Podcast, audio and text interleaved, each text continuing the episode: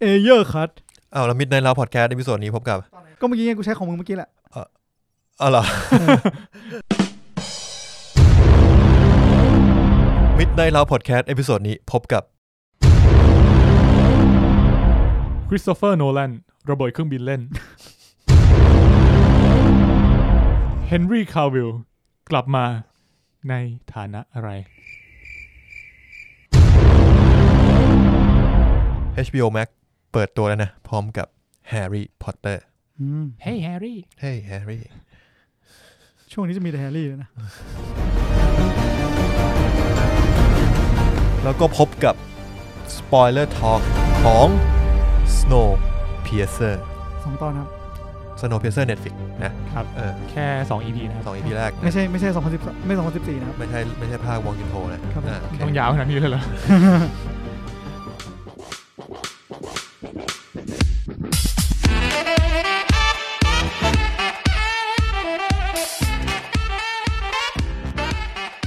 เริ่มอาที่เวลา 13 นาฬิกา 18 นาที เชื่อเวลาแท้โดยน้ำตาแท้ตาจันเพชรอีกหนึ่งคุณภาพจากอสลอตื้นตื้นตื้นเด้อเด้อเด้อ ไอ้เหี้ยถ้าเราได้สปอนเซอร์เป็นน้ำปลาแท้นี่ก็แปลกดีเหมือนกันนะ เท่นะเว้ยเขาไม่เอามึงหรอก ว่ามันคงแปลกตั้งแต่แบบ ได้น้ำปลาอะไรสัตว์ น้ำปลา ทำไมคนดูหนังก็ต้องกินน้ำปลา ใช่ แต่ว่า เออ ใครๆก็กินน้ำปลาใช่ไหม เออ ใช่ เออ ดังนั้นแปลว่ามึงถ้ามึงทำน้ำปลามึงก็ไม่ต้องโฆษณาหรอก อ้าว มึงอ่านได้เนี่ย อันแล้ว โอ้ย อ่ะสวัสดีครับยินดีต้อนรับทุกท่านเข้าสู่รายการมิตรในรับพอดแคสต์นะครับ ประจำวันที่ 31 ไม่ใช่ ใช่ รายการออกเมื่อไหร่นะ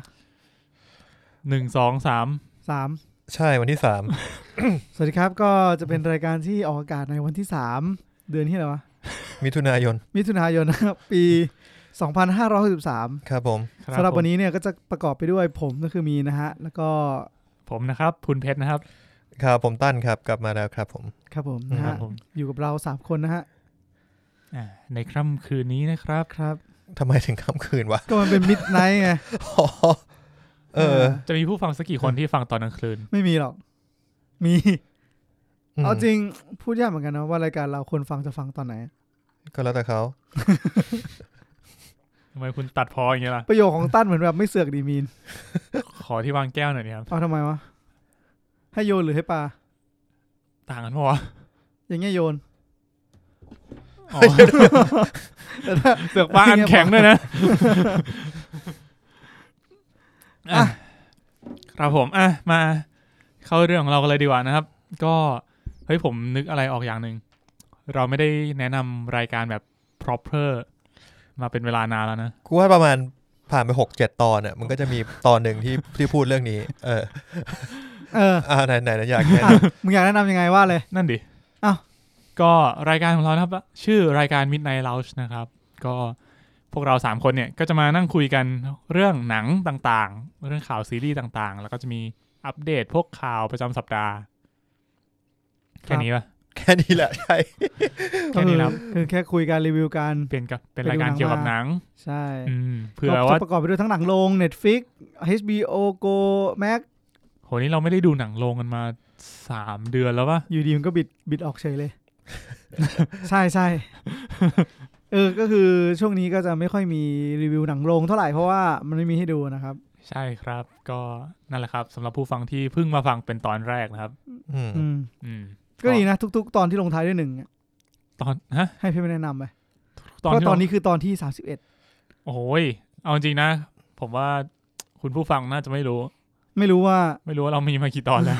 เพราะเราไม่เคยเขียนตัวเลขไง คือผมก็ไม่รู้ว่าคุณมีกี่ตอนนะจริง เฮ้ยแต่ลิงก์มันมีตัวเลขนะ ๆเออไม่เคยไม่ได้อ่านลิงก์อ่ะ ครับ เออ เศร้าใน Spotify ก็จะไม่มีเห็นอะไรเลย เออ ใช่ครับ อืม อ่ะก็ที่จริง EP นี้เป็น EP ที่ 31 นะครับ ในซีซั่นที่ ครับ 2 อ่ะ งงดิมีซีซั่น2 ด้วย ก็ งงนะ จริง ๆ เหมือนมันมีหลายซีซั่นด้วยเหอะมินไนท์เราอะใช่ไหม เราตัดออกไปพวกที่มันแบบ ไม่นับอะ ช่วงหาตัวตน เออ ช่วงหาตัวตนคือช่วงที่ดูที่เป็น Haunting of the Hill House ก็ด้วยแล้วก็ เออ มีหนังไม่จ้ามีอะไรเต็มไปหมดบา อืม บาบา เอาจริงเรานับแบบอันนี้ปะเรานับด้วยวันอะ หืม เรานับด้วยวันที่อะ ทู three โฟ ครับ อะไรของมึงวะ หมายถึง กูไม่มาอาทิตย์เดียวเกิดอะไรขึ้นวะ หมายถึงการที่มันเป็นซีซั่นที่สองอ่ะเรานับ อ๋อ จากวันเกิดของเราไง อ๋อ เรา ใช่ ไม่ได้นับว่า ใช่ คอนเทนต์แบบไหน อืม ใช่ใช่ เออแค่นั้นแหละ อืม นะครับก็สวัสดีอีกครั้งนะครับ ครับ อ่ะ ครับ เข้าเรื่องอะไรดีวะ เมื่อคืนนะครับเมื่อคืนผมเพิ่งดูไปเลย มึงเข้าเรื่องกันงี้เลยเหรอโหโคตร ใช่ เร็ว ใช่เมื่อคืนผมเพิ่งดูไปเลยกับ SpaceX อ๋อ ปล่อยจรวด อันนี้นับเป็นดูปะวะนับแล้วกัน นับนับนับ นับหมดอะ ประมาณเกือบเกือบตีสาม มันมีช่วงหนึ่งที่มันแปลกมาก คืออะคือไร ตอนแรกอะมันตัดมาใช่ไหมเป็นรูปฐานการฐานแบบ คือ SpaceX เนี่ยมันจะยิงไปแล้วมันจะกลับมาจอดที่เดิม อืม อ่าฮะ ไอ้ฐานนั้นอะไอ้ฐานที่จอดอะมันไม่มียานเลย ก็มันยังไม่ได้จอดไง แล้วอยู่ดีมันก็บอกว่า lost signal อืม แล้วก็ตัดมาอีกทีมียานจอดแล้วเรียบร้อย แมชิก it's magic กูว่า กู แม่ง ว่า ตัดต่อ กูว่าแม่งตัดต่อแน่ๆไอ้สัตว์ แม่งตัดต่อแน่ๆกำลังหล่อกำลังฉีดหล่อเย็นเลย แล้วก็แปะดีดนิ้วอ่ะอ่ะเรามาจอดยานกันเรียบร้อยแล้ว นะครับ พอเห็นภาพนั้นปุ๊บทุกคนก็ดีใจ กูแบบ เฮ้ย ไอ้เหี้ยมันเร็วไว้ปะวะ ตื่นเต้นอะไรวะ กูยังไม่เห็นตอนมันจอดเลย อ่ะสำหรับใครที่ไม่ได้ติดตามข่าว เออสรุปคุณรู้ไหมว่าเขาปล่อยออกไปทำไม ปล่อยออกไปบินเล่น อ๋อ นี่คือ แต่นี่คือครั้งแรกในประเทศอเมริกาที่ปล่อยให้มีมนุษย์ออกไปที่อเมริกาเองใช่ไหม ๆ คืออะไรวะ ใช่ ไอ้เหี้ยอะไร คือ วะ ก่อนหน้านี้จะปล่อยที่รัสเซีย อ๋อเหรอ ๆการที่จะมีเอ่อนักบินอวกาศออกไปนอกโลกอ่ะแต่ก่อน เออ ไอ้พวกอเมริกาเนี่ย อืม เขาไม่ได้เขาไม่ได้ปล่อยที่ประเทศอเมริกาเอง อ๋อ ม นี่ ขาปล่อยเพิ่งรู้เนี่ย อืมคือรู้ เฮ้ย สึกว่า แล้วไอ้ที่มันยิงที่ไปอพอลโล11ไม่ได้ยิงที่อเมริกา ไม่รู้ คือเมื่อวาน อัน ค เนี้ยเขานราบองยาน ก ข่าวเขาพูดอย่างนั้น เขาบอกว่าเป็นครั้งแรกในรอบสิบกว่าปีมั้ง อ๋อโอเคถ้างั้น คือเคยก็าจจะใช่ เคยปล่อยแล้ว แต่ว่าปกติอะจะไม่ได้ปล่อย เพราะว่ารู้สึกจากที่ฟังมานะมันด้วยเหตุผลทางเอ่อทางฟิสิกส์อะแหละว่าแบบปล่อยที่อื่นมันมันเอฟเฟกตีฟกว่า อืม อืม ครับ อะไรประมาณนี้ อืม อืม ก็ ก็ ตื่นเต้นดีเหมือนกันนะครับ วินาทีที่แบบตอนยานออกจากพื้นโลกแล้วแบบความเร็วค่อยๆเพิ่มอ่ะ อืมใช่ ตอนแรกผมก็คิดว่ามันจะเร็ว แต่ผมไม่คิดว่ามันจะเร็วขนาดหนึ่งหมื่นกิโลเมตรต่อชั่วโมง มันขึ้นมาถึง 27,000 เออ กิโลเมตรต่อชั่วโมง เช็ดเค เราดูตั้งแต่ศูนย์นุ้ยสุดยอดปะ ขับขับสองร้อยก็รู้สึกตัดสินใจอะไรไม่ทันแล้วนะ แต่อันนี้กูว่าเขาไม่ต้องตัดสินใจอะไรมากนะ พุ่งไปข้างบนอย่างเดียวฮะ ใช่ใช่เฮ้ยแล้วผมว่าคุณตั้นไม่ดูใช่ไหมเมื่อวาน ผม ไม่ ว่า ได้ เนี่ย ดูไม่รู้เรื่องเลย เนี่ยน่าจะเป็นแมทเทียลที่ดีในการทำยานอวกาศในหนังในอนาคตเว้ย ที่ทอมครูซจะเล่นใช่ไหม ใช่ใช่ เพราะผมเหมือนเป็นครั้งแรกนะที่ผมได้เห็นภายในยานอวกาศจริง ๆ ว่าเขามี user interface ยังไง อ๋อเหร คือ อ เฮ้ยแต่มี เออ คนถามเหมือนกันนะว่า ตอนแรกเขาเห็นนะมันเป็นทัชสกรีนไง เออมันเป็นทัชสกรีน สิ่งแรกที่คนถามก็เลย ถ้าสมมติว่ากดไม่ติดตอนอยู่บนนั้นนะทำยังไง ซึ่งมันก็มีปุ่มอยู่ข้างล่างแหละ อืมมันคง อืม มีปุ่มสำรองผมว่า ใช่ เขาต้องเซฟอยู่แล้ว นั่นแหละครับ จริง ๆ เหมือนข่าวจรวดเนี่ยมันถูกกลบด้วยข่าวเอ่อ Black Lives Matter คืออะไร อ๋อ ครับ ใช่ ที่มีดราม่าตำรวจฆ่าคนผิวสีคนหนึ่ง อืม แล้วก็ให้เกิดจราจนขึ้น อ๋อเห็นธงขึ้นเมื่อเช้า ใช่ใช่ใช่ก็ไม่รู้ว่าจะยุยติยังไงเหมือนกันเรื่องนั้นนะฮะอืม อืมค่อนข้างรุนแรงอยู่ ผมเห็นคลิปที่ตำรวจทำอันนั้นด้วย เออ ถือว่ารุนแรงอยู่พอสมควรนะ อืม แต่เขาก็ฆ่าโดยไม่เจตนาใช่ไหม จริ ไม่ งเหรอ รู้ว่ะไม่เราไม่ หมายถึงว่าตัดสารตัดสินอะ สารตัดสินแล้วเหรอ อ๋อเหรอ อันนี้ ไม่รู้ ผ ไม่รู้ ผไม่ได้ ไม่มั่นใจ เออ ยังไม่รู้ยังไม่รู้ ครับ เรื่องมันเพิ่งเกิดไม่นานเลย อืม อ่า เออ โอเคครับ นั่นแหละครับ ก็ต่อจากดูนี้จบปุ๊บผมก็ดูเมนคอนเมนท็อปิกวันนี้ที่เราจะคุยกัน คือคุณเพิ่งดูเมื่อกี้ ไม่ใช่ว่าเมื่อกี้ไม่ได้ เมื่อเช้า ไม่ใช่ เมื่อคืน ก็จบตีสี่พอดีเลย โอ้โห แต่มันก็แค่สองตอนอ่ะ ก็ เออ รวมแล้วมันตอนละสี่สิบนาทีเอง เออ ใช่ครับ ก็ประมาณชั่วโมงยี่สิบ อืม ก็สบายสบาย ใช่ครับ ก็บอกเลยก็ได้เวเมนท็อปิกของเราในวันนี้คือ Snowpiercer นะครับ ๆครับ ซึ่งในวันที่เราอัดเนี้ย มันเพิ่งมีแค่ 2 EP อืม ใช่ อืมเพราะงั้นก็คือช่วงหลักของเราเนี่ยก็จะคุยเกี่ยวกับสปอยเลอร์ทั้งหมดใน 2 EP นี้ว่าหลังจากที่พวกเราดูกันมาแล้วเราแบบคิดเห็นยังไงชอบหรือเปล่าสนใจอยากจะดูต่อหรือเปล่า แต่จริง ๆ ถ้าเกิดว่าคนฟังฟังตอนนี้น่าจะมีเอพิโซดสามออกมาแล้ว ใช่ครับ เออ วันที่เราปล่อยออกมาคือวันพุธเนี่ยมันน่าจะมี EP สามออกมาแล้ว ใช่ใช่ใช่ คิดว่าน่าจะมาทุกวันจันทร์นะ คิดว่าอย่างนั้น อืม แล้วน่าจะมาแค่วัน อีสัปดาห์ละตอน สัปดาห์ละตอน อืม อืม เพราะว่าที่ต่างประเทศก็คือก็ยังไม่จบเหมือนกัน เราตามแบบจี้ตูดเลย ก็อาจจะแปลกๆหน่อยสำหรับคนที่ตามดู Netflix มาที่แบบส่วนใหญ่จะคุ้นเคยกับการที่แบบแม่งออกมาหมดทีเดียว สำหรับหนังฝรั่ง เออสำหรับฝรั่ง เออ จริง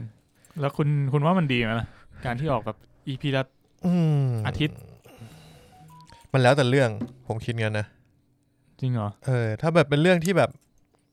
น่าติดตามมากอะผมว่าการที่มันออกรวดเดียวหมดเลยอะมันน่าจะดีกว่า ถ้าดาร์กมาอาทิตย์ละสองตอนอะผมโกรธ เออ ผมเคยได้ยิน argument หนึ่ง ว่า แต่แต่ไว้ที่หลังแล้วกันเดี๋ยวมันจะยาว เฮ้ย รออะไรวะ คือเขาเปรียบเทียบระหว่างอ่า Mandalorian กับ Stranger Things ครับ เขาบอกว่าอย่าง Stranger Things เนี่ยเป็นซีรีส์ที่แบบทุกคนพูดถึงทุกคนรอใน Netflix ใช่ไหม ครับ แต่หลังจากมันออกหนึ่งอาทิตย์อะ วูบเดียวจบ ไม่มีคนพูดถึง Stranger Things แล้ว อืม ถึงแม้ว่ามันจะสนุกแค่ไหนก็ตาม อืม แต่พอ Mandalorian เนี่ยมี EP ที่ดีบ้างไม่ดีบ้าง แต่คนพูดถึงไปสองสามเดือน อืม เพราะมันมาอาทิตย์ละตอน มันอยู่ที่มุมมองในการทำด้วยนะ เรื่องเนี้ย อืม เพราะว่าเขาต้องรู้ตัวก่อนว่า แต่ละตอนเนี่ย มัน มัน จะ จะจบตอนยังไง แล้วจะออกแบบไหนออกรวดเดียว หรือออกเป็นแบบแบบอาทิตย์ละตอน เพราะว่ามันต้องจบตอนให้ให้รู้สึกดีกว่า อย่างเช่น Stranger Things ผมรู้สึกว่ามันเหมือนเป็นหนังเรื่องยาวที่เอามาซอยตอนเฉย อืม ๆเพราะมันรู้อยู่แล้วมันต้องออกแบบยาวรวดเดียว อื อื ม ม แต่พอเป็นแบบมันดาร์เรียนเงี้ยจบหนึ่งตอนคือจบ มันจะรู้สึกเหมือนแต่ละตอนมันมันเบรกได้ใช่ไหม อ่ะ แต่มันจะมีนิดหน่อยๆด้วยนะ แบบตอนจบตอนอะที่แบบมีตัวนี้โผล่มา มีอันนั้นโผล่มาอะไรเงี้ย อ่าหรือบางตอนคือไม่จบในตอนแต่ว่ามีมีการเชื่อมกัน อืม แต่ส่วนใหญ่ถ้าเกิดว่าคุณทำเป็น weekly จริงๆอ่ะมันจะรู้สึกว่าจบหนึ่งตอนอ่ะไม่อยากให้มันค้างคาเยอะ เออใช่ เออ ให้มันน้อยๆหน่อย ใช่แต่ถ้าเกิดว่ามึงค้างคาแบบหนึ่งสองสามสี่แม่งแบบต้องค้างคาหมดเลยอย่างเงี้ยกูว่าคนคนดูจะเริ่มไม่ค่อยโอเค เพราะว่าแบบมันจะทิ้ง อ่า เสีย ใช่ ฟิลมากเกินไป อืม เพราะงั้น เออ ก็ต้องรู้ก่อนที่จะปล่อยออกมาเนอะ ใช่ต้องรู้ มันจะ ก่อน ได้แบบเลือกวิธีเล่าเรื่องให้มันถูก ถ้าอย่าง Snowpiercer เนี่ยก็คือจบตอนก็คือรู้สึกว่าจบ โอเคนะ อืม อืม รู้สึกว่าจบตอนได้อะไรเงี้ยเออ ใช่อ่ะแล้วคุณมีนดูอะไรมาเพิ่มอีกไหมครับ หลังจาก Snowpiercer เนี่ย ไม่ละครับ เพราะว่าแลกนาล็อกออนไลน์เปิดเซิร์ฟเวอร์ เมื่อวันพฤหัสที่ผ่านมาครับ คุณมีนอยากจะบอกไหมว่าคุณเล่นเซิร์ฟไหนเผื่อแบบว่า มีคุณผู้ฟังอยากจะซิปไปคุยกับคุณในเกมอะไรเงี้ย ส่วนใหญ่ก็อยู่ทอหมดครับ อืม แต่เราจะไม่เปิดเผยชื่อตัวละครใช่ไหม แล้วเขาจะซิปไปหามึงถูกได้ยังไงวะ ก็เผื่อจะเปิดเผยชื่อไง พวกมันตั้งตั้งแล้วมั่งตั้งกิวแล้ว เหรอ 508 podcast จริง จริง ปะ ปะเนี่ย จริง โอ้โห ก็ชื่อนี้ทุกเซิร์ฟนะ ปกติเราก็ชื่อรูมห้าศูนย์แปดป่ะ ใช่ อ่า อย่างนี้ก็ 508อะ โอเค ถ้าเกิดใครเห็นชื่อรูมห้าศูนย์แปดเนี่ย ลองมาทักทายได้ ครับ อือฮึ อืม แต่อาจจะไม่เจอแค่พวกเรานะ มันจะมีแบบ เรียว เพื่อนเพื่อนๆเราที่ไม่ได้ทำพอดแคสต์ด้วย ใช่ไหม ใช่ใช่ใช่ อืม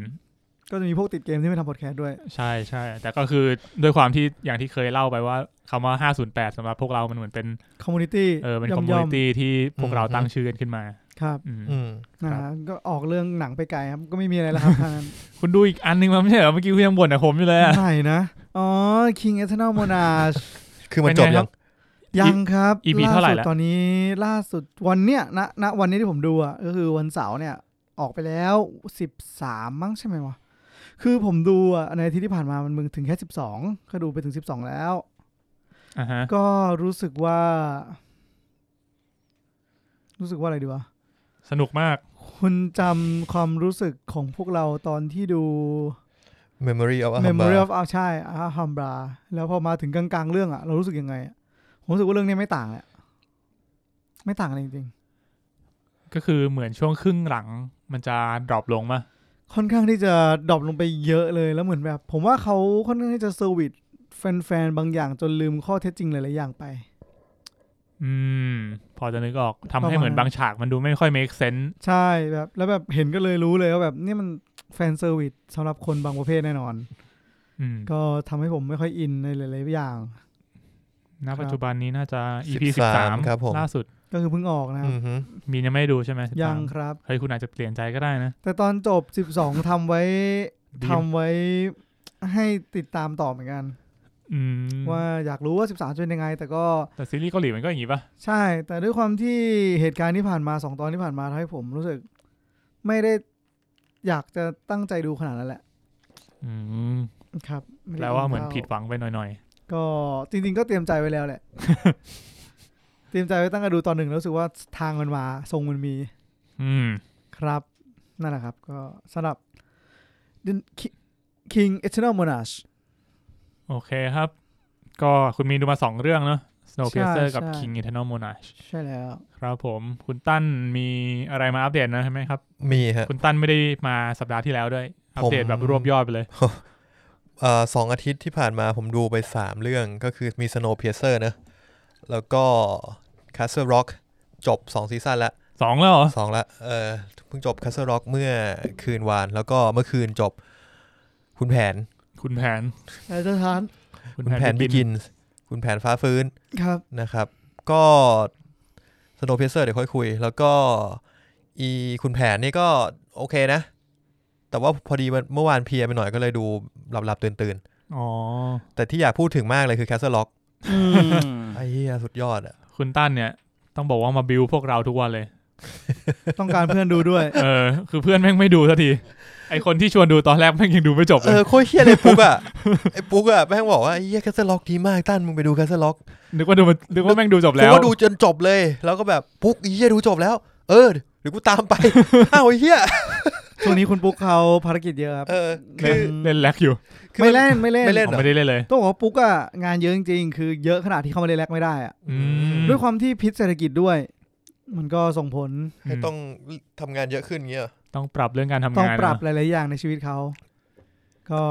รายละเอียดก็เขาคงไม่พูดอะไรหรอกครับ ผมก็เลยไม่รู้เหมือนกัน เออ งั้นเล่าเรื่องแคสเซิลล็อกนิดหนึ่งคือ2ซีซั่นเนี้ยมันเป็น2ซีซั่นที่เป็นคนละเรื่องราวกันนะ อ่ฮะ แต่ว่าเกิดขึ้นในเมืองที่ชื่อแคสเซิลล็อก ครับ อ่าโดยที่ใครฟังรู้เรื่องคร่าวๆ แล้วก็น่าจะทราบว่ามันเป็นเอ่อแบบเป็นนิมันเป็นกึ่งกึ่งนิยายของสตีเฟนคิง ใช่ ที่ ใช่ สุดท้ายแล้วเขาเอามาทำอะแดปเป็นหนัง ทีเนี้ยผมไม่แน่ใจว่าเรื่องราวในหนังเนี่ย มันน่าจะไม่ได้เหมือนนิยายนะ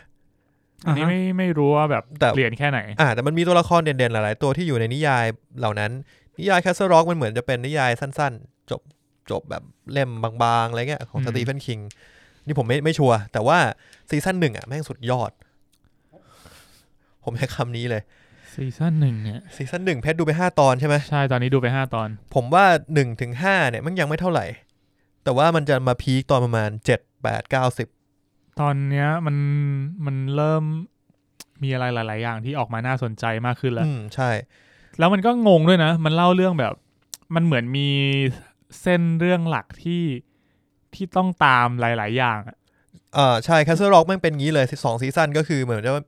เหมือนมีเรื่องราวเส้นเรื่องหลัก แล้วก็จะมีเรื่องของตัวละครย่อย เอ เป็น อ สองทางสามทาง อืม ซึ่งจริง ๆ เราก็อยากโฟกัสอยู่กับที่เส้นเรื่องหลักอย่างเดียว ใช่ใช่ อืม แล้วตอนนี้พอเหมือนมันมีแบบพอเส้นเรื่อง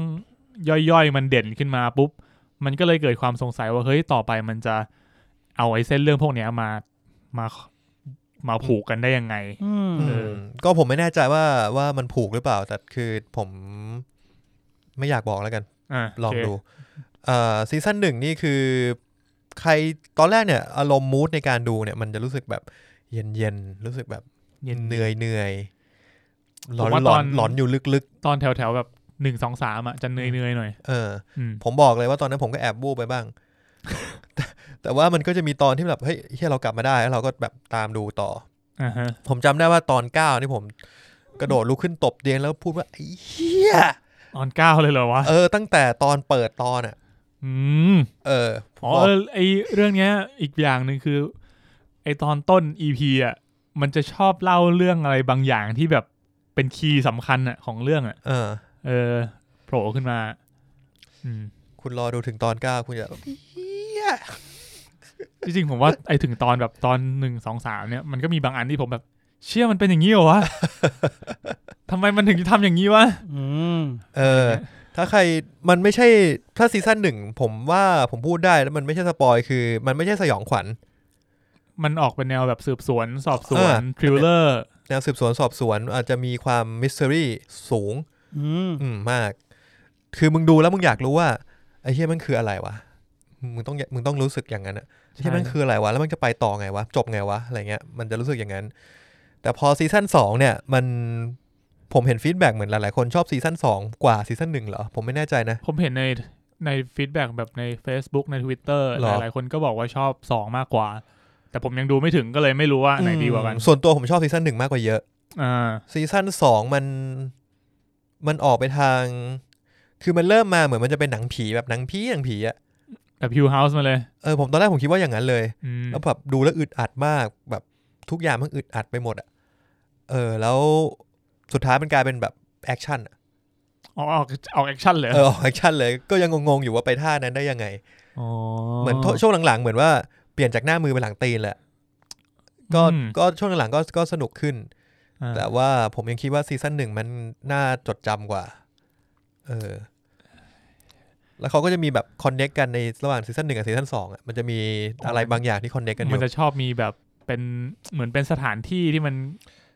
อืม ใช้ที่เดียวกันเป็นตัวละครที่มัน อืม เชื่อมถึงกัน อ่า อะไร ใช่ แล้วก็แต่จริงๆพอยต์ในการในพอยต์ในสิ่งที่เชื่อมอะมันอาจจะตอบข้อสงสัยที่เราค้างจากซีซั่นหนึ่งตอนจบได้ อืม อืม คือมันเป็นจักรวาลของคุณสตีเฟนคิงด้วย ใช่เขาเป็นโปรดิวเซอร์เองด้วยนะฮะ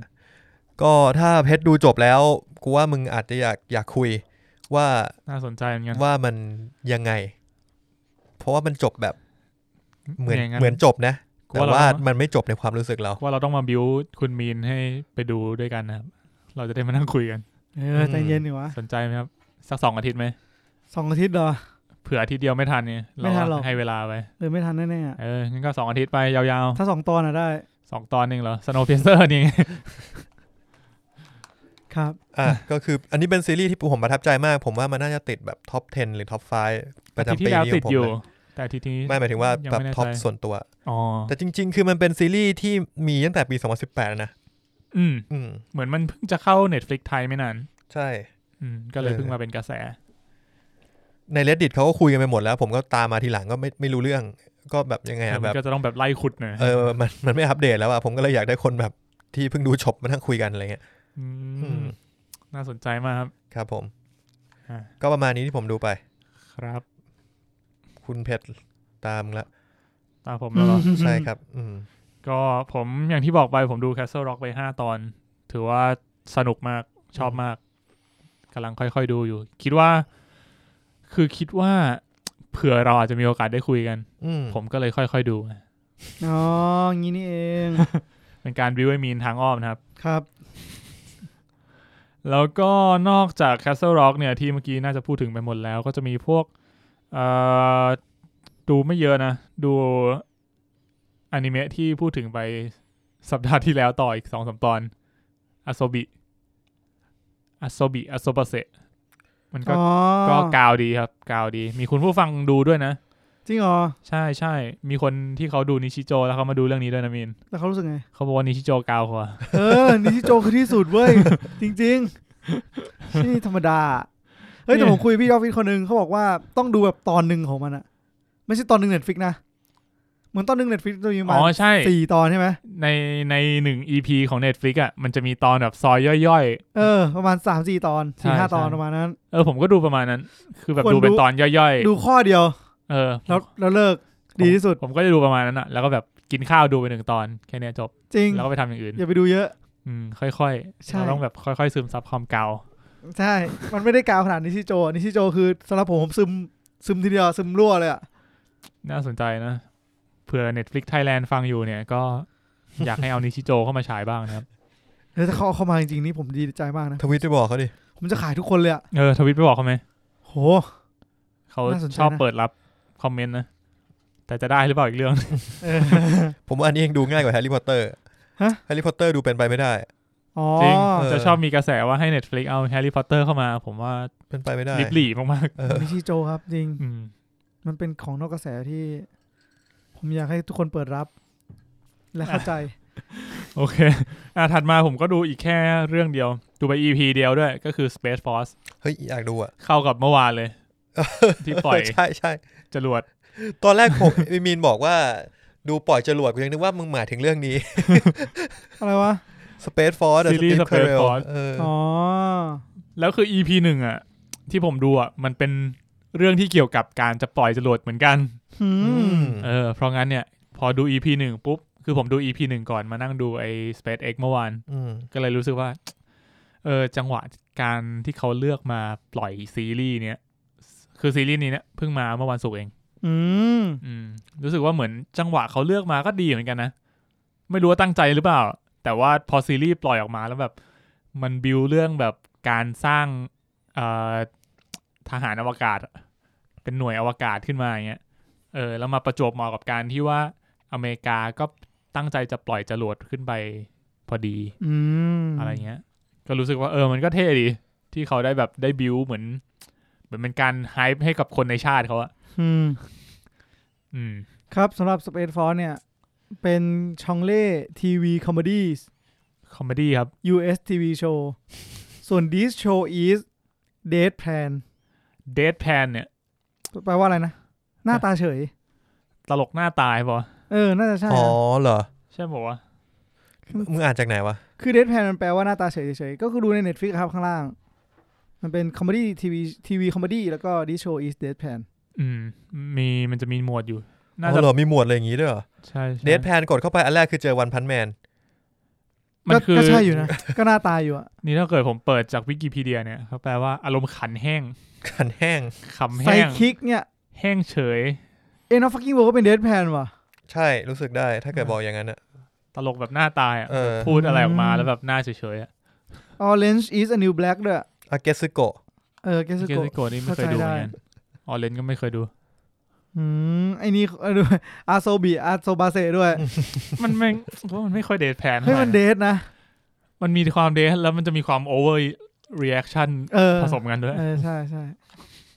คือมันไม่ได้ขำหรือมันไม่ได้กาวมันเอ้ยหมายถึงว่ามันกาวมันไม่ได้ขำแบบขำแบบคอมเมดี้ขนาดนั้นอะ อืมจริง เดทแพนเอออะ ก็เป็นไปได้ ครับผม นั่นก็เป็นทั้งหมดที่ผมดูมาครับในสัปดาห์นี้ดูมาไม่เยอะเท่าไหร่ อืมอืม เฮ้ยผมเห็นสัปดาห์ที่ผ่านมานี่เฮสทูเขาทำช่วงใหม่นะ ช่วง ช่วงอะไร อ๋อทำบนทวิตเตอร์ ใช่ใช่ เรียกว่า h e s to Play Now นี่คุณให้ผมขายกันตรงนี้เลยเหรอ ได้ ขายสั้นๆก็ได้ ก็เป็นเหมือนว่าเป็นเป็นสิ่งที่คุณนิวอยากทำอารมณ์แบบว่า เอาหยิบเพลงมาเพลงหนึ่งแล้วก็เอามาแปะลงไปในทวิตเตอร์แล้วแฮชแท็ก h e s to Play Now แล้วก็ในเทรดเทรดของอันนั้นก็จะเขียนเล่าเรื่อง อะไรเงี้ย พูดถึงเพลงนั้น พูดถึงเพลง ว นั้น พูดถึงวงนั้นอะไรเงี้ย เพราะว่า อืม มันก็เหมือนเป็นโจทย์ที่ผมให้คุณนิวไปศึกษามาว่า มึงต้องควรรู้จักวงดนตรีวงหนึ่งมากขึ้นไหม ไม่ใช่รู้จักแค่แค่แค่เพลงแบบผิวเผินอะไรเงี้ย อ๋อก็เลยได้โปรเจกต์นี้ขึ้นมา เออ อืม ก็ลองทำดู เฮ้ยผมรู้สึกว่าสนใจกับการทำกับรายการเราบ้าง ฮะ จะทำอะไรวะ มึงไม่บอกกู watch watch now มาบอกตอนนี้ บอกตอนนี้ไงมาปรึกษาก่อนมาปรึกษา มันก็จะไม่ต่างจากอะไรที่ที่เราคุยกันสนทนาหน้าบาร์ป่ะทางนั้นอะ มันจะเหมือนเป็นการไปอัปเดตในทวิตเตอร์ด้วยมากกว่า อ๋อ แค่เป็นแบบรีวิว หาคอนเทนต์บนทวิตเตอร์เพิ่ม อืม ก็ถ้าอย่างนั้นก็ ผมว่ามันต้อง นี่คือเราคุยกับคนผู้ฟังไปเลยนะ เออ เออ สมมติสมมติมึงดู Snowpiercer เออ หรือมึงดูซีรีส์อะไรก็ตามหนึ่งตอน ก็ได้ อ่ะ รีวิว แฮชแท็กอันหนึ่ง MNL เฮียสักอย่างหนึ่งแล้วก็แปะรีวิวไปเลยของงั้นฉะนั้นมึงต้องเอา Account Twitter ให้กูด้วย เออ อ่ะ ได้ เออ ใช่ มันก็จะรู้สึกแปลกๆ ถ้าเกิดว่าไปเห็นซัตทูไปไปเม้นอะไรเงี้ยมัน ใช่ใช่ เออแล้วก็รีวิวด้วย มันก็มันก็แปลก มันจะ เอ มี อ คือที่ผมรู้สึกว่าเคยอยากทำอ่ะ คือ ผมเคยอยากไล่ดูหนังที่ผมกดแอดไว้ เก็บไว้ ๆ โอ้กูกูเลิกล้มความคิดนี้ไปนานละ ผมคิดว่าสำหรับผมอาจจะเป็นโปรเจกต์ที่ดี อืม อืม อืมครับผม ก็จะเป็นแฮชแท็ก MNL อะไร เดี๋ยวค่อยว่ากัน เออ เออ อันนี้เป็น เออ ไอเดียเฉย เอ แค่ อ นึกถึงเฮสัทูทำขึ้นมาก็เลยรู้สึกว่า หน้าลอก เออ ลอกดีกว่า เราไม่ต้องคิดอะไรใหม่ๆหรอก แต่โจทย์โจทย์คือหนังหรือซีรีส์ใช่ไหม อะไรก็ได้มึงจะดูละครไทยก็ได้ อ่าอ่าใช่แต่ว่า หมายถึงว่าถ้าผมไปดูคลิป YouTube ตอนหนึ่งสั้นๆ ไม่ โอ้โห ไม่มันมันก็จะดูแหวกเกินอย่างเงี้ย คลิป มันจะดูเป็นเฮียอะไรก็ได้เกินไป เพราะฉะนั้นเพราะฉะนั้นมันก็ต้องมี เออ ส มัน โคป คลิป เออ YouTube ก็คงจะแหวกไปหน่อย ใช่ใช่ อืมอืม อืม แต่ว่าคงไม่ได้ดู เราไม่ได้ทำเป็นแบบเดลี่แน่นอน คือ คือ กูคงไม่ดูทุกวัน ไอเฮสทูเพย์นาวเนี่ย พอมันเพลงมันง่าย มันอย่างน้อยเพลงหนึ่งมันไม่ได้ยาว สาม นะ สี่นาที อืม แล้วก็แล้วก็ทาสก็คือ หาข้อมูลเพิ่มอีกนิดหน่อย เอ่อแล้วก็สลับกันด้วยสามคนก็ ของมันก็มีแก็บเวลา วันละเพลง เออ อืม แต่พอเป็นหนังมันจะ มันจะยากหน่อย อืม มันจะยาวด้วย เพราะว่าการที่เราจะดูหนังทุกวันเนี่ย ก็ลำบากอยู่นะ อืม อืม หรือคุณก็จะไปหยิบเรื่องสักเรื่องหนึ่งที่อยากพูดถึงมารีวิว อืม ไม่นั้นก็จะเป็นหนังเอ็มแนวหนังไม่จ๊ะไอ้เหี้ยอะไรเงี้ย อืม สั้น ก็นี่บอกเป็นไอเดียไว้ก่อน ๆ อ่าเดี๋ เดี๋ยยววว่าเดี๋ยวเราอาจจะได้คิดมาเล่นอะไรกันบ้าง เออลองดู มแต่การพูดไม่สปอยนี่จริงๆเหนื่อยหนักเหมือนกันนะ พูดไม่สป อย รีวิวมันแบบไม่สปอย อืม ต้องฝึกไว้ ฝึกรีวิวไม่สปอยเหรอ ฝึกฝึก ฝึกดูหนัง ฝึกเออ ยากจัง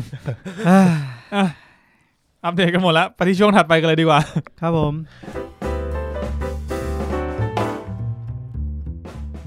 ครับผมช่วงต่อไปก็คือช่วง Netflix Top 10 ใช่ไหม ครับ ใช่ครับผม ผมเปิดมาแล้วครับผม ผม มาครับ เปิดอยู่เลยครับ มาเริ่มต้นที่อันดับ 10 นะครับ ก็คือ Stranger from Hell นะฮะ คุณเพชรดูจบยังเอ่ย ยังครับ เพราะว่าช่วงนี้ยังกลับมาติดเอ่อ Castle Rock แทน อืมดีครับ ก็เลยค้างอยู่ที่ EP 4 ผมคิดว่าความอึดอัดของเรื่องนี้น่าจะพอๆกับ Castle Rock ซีซั่น จริงเหรออ ม ผมว่าอึดอัดกว่า คุณยังไม่ได้ดูไหม2เหร ซี อ ซั่น ซีซั่น2ยังไม่ดู แต่ผมไม่ผมไม่ ถ้า แน่ คุณ ใจ เทีย ว่า บกับซีซั่นหนึ่งอ่ะมันสู้ไม่ได้หรอกเป็นถึงซีซั่นหนึ่งมันมันรู้สึกดูแล้วชิลกว่ามันแค่เหนื่อย แต่ซีซั่นสองอ่ะมึงมันจะอึดอัดละ จริงเหรอ อืมลองดู ผมอยากให้คุณลองดูเรื่องนี้เหมือนกัน เพราะว่าคำว่าอึดอัดในเรื่องเนี้ยแม่งเป็นความอึดอัดแบบอึดอัดที่กูดูกูก็อึดอัดไปด้วย เดี๋ยวลอง เดี๋ยวลอง แล้วช่วงนี้ผมยังไม่อยากกลับไปเกาหลีเท่าไหร่ ช่วงนี้เรียกว่าเหมือนเราดูซีรีส์เกาหลีกันมาเยอะนะ ดูเยอะไปอ่ะเออเก็เลยแบบอยากเปลี่ยนไปดูโทนอื่นบ้าง ใช่ พอดูไปโทนอื่นมันก็รู้สึกดีนะ เออ มันก็เหมือนกับว่าแบบเปลี่ยนสไตล์อ่ะ เหมือนเรากินข้าวเหมือนเดิมทุกมื้อใช่ไหม จริง อืม แล้วคือพอไม่ใช่ซีรีส์เกาหลีอ่ะ อันนี้ไม่ได้เอาไม่ได้ว่าเขานะ หมายถึงว่ามันต้องอ่านซับไง เพราะเราฟังไม่ออก อ่า มันไม่ค่อยคุ้น เออ แล้ว ภาษา มันจะต้องเพิ่มสมาธิในการดูเข้าไปอีก ต้องตั้งใจดูหน่อย ใช่ แต่ถ้าดูซีรีส์ฝรั่งหรือแบบละครไทยเงี้ยเราแบบ มันยังผสมผสมแบบอ่านบ้างฟังบ้างสลับกันไปได้ ใช่ใช่ อืม อ่ะนั่นคืออันดับ 10 Stranger from Hell ครับ อันดับ 9 ครับ Space Force ครับผมซีรีส์ที่เพิ่งเข้าเมื่อวันศุกร์ที่ผ่านมา ครับผม เออลืมบอกว่าวันนี้เป็นชาร์ตอัปเดตวันที่ 31 เมษนะฮะ ก็คือวันอาทิตย์เนาะ จริงๆ น่าจะเป็นเรียกว่าเป็นชาร์ตของวันเสาร์แล้วกัน อืม อันดับ 8 คือ Dynasty ครับ เป็น Netflix ซีรีส์ Dynasty เหรอครับ น่าจะเพิ่งมาด้วยนะ น่าจะเพิ่งมาฮะ เป็น new episode ตอนนี้มีอยู่อ๋อออกมาครบแล้วนี่หว่า ก็ออกมาครบเลย ตอนนี้มีทั้งหมด ซีซั่นเนี้ยเป็นซีซั่น 16 ตอน ซีซั่นที่สามแล้ว โหมีมา 13โอ้โทษที มันคงเป็นซีรีส์ที่ดังอยู่แล้วแต่ผมไม่รู้จัก ใช่ใช่เพราะว่าเป็นเป็นโทนที่พวกเราไม่ค่อยได้ดูกัน โหมี 20 ตอนเลยฮะ ครับ เออ เป็นโทนที่พวกเราคงไม่ได้ดูกันจริงๆโทษที อันดับ 7 คือ Ready Player One เรื่องนี้ผมชอบมากเลย ก็ยังติดอยู่ในท็อปนะฮะ โคตรหนุก สนุกจริง สนุกจริง แนะนำให้ไปดูนะครับสำหรับใครที่พลาดดูในโรงไหม อืมครั เพ บ ราะว่าถ้าเกิดพวกคุณที่มีอายุ ช่วงวัยใกล้ๆเราเนี่ย มันน่าจะชอบเรื่องนี้กันอะ มันต้องมีแบบมีความอินแน่นอน เอออ ม อืม โอเค ต่อมาที่อันดับ 6 ครับผมก็คือ Heartbeat ครับ ชื่อภาษาไทยว่า ลุ้นนักรับไม่รู้ว่าอะไรวะ เสียงนักวะ เออจำไม่ได้นะ หนังของอาพี่เคนธีรเดชนะฮะ ครับ พี่เคสียง น ครับผม เสียงนักครับ โอเค เสียงนักรักไหมลุง ส่วนอันดับ 5 ครับผมคือ X-Men Apocalypse เพิ่งเข้าใน Netflix ไม่นาน อืม อืม อืม เป็น X-Men ภาคที่หลายๆคนน่าจะลืมไปแล้วเหมือนกัน อันนี้คือน่าจะเป็นภาคสุดท้าย ภาค 3 มันมีภาคต่อจาก เอ่อ เรียกว่าเป็นเป็ ไม่นับดาร์คฟินิก ไม่นับดาร์ฟินิกคือนี่ภาคก่อนดาร์ฟินิ ก่อก นดาร์คฟินิกถูกไหม อ่า เออ อืม ผมไม่ค่อยไม่ค่อยนับ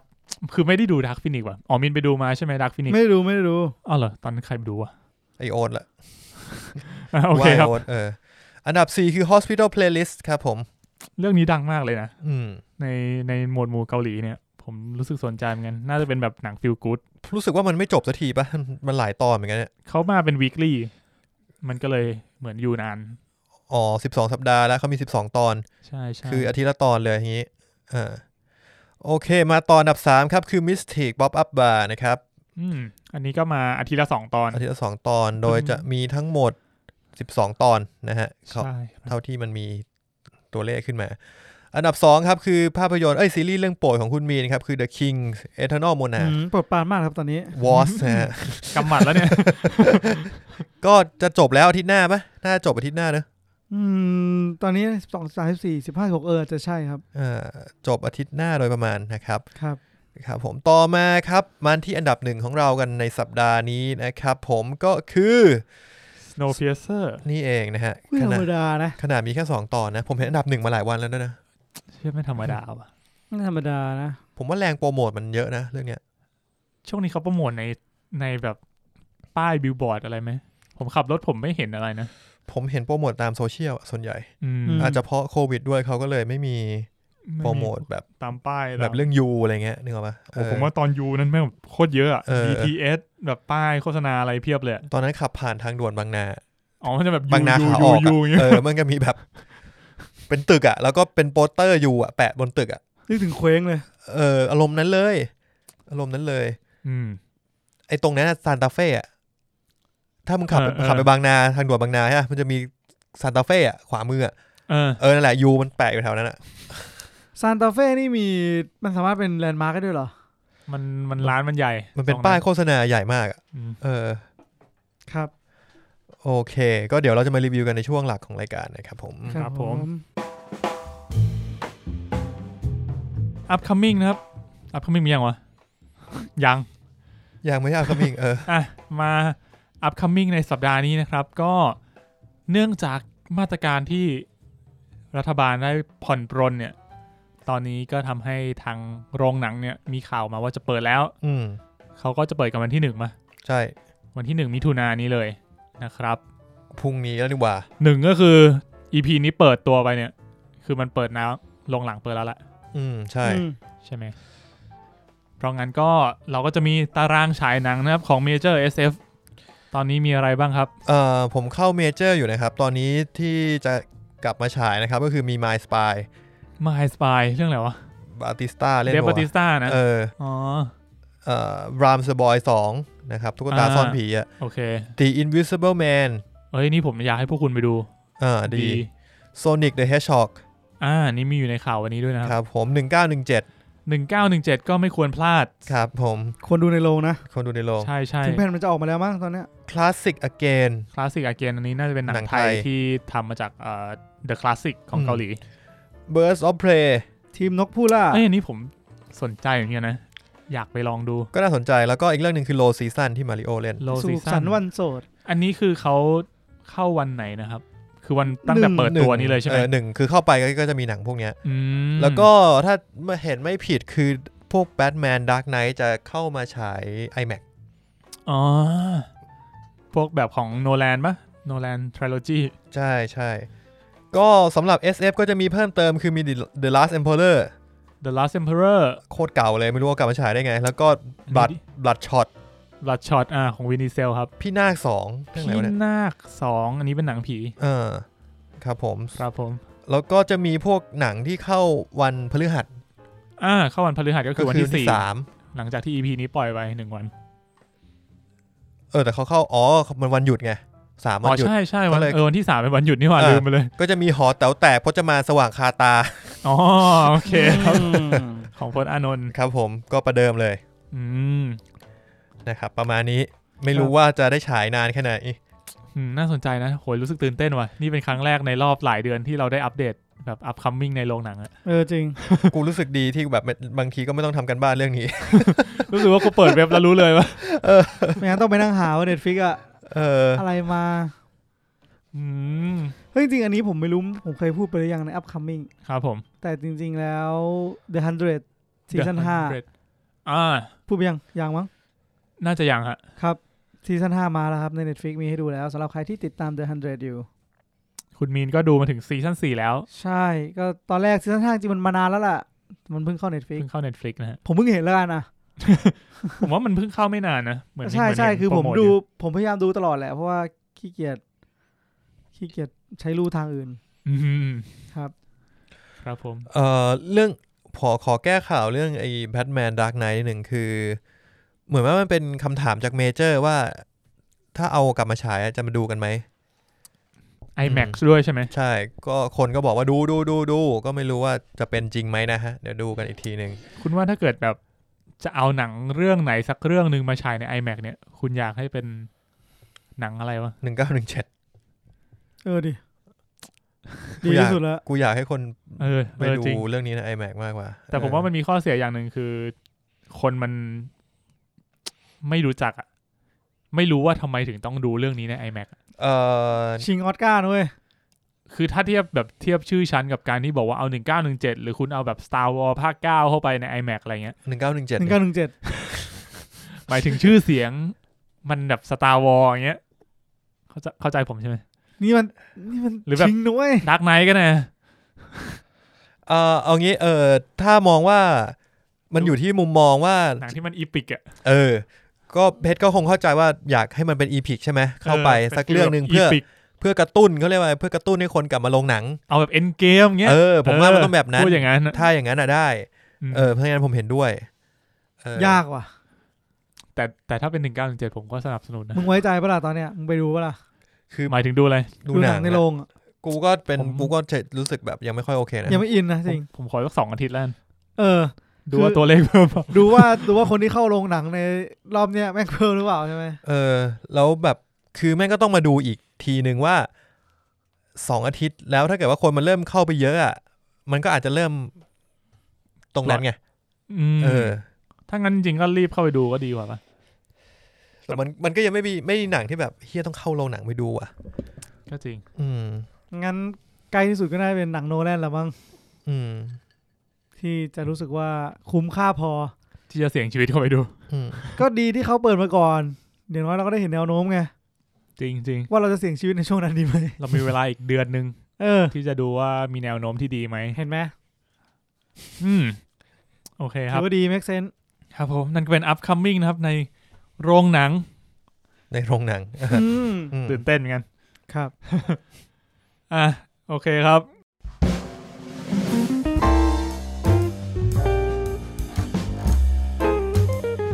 เทรลเลอร์ใหม่กันบ้างนะครับ ในสัปดาห์นี้เทรลเลอร์ที่สำคัญที่สุดของพวกเรา ใช้คำนี้เลย ใช่ เออ แน่นอน นั่นก็คือ Dark Season อืม 3 ซีรีส์ที่พวกเรารอคอยกันมา ยังไม่ได้ นะ ดูเทรลเลอร์เลยอะ เฮ้ย ไม่กล้าดู กลัวสปอยล์เหรอ เออ คือผมดูไปรอบเดียวผมไม่อยากที่จะแบบ ไม่อยากที่จะดูแบบ แล้ว ดู วิเคราะห์ ย้ำๆหรือว่า เ ดูวิเคราะห์อะไรมาก เพราะว่า เออ อ อ ยากจะเก็บไว้แบบสัมผัสจริง ๆ ในตอนดูอะ ผมอะไม่ค่อยได้ตั้งใจดู อืม แต่ดูแล้วก็รู้สึกไม่รู้เรื่องอยู่ดี มันก็คงตั้งใจให้เป็นอย่างนั้นปะ เออคืออะไรวะ เฮ้ยแต่ผมดูเทรลเลอร์แล้วผมรู้สึกอย่างหนึ่งคืออย่างตอนแรกเนี่ย ที่เรารู้สึกว่าตอนจบซีซั่นสองมันมาอย่างนี้แล้วอะซีซั่นสามมันจะทันเหรอวะที่จะทำให้มันจบ จริง เออ แต่พอมันทำตัวอย่างแบบเนี้ย ผมรู้สึกว่า เออ หรือมันทำได้จริงๆวะ จะว่าไปจริง ๆ ว่ามัน แล้ว ทำได้ออะยู่แล้ว มัน ล่ะ ทำได้จริงๆนะ เออ คือ ว่า ดูคือดูจากตัวอย่างแล้วอะยังคิดอย่างเพชรเหมือนกันก็คือ เออ พอดูตัวอย่างแล้วมันรู้สึกว่ามันเหลือแค่ช่วง มันต้องโซฟอะไรบางอย่าง มันไม่มีอะไรแล้วหมายถึงว่า อืม หมายถึงว่าผมรู้สึกว่าหนึ่งสองมันปูมาพอแล้วอะ จริง คือมันอาจจะมีอะไรบางอย่างในซีซั่นสามที่โผล่มาแล้วทำให้เราสงสัย อืม แต่จริงๆแล้ว ระหว่างทางมันก็มันก็ตอบโจทย์มาเยอะระดับหนึ่งแล้วอะซีซั่นสองคือมันตอบโจทย์มาทั้งเกือบครบแล้วอะดังนั้นอันนี้ไม่น่าจะเป็นซีซั่นของสงครามอย่างเดียวอะคิดว่างั้น อืม ไม่แน่ไม่รู้ แต่คิดว่าเป็นไปได้ที่จะจบ มารอดูกัน อ่ะครับผมก็ถ้าเกิดใครที่อยากสปอยตัวเองบ่อยๆ ก็ลองไปตาม IG ของผู้กำกับของนักแสดงดูนะครับ ปล่อยมาแบบแม่งไม่กลัวใครไปทำข่าวอะไรเลย แต่ ครับ กูว่ามันมั่นใจ นะ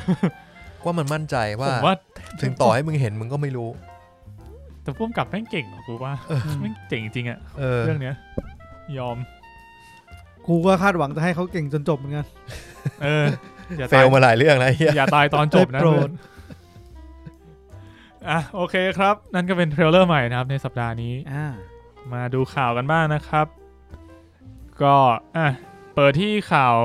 ในอเมริกาก่อนก็คือตัว HBO Max เฮ้ยเดี๋ยวเขามันมันเข้ามาไหนนะดาร์กเนี่ย ยี่สิบเจ็ดเออ เดือน ผม มิ ลื ถุ ม นา บอกลืมบอก เดือนหน้า วั เหรอ เดือนนี้ละ นี้อะไร เดือนหก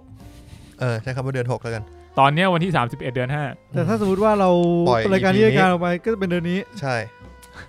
เราอยู่ในช่วงแบบคาบเกี่ยวของการเวลา เออ มินตดอ่ะ เลย อ๋อ ครับผม อ่ะก็ยี่สิบเจ็ดมิถุนายนมิถุนายนนะครับ ครับ รู้สึกช่วงนี้นี่ลิ้นพันกันอีกแล้วอ่าเริ่มด้วยข่าวของ HBO Max กันก่อนนะครับ ก็คือ HBO Max เนี่ยเพิ่งเปิดตัวในอเมริกาไปเมื่อวันที่ยี่สิบเจ็ดนี้เอง เอาจริงปะเนี่ยนึกว่ามีอยู่นานแล้วไอ้พวก HBO Max อะ มันมี HBO หลายอย่าง มีอะไรบ้าง มีโก ก็คือโกที่คือมึงที่มันเพิ่งเข้าเอเชียมาเร็วๆนี้ ใช่แล้วก็มีเว้น ก่อน แล้วก็ก่อน กูไปนอนดีกว่า เสียเวลาตื่นมาคุยกับมึงจริงๆเลย HBO Go HBO Max แล้วก็ HBO Now ใช่ครับ อ่า อันแรกที่ออกมาน่าจะเป็น HBO Now โกมาก่อน หรอ เออ โกมาก่อน แล้วก็เว้น ม ก่อ นแล้วก็ โอ้ย ต้องขยี้ก็ความต่างของมันเนี่ย ต่างกันไม่มาก แต่เราไม่ต้องรู้หรอก เพ คือ ราะว่าเราไม่มีให้ดู กูอ่านแล้วกูยังไม่เข้าใจเลยมันต่างกันยังไง เอาจริงอ่านแล้วยังเข้าใจยากเลยครับ เอาเป็นว่าตอนนี้ในไทยเนี่ย มีแค่ HBO Go ที่เราใช้ได้ เออ ครับ เออ ซึ่งวิธีการ subscription ก็ เคยบอกไปแล้วคือมีทางแรกคือมี 3BB ถ้าเกิดว่าใครที่ใช้ 3BB อยู่เนี่ย สามารถไปพ่วงเอ่อ HBO Go มาใช้ด้วยได้เลย อืม อืมหรือว่าอีกทางหนึ่งก็คือ คุณสมัครจากมือถือ Android iPhone อะไรเงี้ย มันจะมีออปชันให้ Subscription ทางมือถือ ครับ อืม มันจะมันก็จะตัดเงินผ่าน Play Store ผ่าน App Store อืม อืมครับผม ก็หลังจากที่สมัครผ่านมือถือคุณก็มาเปิดในเว็บดูได้ปกติ ครับ ครับผมตอนนี้ผมก็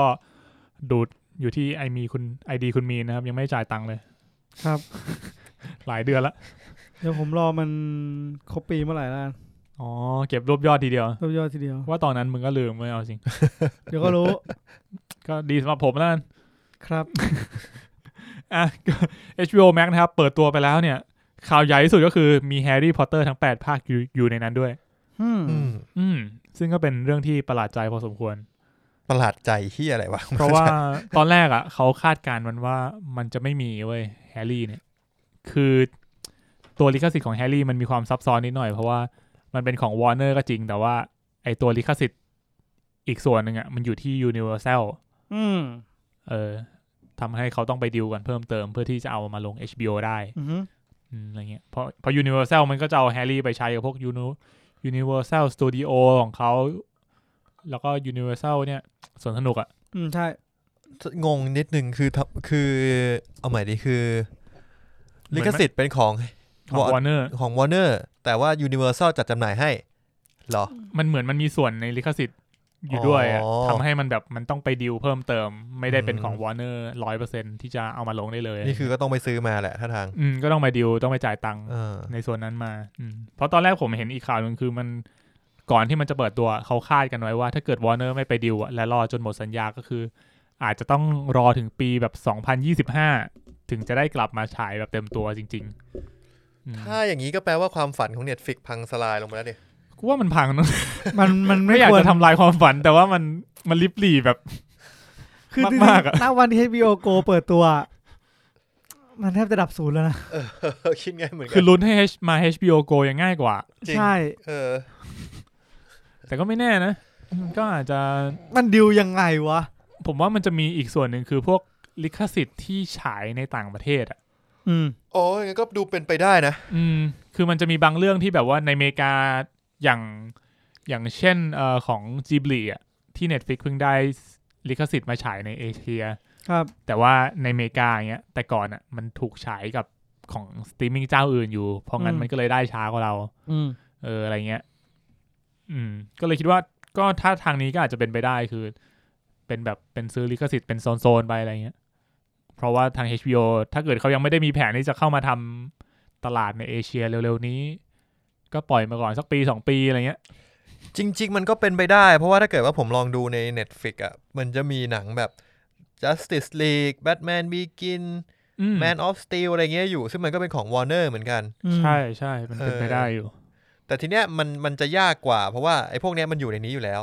แต่แฮร์รี่อ่ะเขาเอาออกไป มัน แล้ว เคยมีแล้วมันอ เปิ อ ด ก เปิดสตรีมมิ่ง ของตัวเอง ของตัวเอง เพราะฉะนั้นเขาก็ควรจะเอามองว่าแฮร์รี่เนี่ยคือตัวชูโรงของกู อืม ใครอยากดูก็ต้องสมัครกู ไม่ใช่มี Netflix ก็ดูได้ เออ เพราะฉะนั้นมันก็เลยดูเป็นไปได้ยากกว่า แต่แฮร์รี่ก็เป็นแฟรนไชายที่ไอ้นี่ ยิ่งใหญ่ เลยนะ นะ ยิ่งใหญ่มาก แบ จ บ ริง ว่า แม้แต่พวกเราเนี่ยทำ ฮิวชัตเตอร์ที่เป็นแฮร์รี่ก็ยังมีคนตามมา สนใจกันพอสมควร ใช่ เป็นแบบว่าเป็นเป็นนิยายเป็นหนังที่ค่อนข้างอมตะระดับหนึ่งเลย ใช่ ผมไม่ผมแทบจะไม่เคยดูหนังแฮร์รี่พอตเตอร์หนึ่งภาคหนึ่งมากกว่าสองรอบ ไม่เลยแทบไม่อยากดูซ้ำเลย แต่ว่า อ่ามั มันมีแบบวันหนึ่งที่แบบอยู่ๆแบบเฮ้ยอยากกลับไปอยู่ในโลกแฮร์รี่พอตเตอร์ว่ะเหมันถึง อืม อารมณ์แบบ เออ ใช่ มันเป็นจักรวาลที่น่าเดินเข้าไปอ่ะ เออ มันก็เป็นจักรวาลที่เข้าไปอยู่ในโลกนั้นเราเหมือนตัดขาดจากโลกแห่งความเป็นจริงได้เลยอะ อืม อย่างน้อยก็สัก แต่มัน สักสี่ห้าภาคแรกอะ เฮ้ยแต่มึงอยู่ดีอ่ะแบบเอารถเข็นไปเข็นเล่นเข้าเสานะ ว่ามันมีคนทำมาเยอะแล้วละ น่าจะจุก จริง อ่า ไม่ควรนะ ครับ นั่นแหละครับ ครับผม เฮ้ยผมเคยไปถ่ายรูปเล่นมานะ หมายถึงที่สถานีรถไฟเหรอ ที่ Universal อ่ะ นึกว่าแบบ ไม่แต่มันจะมีมันจะมีตรงนี้ไง ตรงที่แบบว่า อืม ถ้ามุดถ่ายรูปจากตรงนี้ถ่ายวิดีโอจากตรงนี้อะแล้วคุณสามารถวิ่งไปแล้วมันจะเห็นเหมือนว่าคุณ อ๋อเหมือนคุณอยู่ที่ วิ่งเข้าเสา King Cross ใช่ อ๋ออ๋อเมื่อกี้ตอนคุณพูดถึงรถเข็นผมนึกถึงแบบผมนั่งอยู่บนวิวแชร์กำลังดริฟต์อยู่อะ กำลังดิบ นั่นน่าจะ X-Men แหละ มูหัวโล้นมันอ่ะ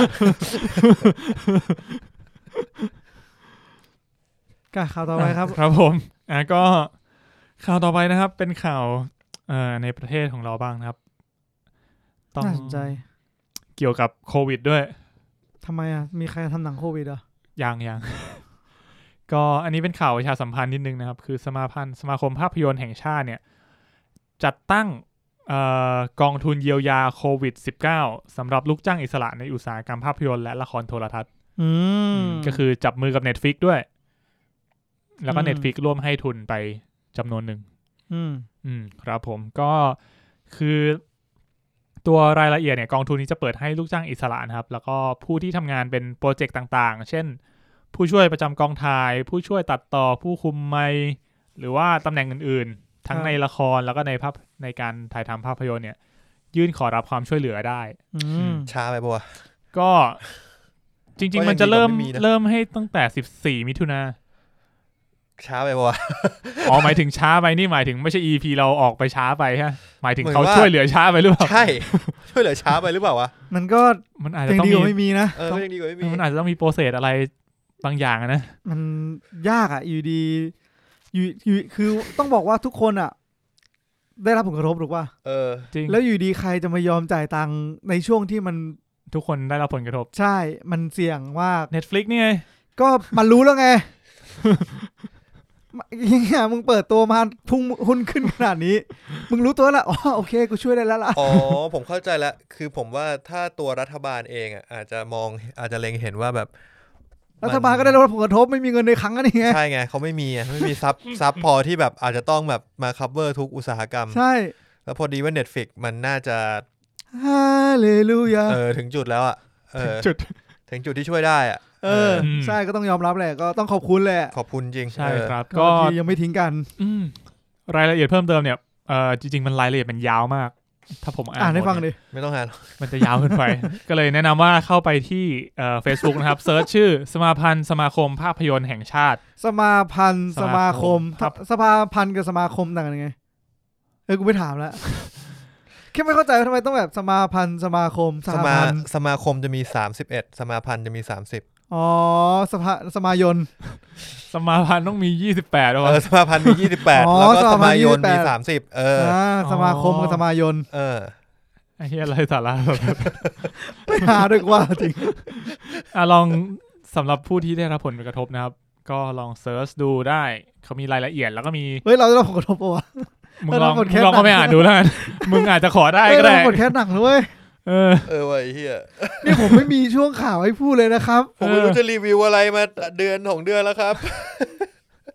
ต้องขอบคุณเน็ตฟิกครับผม ใช่ครับก็ในนั้นน่ะมีแบบฟอร์มให้ดาวน์โหลด แล้วก็ให้สับมิดเข้าไป แล้วเขาก็จะ อืม มีเกณฑ์การพิจารณาต่างๆอืม เฮียสั่งกาแฟไหม มึง รู้สึกแล้วว่าแบบไม่ไหว คุณตันไม่ไหวนะครับตอนนี้ อังั้นเบรกก่อนแล้วนะครับ One eternity later. ครับผม อ่ะก็สัปดาห์ที่แล้วนะครับ มันมีข่าวถึง Justice League Snyder Cut ครับ อ๋อ ครับผมอ่าซึ่งคุณตั้นเนี่ยไม่ได้มาพอดีสัปดาห์ที่แล้ว อืม ก็เลยอยากจะถามความเห็นหน่อยว่าเป็นยังไงครับสำหรับ Justice League Snyder Cut นี้ รู้สึกยังไง มีความเห็นยังไงบ้างว่า ดีไหมที่เขาจะได้ออกมาหรือว่าเฉยๆ ไม่สนใจยังไงบ้าง จริง ๆ อยากบอกผู้ฟังไว้ตรงนี้เลยนะครับ ว่า ครับ วันนั้นผมมา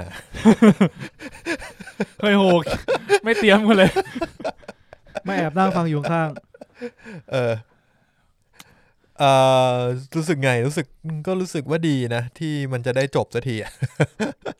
จบนี่คือแบบ ๆรู้ๆกันไป เอ้ยมึงรู้ๆ กันไป จะได้ไม่ต้องมากักกักค้างค้า เอง อ คาคาว่าเฮ้ยตอน จะได้ นั้นมันจะดีกว่าไหมอย่าง เอ นู้น อ อย่างนี้ ถ้าให้แซ็กสไนเดอร์กำกับมันจะดีกว่าไหมอะไรอย่างนี้ เออ ก็ให้มันรู้ๆกันไป ว่าจะดีกว่าก็ ก็ก็ ชัด ดี เจน เออ ถ้าดีกว่าก็ดี ถ้าไม่ดีกว่าก็ ก็ชัดเจน ก็ชัดเจน เออ อืม ซึ่งมันก็จะได้เห็นวิชั่นแรกสุดของผู้กำกับ แล้วก็คนที่วางโครงเรื่องตั้งแต่ Man of Steel ไว้ว่า เขาต้องการให้มันออกมาเป็นยังไง อ่า อ่า อ๋อนี่คือ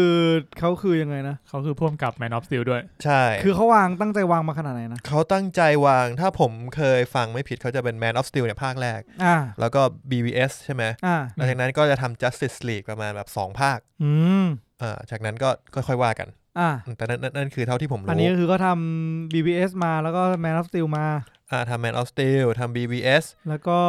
แล้วก็ทำ Justice มา Justice League ในแค่ช่วงโปรดักชันที่ต้องถ่ายทำ อ่า อืม เสร็จแล้วทีนี้เพื่อช่วงช่วงเก็บตกงานอะไรเงี้ยเขามีปัญหาเรื่องเอ่อลูกสาวที่ฆ่าตัวตายเพราะโรคซึมเศร้า อืม แล้วก็นอกจากนั้นผมว่าก็เป็นเรื่องของตัววอร์เนอร์เองด้วยที่ไม่ค่อยอยากจะเปลี่ยนแปลงแนวทางของ Justice League อืม อืมด้วยหลาย ๆ อย่างเช่นอย่างผมยกตัวอย่าง Suicide Squad เนี่ย ครับ ก็อยู่ ๆ ก็ถูกเอ่อเอาเข้ามาโดยที่เขาบอกว่าตั้งใจจะทำให้มันเป็น Guardian of the Galaxy อืม เพราะว่าพยายามจะไต่กระแส Guardian ตอนนั้น ใช่ ผมว่า Justice League ก็มีความต้องการที่จะเปลี่ยนหัวเรือ อืม อืมจากโทนดาร์กมาก ๆ ให้กลายเป็นโทนคล้ายๆอเวนเจอร์ อืม นี่ก็ต้องพูดตรง ๆ เพราะว่าดึงใครไม่ดึง ไปดึงจอร์ w วีดอนผู้กำกับที่ที่ทำอเวนเจอร์ภาคแรก แล้วก็อเวนเจอร์เอชอัลตรอนมา อืม เพราะฉะนั้นมันแต่เขามา ผมว่าจอร์ w วีดอนเก่ง แต่ว่าทีเนี้ย เขามารับเผือกร้อนอะ มันมารับยิ่งกว่าเผือกร้อนอีก เผือกไหม เออไหม้แล้วอ่ะ คือมันไหม้ไปแล้วอ่ะ เออ คือเรียกว่ามันไม่ได้เป็นอะไรที่เขาดูมาตั้งแต่แรกด้วย ใช่ เออ มันก็เหมือนแบบเอางานคนอื่นมา มา มา ผ ยำ สมเองอ่ะ มา เออ เออ มายำเองอ่ะ มันก็ไม่ได้สิ่งที่เราต้องการร้อยเปอร์เซ็นต์หรอก ใช่แล้วก็ จริง เขาเข้ามาคือช่วงรีชูดนะ เออ ซึ่งช่วงรีชูดมีเวลาถ่ายทำแค่แบบเดือนสามเดือนไม่เกินอ่ะ เออ คือเรียกว่าแบบไอตัวต้นแบบที่ถ่ายทำคือแบบเสร็จไปแบบเก้าสิบเปอร์เซ็นต์แล้วอะไรเงี้ย เออ อืม บางฉากก็เห็นว่าแบบแม่งลอยอ่ะ เออ เพราะว่ามันต้องแก้หลาย ๆ อย่าง อืม เออ ก็ ก็คือจอร์จวีดอนก็ ก็ ก็สวยไปในจุดนี้นะฮะ ซึ่งถ้าเขาได้กลับมาทำจริง ๆ ก็เท่าที่เห็นมีข่าวแล้วแกก็ชอบปล่อยเหลือเกินพวกรูปต่าง ๆ ช่วงเนี้ยยิ่งชอบบิว อืม เหมือ บิ้ น ว แบบ หนัก ว่าได้ เลย ได้ปล่อยของอ่ะ เออ ก็ผมว่ามันก็ดีที่เราจะได้เห็นออริจินอลไอเดียของเขา อืม อืม ซึ่ง แต่ออริจินัลไอเดียที่ไม่ได้ถูกเก็บตกมันจะโอเคป่ะวะ ที่จริงผมคิดว่าพอถึงจุดเนี้ยมันจะยังเป็นออริจินอลไอเดียของเขาอยู่จริงหรือเปล่า มันนานเกินแล้วอ่ะ มัน มันยังเป็นอยู่เชื่อผม คือหมายถึงว่าถ้าในตอนนั้นอ่ะมันคือออริจินอลใช่ไหมที่ทำเสร็จแล้ว ก็ปล่อย ถ้าสมมติว่าทำถ้าเป็นเขาเป็นคนทำนะแซกสไนเดอร์แต่สำหรับตอนเนี้ยมันคือแบบเป็นออริจินอลที่เขาอาจจะเคยแบบเขาได้รับข้อมูลมาเพิ่มอ่ะเคยดูภาคนี้แล้ว อ๋อ เคยดูเรื่องนู้นเรื่องนี้มาแล้ว เอ้ยตรงนี้ที่เราทำอาจจะไม่เวิร์กแก้หน่อย เออ เออ แล้วมันกลายเป็นไอเดียที่แบบเพิ่มเติมขึ้นมา มัน อันนี้น่าสนน่า เพ คิด ราะมัน นะ กลายเป็นว่ามันก็ไม่ใช่ออริจินอลในครั้งแรกที่เขาคิดแล้วหรือเปล่า อันนี้ก็น่าคิดว่าเขาจะทำแบบนั้น หรือเขาจะยึดตามออริจิน l ลไอเดียเขา แบบเออแบบ แต่ สต เรา อรี่บอร์ดที่เขาคิดมา เราก็ ซึ่ง ไม่รู้ เราไม่มี ซึ่ง ทางรู้ เออซึ่งเราก็อาจจะตีตีฟันธงได้ว่ามันก็น่าจะทำตามสิ่งที่มันทำอย่างน้อยมันถ่ายทำไปแล้ว ใช่ เพราะว่าเออจากที่ได้ยินคือเขาอ่ะไม่ได้ถ่ายทำใหม่เพิ่มเติมนะ อืม ก็คือใช้ฟุตเทจเดิมที่ถ่าย ก็ถ้าเขาเชื่อถ้าเขาคิดว่าเขาถ่ายทำเสร็จแล้วอะ ใช่ แต่ว่าที่ทำที่ต้องทำเพิ่มเติมอ่ะ แล้วก็บอกว่างบบานปลายไปแบบเกิน 30 ล้าน เออได้ยินว่า 60 70 เลยล่ะ ใช่น่าจะถึงขั้นนั้นก็คือพวกแบบ CG CG post production ต่าง อืม ๆ ต้องมาทำใหม่ทำเพิ่ม อืม อืม ก็ แล้วอันนี้คือ คือใครตัดสินใจทำนะ แฟน แฟนแฟนอะไร แฟนแฟน ไม่ไม่ แฟน เราแบบคนที่จ่ายตังค์ตรงเนี้ยว อร์เนอร์ ก็ผมว่ามันคุ้มค่ากว่าเพราะเขาเปิดตัว HBO Max ถูกไหม ใช่ แล้วเรื่องเนี้ยผมว่ามันน่าจะมีภาษีพอทำให้คนแม่งอยากสมัคร HBO Max แต่มันมา2021เลยนะ ก็ไม่เป็นไรยังไงคุณก็สมัครไว้ อืม แล้วการที่คุณลงทุนลงทุนตรงนี้ก็เหมือนเป็นค่าโปรโมทเป็นที่ไอเพชรพูดสัปดาห์ที่แล้วปะ ใช่ เออ มันเหมือนเป็นกึ่งกึ่งๆ เป็นมาร์เก็ตติ้ง อืม ด้วยว่าแบบ เฮ้ยชไนเดอร์คัตนะ แต่จริงๆแฟนๆก็อยากรู้รวมถึงไม่ใช่แฟนๆเองก็สนใจแหละว่า เชื่อ มันจะเป็นยังไงวะ และอีกอย่างหนึ่งมันคือการเขาเรียกว่ากู้หน้าของวอร์เนอร์ อืม การที่เอาเงินลงทุนตรงนี้ไปเหมือนเป็นการปรับภาพลักษณ์คือวอร์เนอร์ถูกถูกตั้งแต่แม่อ่าไบวีเอสแล้วก็ซูเอซายสคอร์ Justice League มันถูกตาหน้าไปแล้วว่ามันเป็นพวกแบบหักหลังแฟนอะ อ่า อ่าทรยศแฟนทรยศผู้กำกับไม่ซื่อตรงต่อความออริจินอลอะไรเงี้ย อืม ถ้าเขาลงทุนตรงนี้ไปแล้วก็บอกว่าให้แซ็กสไนเดอร์กำกับมา ไม่ว่ามันจะออกมาดีไม่ดีอะ อย่างน้อยมันได้แบบว่าซื้อใจนะ ซื้อใจแฟนๆว่า เฮ้ยเนี่ยกูทำให้ไง อืม อืม ในสิ่งที่หลายๆ คนเขาก็คุยกัน พวกนักวิจารณ์เขาก็คุยกันว่าแบบ มันไม่น่าเป็นไปได้แค่อยู่ๆจะมาลงทุนให้กับหนังที่แบบเราทำออกไปแล้วได้ยังไง ลงทุนใหม่ เออ ตั้งเท่าไหร่ ก็ถือเป็นการตัดสินใจที่น่าสนใจ อืม อืมจริงจนหลังจากนั้นก็มีกระแสเนี่ยเอเยอร์คัตเนี่ยซูซายสควอต เอ่อฮะเมื่อเมื่อกี้เขาเพิ่งทวิตเตอร์ออกมาว่า ว่าของเขาเนี่ยที่เขาทำอ่ะมันต้องดาร์กกว่านี้ ใคร เดวิดเอเยอร์ แบบ ก็น่าสนใจนะ แบบโจ๊กเกอร์เนี่ยคือดาร์กเลยที่จะอยู่ในซูซายสคอตอะไรเงี้ย ก็ดีนะผมสนใจที่ที่จะเห็นจาเลตลิโต ม เยอะกว่านี้ ใช่ เขาไม่น่าเอาดาราออสการ์มาทำ เอา อะไร มาเล่นแค่เนี้ย เออ เอ อ เสียดายของ เอ อซูซายสควอตผมก็ไม่รู้ว่ามันจะออกมาต่างจากเดิมขนาดไหนนะ แต่ว่าผมว่า Justice League อ่ะมันน่าจะต่างจากเดิมเยอะอยู่ อืม มาก อยากดู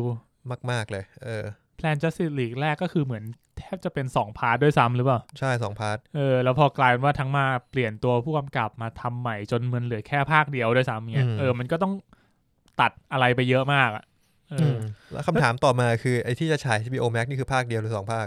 ก็มีตั้งแต่เป็นภาคเดียวเป็นสองภาค หรือว่าจะทำเป็นซีรีส์สี่ตอนอะไรพวกเนี้ย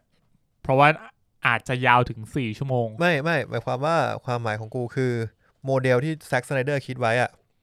คือถ้าโมเดลเดิมผม Justice ว่า League มั น่าน จะ จะ เป็ เป็น นสองภาค เป็นหนังสองภาคถ้า เออ เป็นออริจินอลไอเดียเขานะ ซึ่งอ่ะตอนเนี้ยมันถ่ายทำอ่ะมันถ่ายแค่ภาคเดียวแน่นอน มันยังไม่ถ่ายภาคสองหรอก ให้กูเดานะ ไม่รู้อ่ะเอออันนี้ไม่รู้เหมือน เอ กัน อ ออกภาคหนึ่งมาก่อน เอาภาคหนึ่งมาก่อนแล้วไง ถ้ากระ ถ้า แสดี แต่เขาบอกว่าไม่ ทำภา มี คสองอ่ะ เออ เออ เขาบอกว่าไม่ไม่มีรีชูดด้วยนะ ก็ถ้ากระแสดีไง อ่าถ้ากระแสดีแปลว่าภาค ก็มัน สอง เป็น จะได้ฉายลง ก็มันเป็นหนังแก้อะใช่ปะล่ะ เออเป็นหนัง แล้วว่า แก้ แล้วทุกคนก็จะรับได้ด้วยแต่ว่าเออออกมาดูก่อนว่า เออของของสไนเดอร์เขาโอเคจริงหรือเปล่า อืม ถ้า เฮ้ยคนบอกว่าเฮ้ยโหอันนี้แม่งต้องมีต่อแล้วว่าภาคสองต้องมา ผมอยากให้มันออกมาเป็นซีรีส์เหมือนกันนะ เจ็ดเป็ด มินิซีรีส์แบบสี่ตอนสามตอนอะไรเงี้ย ผมว่าเดี๋ยวตอนนั้นก็คงดูอีกทีอะผมว่าถ้ามุดโควิดยังไม่หมดอะก็เป็นทางเลือกที่น่าสนใจกว่าออกลง สองพันยี่สิบเอ็ดเลยนะ เราจะยังไม่ได้ออกมาจากบ้านอีกเหรอ กูว่ามันมันพูดยากอะ เศร้าอ่ะแค่รู้สึกเศร้าเฉย เออ ไม่มึง ตอนเนี้ยคือมันมีข่าวมาเยอะมากนะที่แบบว่า มั่นใจได้ยังไงว่า 2021 อ่ะ จะมีวัคซีนแล้วอะ ก็จริง ในเมื่อเชื้อยังกลายพันธุ์ทุกวันอะ ไม่เป็นไรหรอกแต่เรามั่นใจได้ว่า 2021 เราจะมี Justice League Snyder Cut ใช่ ดูใน ห้ HBO Max อ่า แต่นานเหมือนกันนะ ซึ่งต้องบอกว่า HBO Max จะมีในไทยหรือเปล่า ไม่สำคัญแต่เราดู Justice League ได้ นั่นแหละครับ ถึงตอนนั้นเราน่าจะดูได้ เออ อืม ไม่ทางใดก็ทางหนึ่งนะครับ ใช่ครับโหแต่อย่างนี้แม่งแปลกเหมือนกันนะหมายถึงว่าอย่างเงี้ยท้ายแล้วอนะมันจะกลายเป็นวัฒนธรรมใหม่ปะวะ แบบขอคัด แบบหนังไม่ดีอ่ะ ไม่มันก็ต้องดูเป็นเคสเคสไปว่าหนังไม่ดีเพราะอะไรเปล่าวะ หนังไม่ดีอ่ะ มีปัญหานู่น คัดใหม่ ไม่หรอกแต่ ก็ ว่า อยู่ที่ผู้ลงทุนแหละว่าเขายอมรับที่จะทำไหม ใช่แล้วก็อันนี้ด้วยความที่มันเป็นปัญหาด้วยความแบบเปลี่ยนตัวผู้กำกับไง นี่ไง มันก็จะมีเหมือนแบบแบบหัวเรือสองเวอร์ชันอ่ะ มันก็เลยมีมีแบบมีข้อที่จะทำให้พูดแบบ พูดแล้วโอเคอ่ะที่จะบอกว่ามีชไนเดอร์คัตออกมา อืม เออแต่ถ้าเกิดมึงเป็นแบบมึงทำมาแล้วตั้งแต่ภาคแรกแล้วมันไม่ดีอ่ะมึงจะบอกว่าเฮ้ยกูขอตัดใหม่ได้ปะ ถ้าอย่างนั้นเนี่ย อ ผ ย่าง ม เงี้ย ขอ มัน ถาม อย่างใหม่ เงี้ยมันกูว่ามันไม่เวิร์กเว้ย ให้ผมข ไม่ อ ได้ ถามใหม่ ถ้าสมมติว่าแฟนๆ เกมออฟโ n e นบอกว่า เปลี่ยนตัวร่วมกับ เปลี่ยน ได้ไหม ซีซั่นเจ็ดได้ไหม สั้น8 เออ ซีซั่นแปดได้ไหม จริง ๆ อยากไล่เปลี่ยนที่สั้น7บางตอนเลย ว่าไม่ได้ ทำไมอ่ะ ถ้ากูไม่รู้มันเกิดปัญหาอะไรอะแต่มันไม่ใช่อ่ะ หรือไม่ก็สมมติว่าอะไร มัน จอร์ดอ่ะสมมติจอร์ดลุงจอร์ดโผล่มาบอกว่า จอร์ดคูนี่ จอร์ดเออ เอาอาอา จอร์ วะ จจอร์แฮริสันอ่ะ จอร์ดเฮริสันก็มาไอ้สัตว์ อ่ะสมมติคุณจอร์จเนี่ย เขาบอกว่าอืมภาคแปดเนี่ย ไม่มีอะไรใกล้เคียงหรือตรงกับสิ่งที่ผมกำลังจะเขียนตอนนี้เลย ผมขอกำกับ ซึ่ง เอง ผมอ่ะมีไอเดียในการเขียนไว้อยู่แล้ว ผมเมื่อเดี๋ยวเล่มแปดมันกำลังจะออกเล่มแล้วอะไรแหละคือมันกำลังจะออกเนี่ย ให้ทำไม ให้มันดีชูดซีซั่นเจ็ด ผมว่ามัน ซี ต่า ซั่ ง นแปด มันต่างกัน เพราะว่าอี ชไนเดอร์คัต เนี่ยมันถ่ายไว้เสร็จแล้ว อืม มันแค่เอามาตัดใหม่เพิ่ม CG เข้าใจ งบงบไม่เกิน ผมว่าไม่เกินไม่หลุดเกิน 70 อ่ะ อืม ประมาณนี้หกสิ อ่า บ ลงทุน 70 ล้านเพิ่ม อืม แต่เกมออฟโทนคือมึงต้องเขียนบทใหม่ คือมึงทำใหม่ซีซั่นหนึ่ง อืม มันเห แล้ มือ วน แบบ กู เขียน ได้ ป ข่าว ระวัติศาสตร์ใหม่เลย เอ นะ อ แล้วกูได้ข่าวว่าตอนหนึ่งอ่ะแม่งลงทุนหลักแบบสิบยี่สิบล้านอ่ะ เอาแต่ถ้าสมมติว่ามันทำออกมา เผลอๆ แล้ว จะ ขาย เกิน ต่อได้อ่ะ มันน่าขายได้ปะวะ ผม มัน ว่ามั ไม่ น ขายต่อแล้วมันจบคือจบ ผมว่ามันขายถ้าถามว่าขายได้ไหมผมว่ายังไงก็ขายได้เว้ยแต่ว่า มันเป็นเคสที่ที่แปลกอะมันเหมือนแบบว่าเฮ้ยซีรีส์นี้ซีซั่นนี้ไม่สนุกว่ะทำใหม่ได้ปะ ไม่แต่มันไม่ตัดสมมติเข้าใจว่าซีซั่นนั้นไม่สนุกทำไมได้ไหมแต่หมายความว่าในมุมมองของคุณจอร์ดเขาอาจจะบอกว่าเนี่ยไม่ไม่ตรงกับสิ่งที่ผมตั้งใจจะให้มันเป็นอะ ไม่มันไม่ใช้เหตุผลนั้นไม่ได้ซะทีเดียว เพราะว่าจอร์ดไปคุยกับไอ้ผู้กำกับนั้นแล้ว แล้วได้เพอร์มิชันแล้วที่จะให้ทำตามที่ผู้กำกับต้องการ อื อันนั้นมันมีการเซ็นไว้แล้ว เพระ แต่ เหมือน ว่า เออเพราะเหมือนลุงแกก็เป็นเป็น อ่า ที่ปรึกษาทุกซีซั่นด้วย แต่ e justice league เนี่ยคือเหมือนวอร์เนอร์เนี่ยไปหักหลังพ่วงกับนิดนึงด้วย เพราะฉะนั้นวอร์เนอร์อาจจะรู้สึกผิดอยู่ลึก อืม ๆเอออยากให้มีการแก้ไขเรื่องนี้เกิดขึ้น แต่นี่คือ HBO ก็บอกว่า เฮ้ย มึงเต็มที่เลยเฮียสิบตอนก็ได้ทำต่ออีกสองซีซั่นก็ได้กูเต็มที่มึงอยู่กับกูนานๆ เฮ้ยพี่ผมจะจบแล้วอะผมจบแล้วแปดตอนเชื่อผมผมเฮ้ย กี่ตอนนะหกตอน เออ ผมเล่าจบละเอียดยิบ นี่เรื่องที่อะไรเนี่ย เกมออฟโทน ส่วนอีกเรื่องหนึ่งก็น่าจะมีแบบค่ายบอกว่า โจบเพอ สิบซีซั่นแล้ว พระเอกกูเลิกเล่นแล้ว จบเฮ้ย มีใครคิดถึงจักรวาลนั้นไหม ไม่รู้แหละแต่กาแฟเรามาละ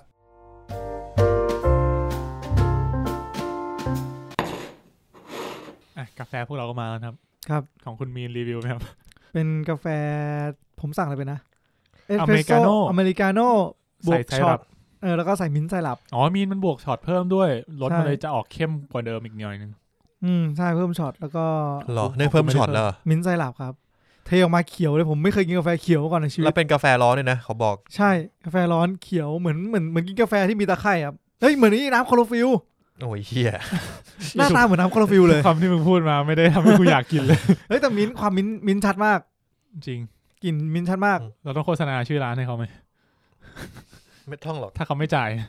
ไม่เป็นไรหรอก เขา เหมือน คงเป็น คือเหมือนมึงไม่ได้จะชมเท่าไหร่อะจริง เฮ้ยแต่มันอร่อยนะของผมผมชอบนะ เอออ่ะของผมก็เป็นเอ่ออเมริกาโน่เย็นครับ ใส่เฮเซลนัทไซรัป อืม ก็อร่อยดี ผมชอบกินเฮเซลนัทหอ ก็ มดีหอมหอ ก็ มแป คือ ล มี ก แค่มีแค่กลิ่นเทสนัทละเลื่อละเลื่อมา ๆใช่ แล้วมันก็ไม่ขมมากเท่าไหร่นะ ของคุณต้านเนี่ยผมไม่มั่นใจผมได้กลิ่นอะไรบ้าง ๆ ของผมแม่งคือ ที่จริงถ้าบอกเมนูของไอ้ต้านเขาอาจจะรู้จากร้านก็ได้นะ อ่ะ เพราะมันค่อนข้างแปลกจากร้านอื่น ชื่อว่า เชื่อเมนูไม่บอกแล้วกันแต่มันเป็นเอสเปรสโซ กลัวรู้ เอสเปรสโซใส่เข้าไปในแบล็กโกโก้ อืม เออผมก็คาดผมก็ไม่รู้ว่ามันจะคาดหวังว่ากับมันยังไงดี แต่ว่าแค่เมนูแปลกดีก็เลยลองสั่ง ครับ ก็เป็น ช่วยบรรยายความรู้สึกหน่อย กาแฟครีมๆมะ ตอนแรกมันมีความกาแฟนมอยู่ นม กาแฟนมใช่ อ่าเสร็จแล้วพอมันก็จะทิ้งท้ายเราด้วยเอ่อ ดาร์กโกโก้ ความชาโคของโกโก้อะ เออ เออ ผมคิดว่ามันเหมือนแบบ เพชรนิยามมันเหมือนกินถ่าน ซึ่งกูไม่เคยกินถ่านบอกเลย ผมว่ามันได้ฟีลแบบคุณนั่งอยู่ที่กระท่อมไม้ริมทะเลสาบอะแล้วกินอันเนี้ย อืม ร้อนอ่ะมันกำลังดี กระท่อมไม้ริมทะเลสาบ เออ ต้องแบบผูๆเลยวะ ไม่ต้องไม่ต้อง นั่นแหละเหมือนในหนังฝรั่งอ่ะกระท่อมไม้ริมทะเลสาบหนังฝรั่งอ่ะ แบบ เออ เล็ก หนาวๆนิดนึง เล็กเฮาส์ กินนี้แล้วร้อนกำลังดี อืม ของผมอะผมว่า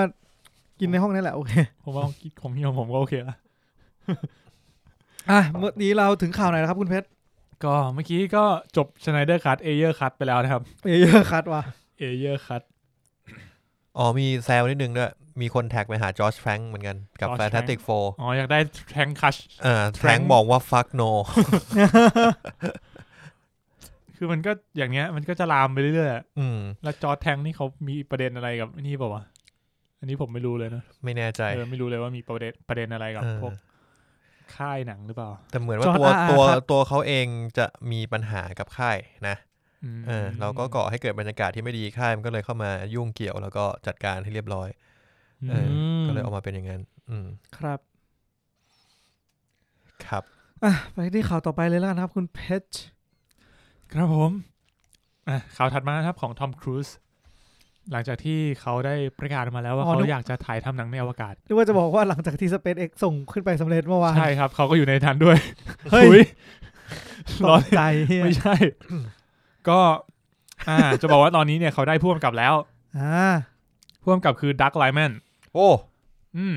ดักไนแมนนี่เคยทำอะไรมาก่อนครับ ก็เคย บอลปะ กำกับ Age of Tomorrow Jumper Mr. and โอ้โห Mrs. มา Smith ทางนี้นี่หว่า หรือว่า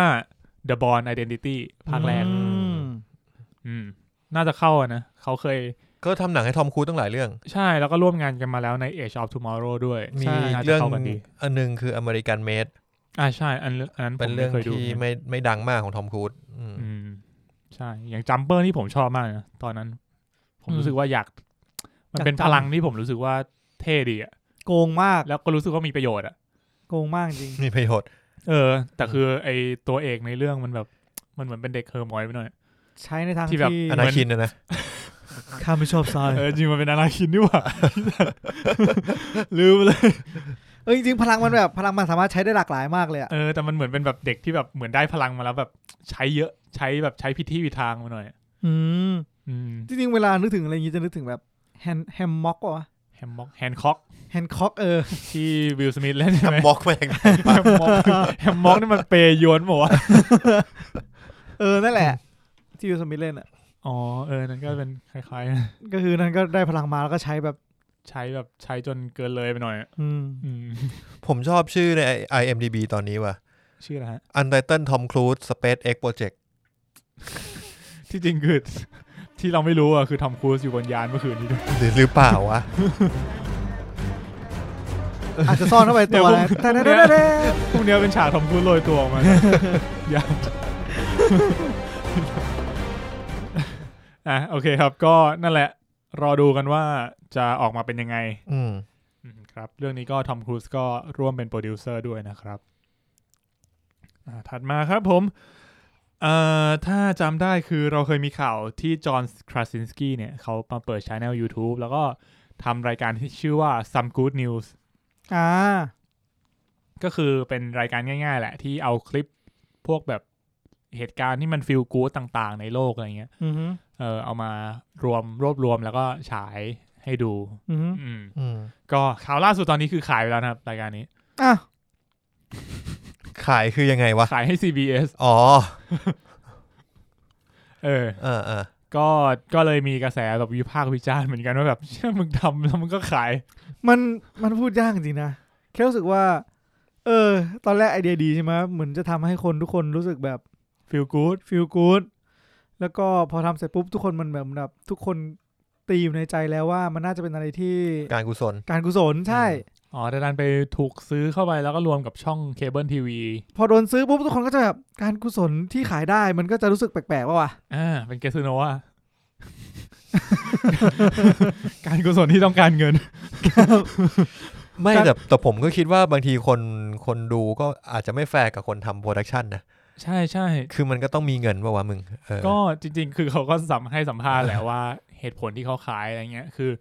เพราะว่าช่วงเนี้ยมันเป็นช่วงโควิด ช่วงกักตัวใช่ไหม เออ ครับ ก็แปลว่าเขาไม่ได้ทำงานไม่ได้ไปถ่ายหนัง ไม่ได้กำกับอะไร อืม เขาก็เลยมีเวลาอยู่บ้าน อืม ซึ่งเขาคิดไว้แล้วว่าหลังจากที่มันหมดช่วงนี้ไปอ่ะยังไงเขาก็ต้องกลับไปทำงานของเขา อ่ะ เออ เพราะงั้นมันก็มีอยู่สองทางที่เขาคิดไว้คือ ขายทิ้ง ขายทิ้งหรือ เลิ เลิก ก เออ เออเลิกทำไปเลย ซึ่งเขาก็โอเคกับการที่มีสิ่งนี้ให้ประชาชนดูต่อไป ใช่ ซึ่งรายการก็ไม่ได้ยกเลิก ก็ยังเข้ามาดูฟรีได้ตามปกติ ใช่แล้ว แค่ ก็ จะมีโฆษ จะไป ณาของทาง CBS อืมก็จะไปรวมกับทีวีของ CBS ซึ่งตัว อืม จอห์นคราซินสกี้เนี่ยเขาก็จะไปเป็นโปรดิวเซอร์ด้วยนะเหมือนเดิม อ่า แล้วก็ เออ ก็มีงานงานประจำเพิ่มเข้ามาอีก เออก็อาจจะแบบไม่ไปเป็นโฮสต์บ้างเหมือนเดิม อ่า อืมอะไรอย่างนี้ ครับ ครับผม ข่าวดีๆวันนี้ ใช่ มากินนี่กันสิ เอ้ยแต่ข่าวมันมันดูแล้วมันฟีลกู๊ดจริง ๆ นะ หลาย ๆ อันนะ า อืมก็ลองไปเซิร์ชดูได้นะครับในใน YouTube ครับ อืม some good news นะครับ some good news news เติม s เป็นข่าว ครับ ครับผมอ่ะถัดมาข่าวที่เราพูดถึงไปในตอนต้นนะครับ คือ Sonic ภาค 2 ก็ไฟเขียวแล้วจากพาราเมล อืม ครับ อืมก็จะได้ทีมเดิมกลับมาหมดเลย ทั้งพ่วงกับทั้งมือเขียนบทนะครับ ก็ภาคแรกเนี่ยทำรายได้ไปประมาณทั่วโลกคือสามร้อยหกล้าน ก็ถือว่าโอเค เห็นเขาว่าเป็นหนังที่ดีที่สุดเป็นตัวเต็งออสการ์ของประจำปี อืมเพราะว่าไม่มีเรื่อง ไม่มีเรื่องอื่นจะเข้า ละ โคตรดี อืมถ้าเขาได้ออสการ์นี่จะได้สาขาไหนเดี๋ยวมา วิชวลเอฟเฟก ไม่มีแบบเบสสกินเพย์ ก็ไม่แน่ Invisible Man น่าจะได้ Invisible Man เออ ผมว่า อืม ดารานำหญิงเนี่ย มีแวว เฮ้ยเออล่าสุดเพชรมีข่าวนี่ใช่ไหมว่าจะเลื่อน เลื่อน จาก ออส ต้น การ์ ปีเป็นกลางปี อ๋อใช่มีข่าวอาทิตย์ที่แล้ว พูดถึงไปแล้วว่าออสการ์น่าจะกำลังพิจารณาอยู่ว่าจะเลื่อนหรือเปล่า แต่ยังไม่ได้คอนเฟิร์มนะ คุณคิดเห็นไงครับคุณตั้นเลื่อนดีไหมครับ จากต้นปีเป็นกลางปี ผมว่าเลื่อนดี จากหน้าหนาวเป็นหน้าร้อน เพราะว่ามึงยังไม่ได้ฉายหนังอะไรเลย มึงจะเอาอะไรมา เรื่อง กลาง ราศี กลางกลางปีคือตอนนี้ปะ ตอนนี้ใ ตอนนี้เลย ห กลาง งปี ปีไหมโอ้โหไอ้สารความกรอบของมึง อืม กลางปีก็กลางปีเดียววะเดือน โฆษณาให้เขาด้วยไหมถ้ากรอบขนาดเนี้ยกูว่าก ลางปีหน้าใช่ไหม กลางปีหน้าออสการ์ ก็ต้องถามว่าเลนส์หนังที่มันจะเอามาชี้วัดอะมันจะเป็นช่วงไหนบ้าง อืม ก็ตลอดตั้งแต่ปีนั้นถึงปีนี้ อืมแล้วปีต่อไปอ่ะ 2022อ่ะจะเป็นเลนส์หนังช่วงไหนถึงไหนตอนไหนบ้าง ก็เริ่มจากรอบสัปดาห์เอ้ยรอบที่แล้วถึงรอบนี้ งั้นผมว่าถ้าเอาให้แฟร์ต้องเป็นหนังที่วางกำหนดฉายไว้ก่อน เป็นหนังที่แบบเคยวางกำหนดฉายว่าจะวางกำหนดตั้งแต่ปีนี้ แต่ต้องถูกเลื่อนเพราะโควิด อ่ะทำไมไม่เอาที่มันแบบไม่รู้ดิสำหรับผมแค่รู้สึกว่า ก็ที่ได้ฉายตั้งแต่ประกาศรอบที่แล้วถึงรอบปัจจุบันก็พอปะ ก็แบบนั้นก็น่าจะได้ อืม อืม อืม ถ้าเกิดแบบไม่ต้องคิดมากก็แค่นี้จบๆไป อืม อืมเออเนี่ยพอพูดถึงเรื่องนี้มีข่าวอันนี้เหมือนกัน ครับ ของ Golden Globe เขาออกมา ต้องออกมาสัมภาษณ์ถึงกฎเกณฑ์ใหม่ในการมอบรางวัลนักแสดงนำเพราะว่า The Mandalorian เนี่ยเอ่อตัวนักแสดงนำเปโดรปาสคาลเนี่ยเขาให้เสียงซะเยอะ อ่า ไม่เห็นหน้า เพราะงั้น Golden Globe เขาเลยออกมาแบบออกกฎเพิ่มเติมว่าสำหรับนักแสดงที่ให้เสียงอย่างเดียวเนี่ย จะไม่ได้ถูกรับพิจารณาในการให้รางวัลสาขานักแสดงน อืม ำอืม เมกเซนไหม ก็เมกเซนไหม แล้วถ้าเขาแสดงก็ด้วยอ่ะคุณจะพิสูจน์ยังไงว่าเขาแสดงหรือไม่แสดงภายใต้หน้ากากนั้น ผมว่าเขาคงต้องมีข้อมูลระดับหนึ่ง อืม ว่าจริง ๆ แล้วเขาแสดงหรือไม่แสดง แต่กูคิดว่าไม่ได้ชิงอยู่แล้ว อืม แต่คือคือจากข่าวเนี่ยคือตัวเปโดรปาสคาลเขาก็ไม่ได้แสดงเยอะจริง ๆ นะ อืม เกินครึ่งอะ่ะ เกินครึ่งแน่นอน คือจะมีหลักๆ เขาบอกว่าจะมีสตันท์สองคน คือคนหนึ่งที่ถนัดใช้ปืน อืม อืม แล้วก็อีกคนหนึ่งที่ถนัดแบบการต่อสู้ประชิดตัว อืม อะไรเงี้ยสำหรับแต่ละฉากบูฉากแอคชั่น อืม อืมเพราะงั้นก็ตัวเปโดรวัสคาวจริงๆคือ ก็ไม่ได้ถ่ายเยอะเท่าไหร่ แล้วก็มีแค่ฉากเห็นหน้าก็น่าจะไม่ถึงนาที ครับ อืม ก็ดีนะ ก็ชัดเจนดีนะ ผมว่า ก็ทำให้มันชัดเจนไม่งั้นก็จะไปเป็นดราม่าแบบออสการ์หลายๆเรื่องอีกที่แบบ ก็จะมีคำถามว่าแล้วไอ้พวกที่เป็น motion capture นับไหมอะไรอย่างเงี้ย อืม เออ motion capture ก็ให้ไปเลย เออ แจกไปเลย เออ มันก็จะชอบมีนักวิจารณ์บางคนบอกว่า โอ้ motion capture เนี่ยมันดีพอที่คุณจะเป็นดารงดารานามได้อะไรเงี้ย มันมันก็ไม่ชัดเจนไงออสการ์มันก็ไม่ออกมาทำอะไรทันที อืม อืม แต่อย่างเงี้ยผมว่าอย่างงี้ก็ชัดเจน ครับ อืม อืม ครับผมอ่ะถัดมานะครับ นอกจากที่เราจะมีข่าวดีเรื่อง Justice League Snyder Cut เนี่ย อืม เรายังมีข่าวว่า Henry Cavill อ๋อ อาจจะได้กลับมารับบทซูเปอร์แมนอีกครั้งหนึ่ง อ้าว เล่าให้มีนฟังนิดนึง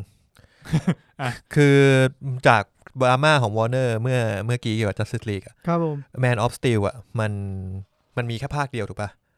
ครับ อืม แล้วมันจะไม่มันไม่มีโอกาสมีภาค 2 เลย ภาค ครับ 2 มันก็กลายเป็นเหมือน เป็ เป็น น แบ แบบ บ วีซุปมา เออ มันก็ดูไม่ใช่ภาค 2 อ่ะ อืม เออ ทีเนี้ยมันก็เลยมีข่าวว่า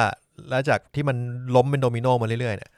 เฮนรี่คาวิลก็จะแบบว่า กูไม่อยากเป็นซูเปอร์แมนแล้ว อืม อืมซึ่งมันก็มีข่าวนี้ออกมา แล้วมันก็มีข่าวตามมาว่าเบนแอฟเฟกก็ไม่อยากเป็นแบทแมนแล้วและกลายว่าเบนแอฟเฟกถอนตัวจากแบทแมนแล้ว อืม ทีเนี้ยคนมันก็เริ่มกังวลว่าเฮนรี่กับเฮนรี่คาวิลเนี่ยมันจะยังไง อืม มึงจะไปเป็นซูเปอร์แมนต่อไหมอะไรเงี้ย เพราะว่าแบบเล่นมาสองเรื่องแล้วคนจำภาพซูเปอร์แมนคนนี้ไปแล้ว อยู่ๆจะมาเปลี่ยนก็คงยาก ครับผม ทีเนี้ยวอร์เนอร์ก็เลยดึงเชงด้วยการเงียบไปเลยเรื่อง Man of Steel ภาคสองอืมจนมาแซ็กสไนเดอร์แหละที่มันมา announce ว่ามันจะทำสไนเดอร์คัตอะเออ แล้วมีเฮนรี่คาวิลอยู่ในไลฟ์นั้นด้วย ใช่ใช่ เออ ก็เหมือนเป็นการบอกใบ้ว่า เฮ้ย กูยังไม่ออกจากวงโคจรนะ อืม จริงๆ คือเขาก็ยังโอเคอยู่ที่จะมารับบทเป็นซูเปอร์แมน ใช่ แล้วก็ตอนเนี้ยมันกำลังมีข่าวว่าเอ่อจะมี Man of Steel ภาคสองโดยที่ได้ JJ Abrams เออ จะมาเป็นคนคุม ทีนี้คำว่าคนคุมคือมาเป็นโปรดิวเซอร์หรือมาเป็นผู้กำกับ อันนี้เรายังไม่รู้ ใช่ อันนี้น่าจะแบบ อืม ยังยังเพิ่งเริ่มต้นเลย ใช่ อ่า ซึ่งเฮนรี่คาวิลก็น่าจะกลับมาเป็นซูเปอร์แมน อืม ก็ แต่ มี ไม่รู้ว่าเป็น Man of Steel 2 หรือเปล่า มีหลายกระแสเหมือนกัน คือเพราะเราก็ยังไม่ได้คอนเฟิร์มว่าจะได้ Man of Steel 2 หรือว่าจะแค่ออกมาเป็นเอ่อคาเมโอในเรื่องอื่น อ่า มีข่าวว่าจะออกมาเป็นคาเมโอใน Aquaman 2 หรือชาแซม ๆ ใช่ ซึ่งมีใครดูชาแซมมั้ 2 ยังไม่ดูเลย ง่ายดูเหมือนกันครับ ถ้าผมพูดจะสปอยปะ พูดเลย คิดว่าไม่สปอย คือมันไม่เกี่ยวกับเนื้อเรื่อง อืม คือชาแซมสองเนี่ย เอ้ยไม่ใช่สองชาแซมภาคแรกอะตอนจบมันมีซูเปอร์แมนโผล่มา แต่ไม่เห็นหน้า ใช่ อืม เอออื ม ก็คือมาแบบมันถ่ายมาแบบตัดมาถึงตรงไหลอะโดยไม่เห็นหน้า แต่เห็นแล้วรู้ว่าเป็นคือซูเปอร์แมนเดียวกันกับ Man of Steel ถูกป่ะ มันใส่ชุดเดียวกัน อ่า โอเค เออ ม เออ ซึ่งเหมือนแบบ คือมันฟิลประมาณแบบมันโมโมไว้ว่า เฮ้ย กูเป็นเพื่อนกับซูเปอร์แมนนะ อะไรเงี้ย อ่า เออแล้วก็แบบพามาโรงเรียน อืม อืมอันนี้คือแค่เป็นแบบตอนจบ ซึ่งมันไม่เกี่ยวกับเนื้อเรื่องอะไรเลย ครับผม อืมครับผมก็เลยเออก็มีโอกาสที่จะได้โผล่มาในชาแซมสองเหมือนกัน อืม แต่ว่าผมว่าระดับเนี้ยเขาก็ไม่ควรไม่ควรเอาเฮนรี่คาวิลมาเป็น เป็นแค่คาเมโอ ในตัวในนึกออกปะเป็นตัวประกอบในหนังเรื่องหนึ่งอ่ะเออ อืมคือถ้าออกมาก็ต้องเป็นแบบเป็นเป็นคู่อ่ะ อืม ระหว่างระหว่างที่เฮนรี่คาวิลมาทำงานคงแบบเอาเวลาไปเล่นเกมดีกว่า มัน มันเขาเป็นเด็กติดเกม อ่ะครับผมมาที่ข่าวถัดมาดีกว่าครับ ครับ เกี่ยวกับเทเน็ตกันบ้าง หนัง อืม ฟอร์มยักษ์ที่เราเฝ้ารอกันนะครับ ก็มีเอ่อคริสคริสโตเฟอร์โนแลนเนี่ยเขามาให้สัมภาษณ์ถึงฉากฉากหนึ่งที่เราเห็นในเทรลเลอร์ ครับ ที่คนน่าจะพูดถึงกันเยอะ ครับ ก็คือฉากที่เอาเครื่องบินมาระเบิดเล่น ครับ ต้องถามว่าฉากนั้นเนี่ย ผมดูครั้งแรก เช็ดเคฉากนี้แม่งสวยว่ะ เท่ดี ผม เขา รู้สึกผมรู้สึกเฉยๆนะตอนแรกอะเออ ผมว่ามันแบบเออมันเท่ดีที่แบบเอาเครื่องบินมาระเบิด แล้วก็ อืม จนเข้ามาให้สัมภาษณ์ว่า อ๋อ นั่นน่ะเครื่องบินจริ ง ๆ นะ คือโบอิงเจ็ดสี่เจ็ดจริง เออ อันเนี้ยอึ้งละเริ่มอึ้งละเอ เริ่ม อ ช็อกเหมือนกัน ๆ เออ แต่จริงๆ มันไม่ใช่อะไรมันไม่ใช่เพราะว่าเขาแค่อยากทำให้มันยิ่งใหญ่ แต่ว่าจริง ๆ แล้วคือเขาคิดมาแล้วว่า ตอนแรกจะเอาเป็นแค่โมเดล แล้วก็ใช้ CG ช่วย เออ แต่พอลองไปลองมาเขาบอกว่า เฮ้ย ใช้เครื่องบินจริง ๆ แม่งถูกกว่าวะ จริงเหรอ เออ จริงๆเขาบอกว่าพอคำนวณแล้วอะใช้เครื่องบินจริง ๆอ่ะมันน่าจะคุ้มกว่าเขาก็เลย เอองั้นกูใช้เครื่องบินจริงดิรออะไร ไปซื้อเครื่องบินมาอันหนึ่ง เออแล้วก็ระเบิดเลยโรเบิร์ตแพตติสันที่อยู่ในกองถ่ายก็แบบ เชื่อนี่นี่แม่งน่าจะเป็น หนึ่งในครั้ง เดียวที่กู หนึ่งในไม่กี่ครั้งในชีวิตที่กูเห็นเครื่องบินถูกระเบิดจริง ไอ้เหี้ย คือจะบอกว่าเราเห็นฉากอย่างนั้นอ่ะ เราก็รู้สึกเฉยๆนะเว้ย เพราะว่าเราเจออะไรอย่างนั้ ๆ น อาจ มาเย จะ อะ เห็น แล้ เคว รื่องบินระเบิดบ่อยแล้ว เออ อืม แล้วก็แบบมันก็ไม่ได้ระเบิดกลางอากาศตู้มันก็แค่แบบวิ่งชน ช ล น งเลย เออชน ลง ตึก เก็บ เออ แล้วก็ระเบิดใช่ปะ อืม ไม่ได้ระเบิดด้วยไฟไหม้ ประมาณนั้น เออ แต่พอเรารู้สึกว่าแบบเราไปอยู่ใน ใน ของกองถ่ายอ่ะ เอ เอ อ อ มันก็คงแบบ โหยเฮี้ยมึงทำขนาดนี้เลยวะ ฉากฉากนี้ต้องมีด้วย ครับพี่ ฉากนี้พี่ไปทำไมวะพี่ ผมต้องเล่นไหมพี่ นี่คงหน้าแห้งเหมือนกันนะ เฮ้ย เดี๋ยวฉากนี้กูจะเอาเครื่องบินมาระเบิด เออ อะไรนะพี่ มึงไปยืนตรงปีกนะ แล้วมึงโดดลงมา นับสามแล้วมึงโดดนะ เออเป็นสตันแมนคงแบบโหเย็ดเค ไอ้ยกูว่าเจ๋งนะกูเป็นสตันท์กูอยากเล่นนะ แต่จริง ๆ แล้วอ่ะ ค จะ รั้งห ว่า นึ่งในชีวิต จะว่าไปมันก็ดีนะเว้ย เพราะว่าอุตสาหกรรมการบินช่วงนี้มัน คือเขาก็ไม่ได้เอา เงียบเหงา เขาไม่ได้เอาเครื่องบินที่มันใช้งานได้ไง มันก็เป็นแค่เครื่องบินที่แบบเครื่องบินเก่าอ่ะ อ๋อ อ่า เออ โอเค คือเขา โอเค ไม่ได้ซื้อเครื่องบินใหม่มาระเบิด เออโอเค อ๋อคือซื้อเครื่องบินกลับมาระเบิด เอาชัดเจนขึ้นหน่อยหนึง มันก็เหมือนไมเคิลเบย์แหละที่ เอ้าแต่มันก็เป็นการ ซื้อ สนับสนุนไง สนับสนุนให้ระเบิดเครื่องบินเล่น นะนะ ไม่ใช่สนับสนุนเครื่องบิน ก็แปลว่าเครื่องบินเก่าอ่ะมันไม่ได้ขายเป็นเศษเหล็กอย่างเดียวไง อ๋อสขายเป็น ขาย ขา เป็ ย น มาระเบิดเล่น ก็กลายเป็นอุตสาหกรรมในการทำหนังได้ไง อ๋อเออจริงๆมันก็อย่างนี้แหละ เหมือนพวกรถที่มา ซาก มาร ถอ่ะ เออ ไมเคิลเบย์อะลองถามไมเคิลเบย์ดู ใช่ อืม แต่จริงๆเนี่ยมันก็มีหลายๆคนนะที่ทำบ้านจากหมายถึงว่ามีหลายๆคนในในที่ผมดูในคลิป YouTube อ่ะ ครับ เขาก็มีนะที่เขาแบบไปรีโนเวทเครื่องบินให้มันกลายเป็นบ้านอะ อ๋อคือซื้อเครื่องบินมาเลย เหมือนมันมีเครื่องบินไปจอดเสียเขาซื้อที่ซื้อที่แถวนั้นอะแล้วเขา ฮะ ไปรีโนเวทเครื่องบิน คือซื้อที่แถวนั้นเราก็จะได้เครื่องบินลำนั้นด้วย ผมก็ไม่รู้เหมือนกันว่าเขาได้มาจากไหนผมจำไม่ได้แล้ว มึงมาเหมือน Lady True เนี่ย นั่นแหละครับ อ่า โอเคครับ ก็อ่ะถัดมานะครับเป็นอีกหนังในจักรวาลเออเราควรจะเรียกว่าอะไรดีวะ Monsterverse ของ Universal นะครับ หลังจากที่ทำ Invisible Man มาแล้ว อืม ตอนนี้ก็จะมีแผนที่จะทำมนุษย์หมาป่า ชื่อว่า Wolfman วูฟแมน อืม สักพัก Wolfman ก็ต้องมี มั กรีนฮูดเอ้ยเลดฮูดวูแมน Red Hood Woman หนูน้อยหมวกแดงอืมเสียงเทกาแฟเงียบเลย วูฟแมนมันเคยมีหนังชื่อวูฟแมนไปเยอะแล้วนะ เฮ้ยจริงเหรอ มันเป็นหนังเก่า เออ แล้วก็เป็นนิยายเก่าด้วย อืม อืม เรียกว่ามาเป็นรีเมคอีกภาคหนึ่งอะ อืม วูฟแมนกับแวร์วูฟนี่ต่างกันไหม ถ้าแวร์วูฟก็คือไม่รู้ว่าอยู่ไหน อ๋อ ถ้าฮูวูฟคือวูฟ ไม่ เป็ รู้ นใคร แล้วเวนน่ะ วูฟมันไหล เฮียอะไรวะเนี่ย ปะเหอะ โอ้ กาแฟกับพุ่ง อ่ะที่น่าสนใจคือนักแสดงนำนะครับ ก็คือไรอันกอสลิง ครับ ครับผมก็ตัวเขาเองเนี่ยคือเขาอยากทำด้วย แล้วก็อาจจะมาเป็นโปรดิวเซอร์ด้วย คือหนังที่เราสนใจมีนักแสดงอยู่ประมาณประมาณ กี่ นี้ คน วะแ แค่แค่รู้สึกแบบแค่รู้สึก ชื่ แบ อบ อ่ะ คุ้นๆเหลือเกิน เออเวลามีข่าวน่าสนใจอ๋อไลอ้อนกอสลิงอ๋อ Tom เฮลิคา Cruise วิลทอมครูซเนี่ยเน้นเน้นผู้กำกับอย่างเงี้ยวะ เฮ้ยไลออนกอสซิงเขาก็ไม่ล่ำเหมือนกัน อ่า อืม ก็เออกำลังเล็งผู้กำกับที่กำกับเอ่อเรื่อง Bad Education ครับ Bad Education ไอ้ อ่อเป็น ฮิว หนั แจ็ ง คแมน ที่ ใช่ ฮิ ไหม วแจ็คแมนเล่น เออ อ่าเข้าใน HBO ครับ อืม แล้วก็โทนเรื่องเนี่ยเขาบอกว่าจะออกไปในแนวดักดักแบบ Nightcrawler เลยนะ หืม เหรอ เออ ซึ่งตัวเอกอ่ะก็เป็นนักข่าวเหมือนกัน อืม คล้ายๆ Nightcrawler อืมอันนี้คือเป็นนักข่าวที่แบบติดเชื้อ แล้วก็จะมีฟิลแบบอ่านอ่านข่าวอยู่แล้วก็กลายเป็นแวร์วูฟอะ กูว่าจะมีนะ น่าเป็นกูกูทำนะใช่อย่างนั้นนะ อาจจะเป็นแบบ เออ รู้ตัวว่ากำลังจะแปลงร่างแล้วก็ต้องรีบวิ่งออกมาจากกล้องก่อนอะไรเงี้ย อืม ก็จะเป็นไปได้ เฮียตอนนี้แฮร์รี่มาในหัวกูเลยนะตอนเนี้ย รูปแป้งนะ รูปปินนะ อ่ะก็โปรเจกต์นี้นะครับ จริง ๆ มันเริ่มตั้งแต่หลังจากที่ Invisible Man ปล่อยออกมา แล้วก็เขาได้รับผลตอบรับที่ดีมาก ทั้งทางด้านแบบการเงินแล้วก็ด้านคำวิจารณ์ อืม เพราะงั้นก็หลังจากที่โรงหนังเปิดนะครับ ผมแนะนำอยากจะเชิญชวนให้ทุกคนไปดูนะครับ Invisible Man มันดีจริงๆครับ มันจะต่อกันด้วยใช่ไหม มันไม่ได้ต่อกันหรอก เอาเหรอ มันแค่จักรวาลมอนสเตอร์เฉย ไม่ไม่นั่นแหละหมายถึงหมายถึงนั่นนั่น แต่ คือ เขา ต่อแล้วสำหรับกู เขาไม่ได้ไม่ได้ ไม่ได้เป็นเนื้อเรื่องต่อกันว่า ใช่ งั้นเถ ไม่ อะ ได้เป็นเนื้อเรื่องต่อกัน เออ อืม ครับผม อ่าถัดมาครับโปรเจกต์ใหม่ของสกอต t ดริกสันหลังจากที่แยกทางกับมาเวลนะครับ ซึ่งก็ตอนแรกเขาคือผู้กำกับของด็อกเตอร์สเตรนภาคหนึ่งนะ เออ แล้วก็จะได้กำกับภาคสอง In- ไอเนี่ยแมดเนส อืม อืม แล้วก็ตัวมาเวลเนี่ยก็เปลี่ยนผู้กำกับมาเป็นแซมเลมี่ดังนั้นเนี่ยตอนนี้เขาก็ได้โปรเจกต์ใหม่แล้วครับ ก็คือภาคต่อของหนังเรื่องไลบิริน อืม อ๋อเห็นข่าวนี้ละเออ ต้องบอกว่าไลบิรินเนี่ยไม่ใช่แพนไลบิรินนะ ใช่ใช่คนละเรื่องกันเออ เออ คือคนละเรื่องกัน แพนไลบิรินนั้นของเอ่อกิเดโม Guillermo เดโตโลนะ อืม ครับผม ซึ่งไอ้ภาคเนี้ย เรื่องภาคหนึ่งอ่ะ มันฉายไปตั้งแต่แบบปีหนึ่งเก้าแปดหกอ่ะ ผมก็ไม่เคยดูอ่ะ มันเป็นแบบมิวสิควลแฟนตาซี ประมาณหนึ่ง ไม่รู้ว่าพออยู่ในมือคนนี้แล้วจะเป็นไงเหมือนกัน อาจจะดูดาร์กขึ้น อีกแล้วอ่ะ อะไรก็ดาร์กได้หมด ครับ อืม แต่ภาคหนึ่งไม่ค่อยประสบความสำเร็จนะ ก็ขาดทุนไปเท่าตัวได้ อืม อืม นั่นก็เสือกทำภาคสองได้อะ กูก็ไม่รู้เหมือนกันว่า คิดยังไง อืม ข่าวสุดท้ายนะครับในวันนี้อินเดียนาโจนภาค 5 นะครับ ก็คอนเฟิร์มแล้วว่าเจมส์แมนโกจะมาเป็นผู้กำกับ ต่อจากสตีเวนสปิลเบิร์ก อ๋อเหรอนี่คอนเฟิร์มเหรอที่ข่าวใหญ่เหมือนกัน อัน นะ นี้คือคอนเฟิร์มแล้วจริงๆอืมหลังจากที่ก่อนหน้านี้คือแค่คุยกันอยู่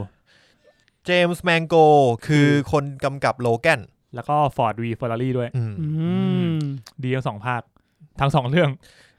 จริง ๆเขากำกับเอ่อ The Wolverine ด้วยภาคสองซึ่งผมว่ามันภาคที่ underrated มาก นั่นผมเฉยๆนะ หมายถึงว่ามันดีมาจนถึงฉากสุดท้ายอะ อ่าอ่า เออ ก็ผมว่าคนนี้น่าน่าสนใจ น่าสนใจมาก น่าน่าสนใจ เอ้ยแต่จากที่เขากำกับโลแกนเนี่ย ผมว่าอาจจะเหมาะกับเขาก็ได้นะ เป็นแบบคนที่มากำกับ เอ่อเรียกว่าอะไร ปิดปิดฉากตำนานของคนคนหนึ่งอะ จริงๆ มันควรปิดนานละ อย่างเช่นในโลแกนเนี่ยต้องบอกว่าแฮร์รี่สันฟอร์ดเนี่ยอายุเจ็ดสิบเจ็ดแล้วนะ อือหือ ยังจะเสือกมาเล่นอีกเหรอ กูไม่รู้ว่าเขายังควงแซ่ได้หรือเปล่าอะ แต่จริงๆผมว่าอันนี้มันเป็นผมเพิ่งคุยกับหลายๆคนเหมือนกันนะผมว่าจริงๆ mindset ของคนประเทศเราชอบ ชอบรู้สึกว่าพออายุ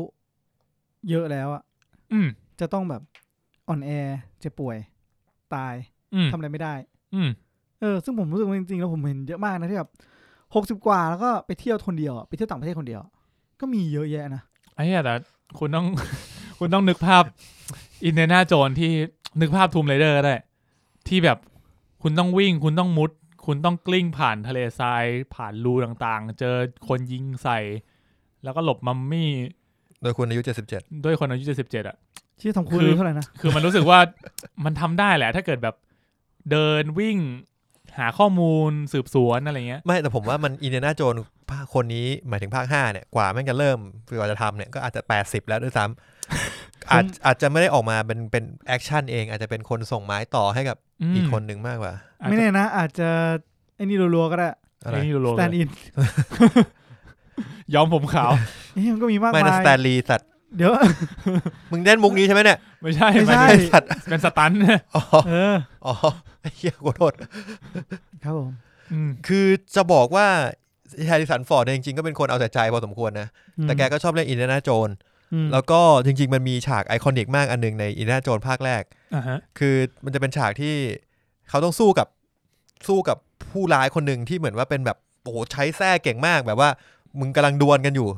มึงต้องดวลกันแล้วเออแล้วที่นั้นก็แบบโบกแส้นู่นนี่นั่นเลยอารมณ์บูธเลียนึกออกปะ อืม เออแฮร์ริสันฟอร์ดแม่งไอยอินเดียนาโจนควักปืนมายิงปึ้งตาย อ๋อคุณจำได้ เออซึ่ง ซึ่งเนี่ยมันเป็นมุกที่ฮามาก คนดูในโรงฮาแน่นอน แต่วันนั้นอะความจริงก็คือแฮริสันฟอร์ดท้องเสีย เล่นไม่ไหว ก็เลยไปตกลงกันว่า ผมก็ยิงแม่งตายเลยดิแม่ จริง ก็บอก เออใช่ เออก็จะเอาเลยเอาฉากนั้นเลย จริง ๆ มันไม่เซนมากเลยนะเว้ยเออ ในโลกที่แบบ มึงมีปืนอ่ะ กูปืนกูอยู่ตรงเอวอ่ะ แล้วไอ้เช่นนั้นมันถือแส้อะเออ แต่ถ้ามึงสะกลับกันอ่ะแฮร์ริสันฟอร์ดเป็นคนถือแส้อยู่แล้วไอ้เช่นนั้นชักปืนยิงใส่อ่ะ ก็จบเหมือนกัน มึงจะรู้สึกว่าไอ้เหี้ยนั่นมันโกง ไอ้เหี้ยมึงตัวร้ายอ่ะ เออแต่นี่พระเอกทำอ่ะ อืมก็จริง อันนี้อันนี้คือข่าวหมดแล้วใช่ไหม อันนี้หมดแล้วข่าวสุดท้ายแล้ พ ว อพอพูดถึงไอ้เรื่องเนี้ย มันมีวันนี้ผมได้อ่านข่าวข่าวหนึ่งคือเกี่ยวกับจอห์นวิกเขาบอกว่าตอนแรกจอห์นวิกเนี่ยไม่ได้ชื่อจอห์นวิกเว้ยหมายถึงหนังนะ อืมอืมอ๋อเออวันนี้เห็นเห็นเงิน หนังมันจะชื่อเรื่องว่าสคอน ผมไม่ ผมไม่รู้แปลว่าเฮียอะไรเห มือนกัน เออ เออแล้วทีเนี้ยผู้กำกับก็บอกว่าก็ตั้งใจตั้งชื่อนี้แหละ แต่พอดีว่าไอคีอานูรีเวลาไปสัมภาษณ์แม่งเรียกแต่จอห์นวิกจอห์นวิก คือเรื่องสคอนเนี่ย ก็ตัวเอกก็ชื่อจอห์นวิกเหมือนกัน อ่าก็คือตัวเอกชื่อจอห์นวิกแต่อยู่ในเรื่องหนังเรื่องสคอนก็คือเรื่องเดียวกันนี่แหละ อืม อ๋อ แต่สุดท้ายก็คือคีอานูรีบอก ว่า เชื่อจำไม่ได้หรอพี่ ไม่สัมภาษณ์แต่แบบจอห์นวิกจอห์นวิกเนี่ยผมกำลังเล่นหนังอยู่ชื่อจอห์นวิกเอ้ยเรื่องเนี้ยเดี๋ยวเราจะไปถ่ายจอห์นวิก ไอ้เหี้ยพ่วงกับแบบมึงไม่โฆษณาเรื่องให้กูหน่อยเหรอ เออมันก็เลยบอกว่างั้นกูเปลี่ยนเป็นจอห์นวิกก็ ได้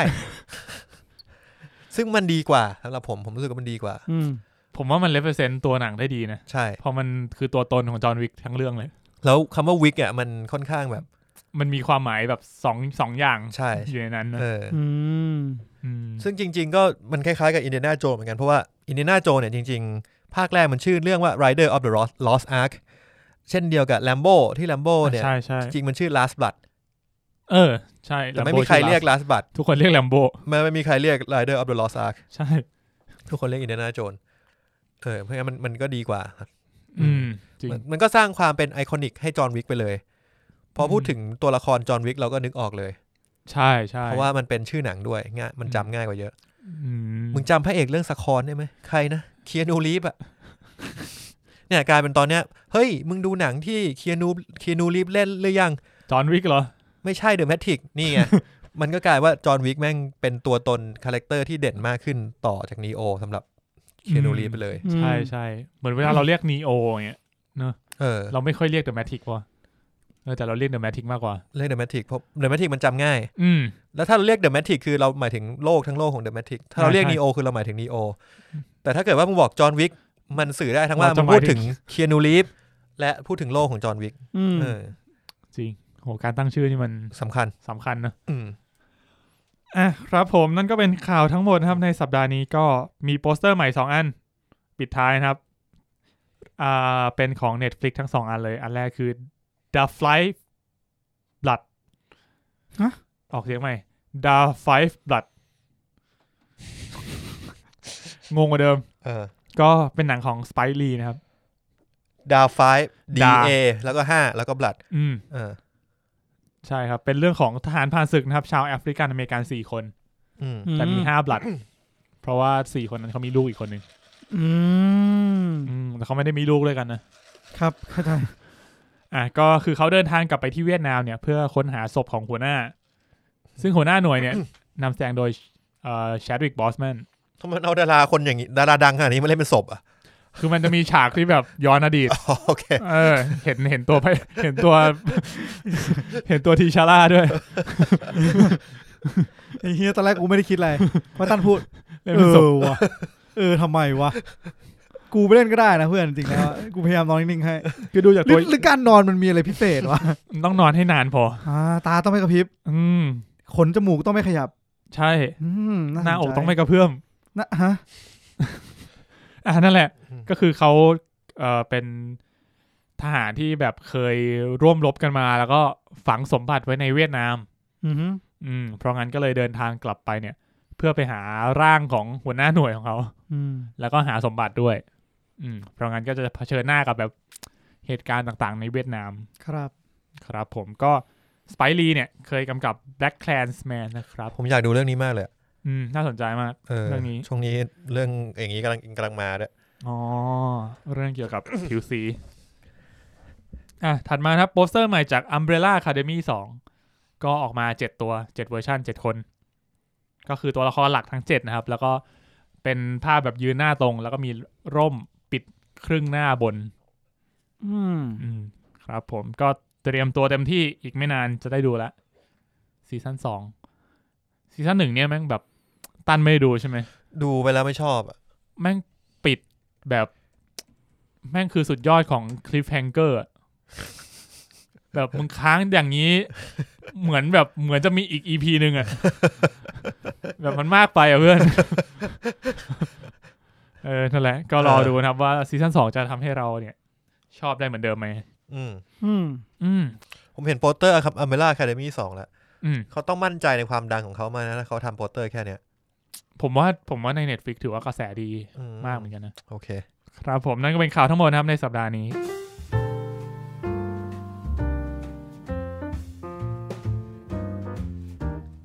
อ่ะ มาเข้าสู่ Snowpiercer ของพวกเรากันดีกว่านะครับ ของพวกมึงเออ ของของมึงก็ได้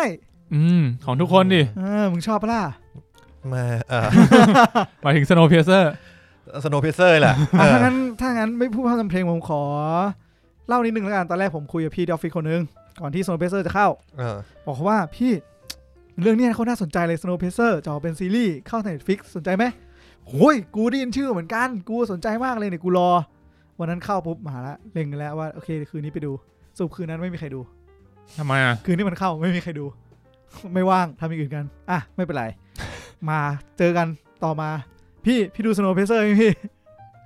อ๋อ กูว่าคะแนนไม่ค่อยดีว่ะ คือพี่คนนี้เขาจะใช้คะแนนเป็นมาตรฐานในการดูหนัง อ๋อคื ถ้า อ คะแนนไม่ไม่ตรงไปตามที่เขาต้องการเขาจะบอกว่าไม่อยากดูเสียเวลา อืม อืม อืม เป็นคนใช้เกณฑ์การเสียเวลา อ๋อคื ซึ่ อง เขาจะทะเลาะกับพี่คนหนึ่งอีกคนว่า นี่มึงดูอย่างกู กูไม่ดูเลย กูไม่เสียตังค์ในทริกด้วย กูฟังสปอยเอา มึงเกิดเสิร์ชเลย YouTube สปอยเลอร์หนังสปอยเน็ตฟิก เฮี้ยมันเฮี้ยมากพวกนี้ แล้วเขาจะเล่าให้ฟังเขาบอกเฮียเนี่ยเดี๋ยวนะ มึงเล่าดิ มึงคุยเรื่องอะไรถ้ากูคุยด้วยได้ กูรู้หมดเลย เย็ดแม่ความสนุกของเขาเป็นแบบนี้ เขาแบบ ไม่ได้อ่ะ ไม่แต่คือเขาสนุกแบบเขาสนุกแบบเขาเข้าใจเขาอยากเข้าใจเขาอยากรู้อะเขาไม่สนุกในความแบบเฮียลาลาคนนี้แมันมีมึงเห็นสีหน้าป่ะภาพป่ะเห็นแสงสีเสียง ตรงนี้มันจะไม่มีอัตรสนี้มันจะเอาอัตรส อ่า นี้ให้ ใช่ ไป มัน ถ้าถามก็คือมึงอ่านบทนิยาย คือเขาเป็นคนที่ชอบอ่านนิยาย จริงๆก็เหมือนว่าเขาฟังคนอ่านบทถูกปะในรูปแบบนี้คือฟังคนอ่านบทให้ฟังอะ อ่านพลอตเลย เอ อ่าน อ อ่ะ เออ plot เลย เล่าเรื่องให้ฟังอ่ะ อาจจะใหญ่กว่าพล็อตหน่อยก็ได้อาจจะเป็นแบบเขียนแบบบทคร่าวๆใช่ไหม อืม ว่าแต่ละคนแต่ละคนยังไงอะไรอย่างนี้ เพราะว่าผมเคยเข้าไปนั่งฟังอ่ะเขาก็จะเล่าเลยนะว่า เออเนี่ยแล้วแล้วตัวนางเอกของเรานะครับ หลังจากอันนี้ก็จะอย่างงู้นอย่างนี้ อันนี้ผมอาจจะเรียบร้อยเกินไปผมก็ไม่มั่นใจแต่ละช่องก็จะไม่เหมือนกัน อืม อ่า นั่นแหละ ก็ขึ้นอยู่กับสไตล์ของแต่ละคนแล้วกัน จริงๆผมไม่ค่อย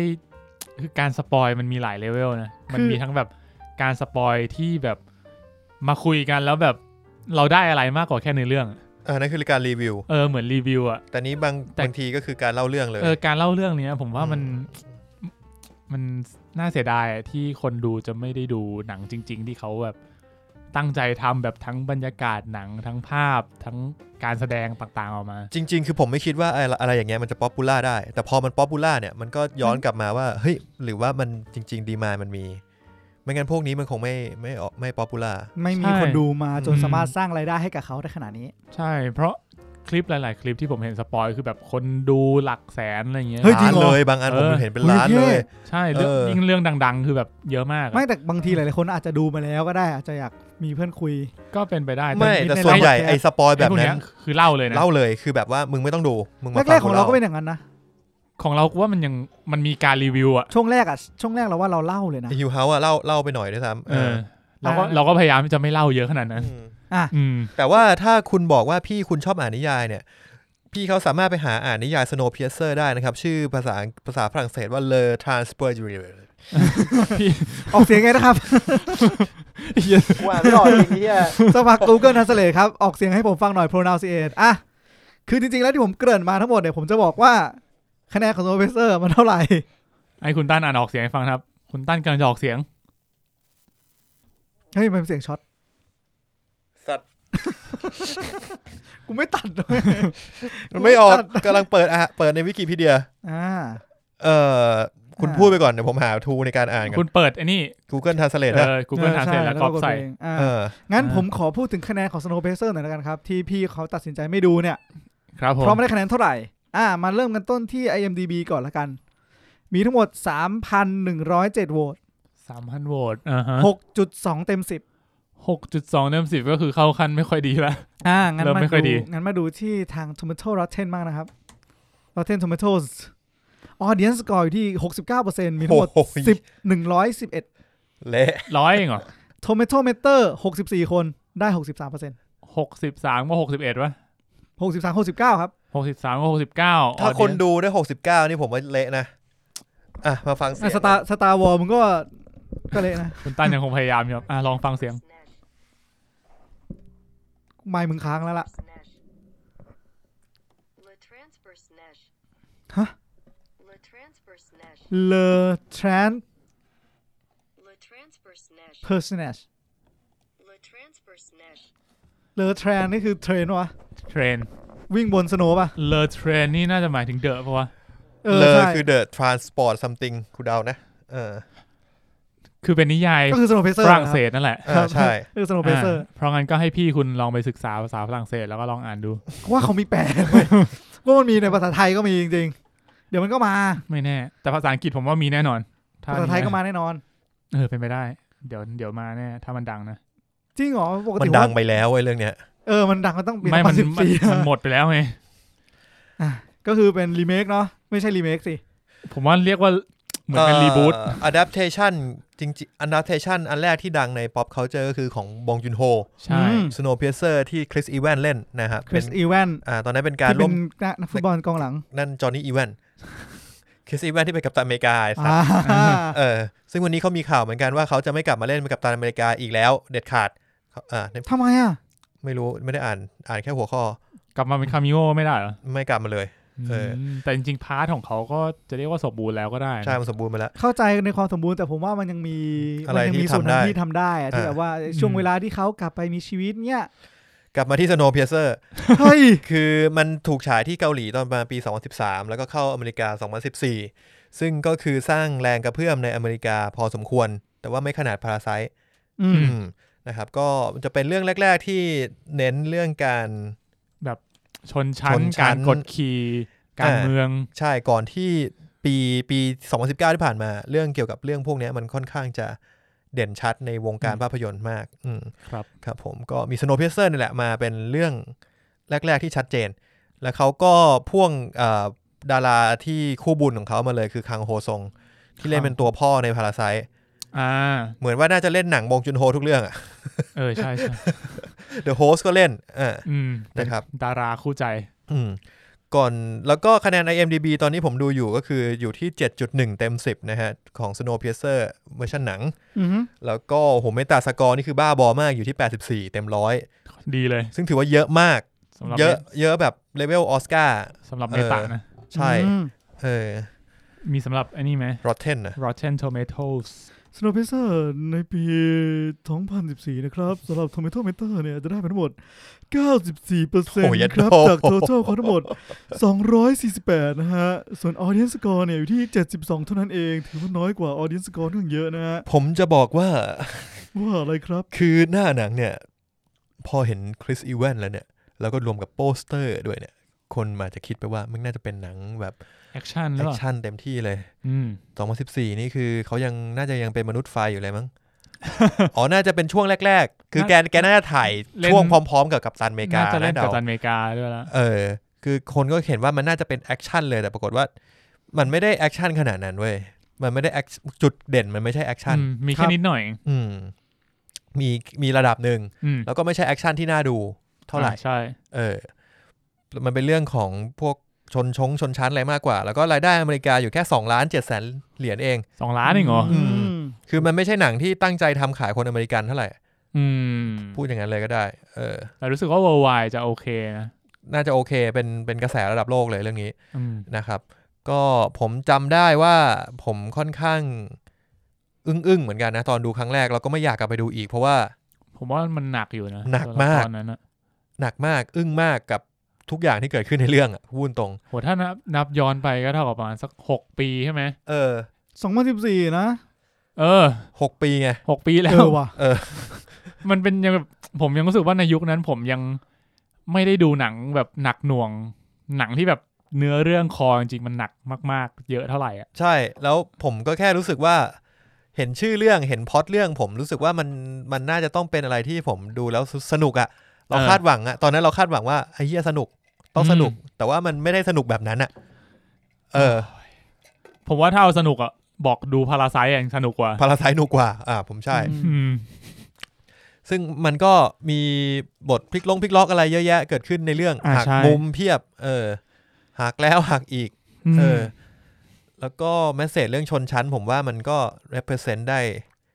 ค่อนข้างชัดเจนมากเลยอะ ชัดเจนนะ คือไม่ต้องตีความอะไรเพิ่มอะมันมันชัดเจนอะแล้วมัน ผม อ่ะเผลอๆเป็นแมสเซจเดียวกับที่พาราไซใส่ไปด้วย ผมว่าชัดเจนยิ่งกว่าพาราไซต์ด้วยซ้ำ เออ เพราะมันมันเล่าเรื่องแบบตรงไปตรงมาในนั้นมากกว่า ใช่ คือคืออย่างพาราไซต์มันยังแบบออกแนวแบบสอดแทรกเมสเซจหลาย ๆ อย่างเข้าไปอะ อืม เออด้วยความแบบฐานะของครอบครัวอะไรเงี้ย อืม อื อืม มแต่ว่าอย่าง Snowpiercer คือมันเล่าตรงๆ แล้วาแบบหัวขบวนท้ายขบวน ใช่ อะไรอย่างนี้ ครับ ซึ่ง อืม ซึ่งแหมผมอ่ะจำไม่ได้ถ้าทีเดียวว่าในว่าในหนังอ่ะตอนที่คนคนท้ายขบวนหรือคนจนอ่ะเข้ามาเนี่ย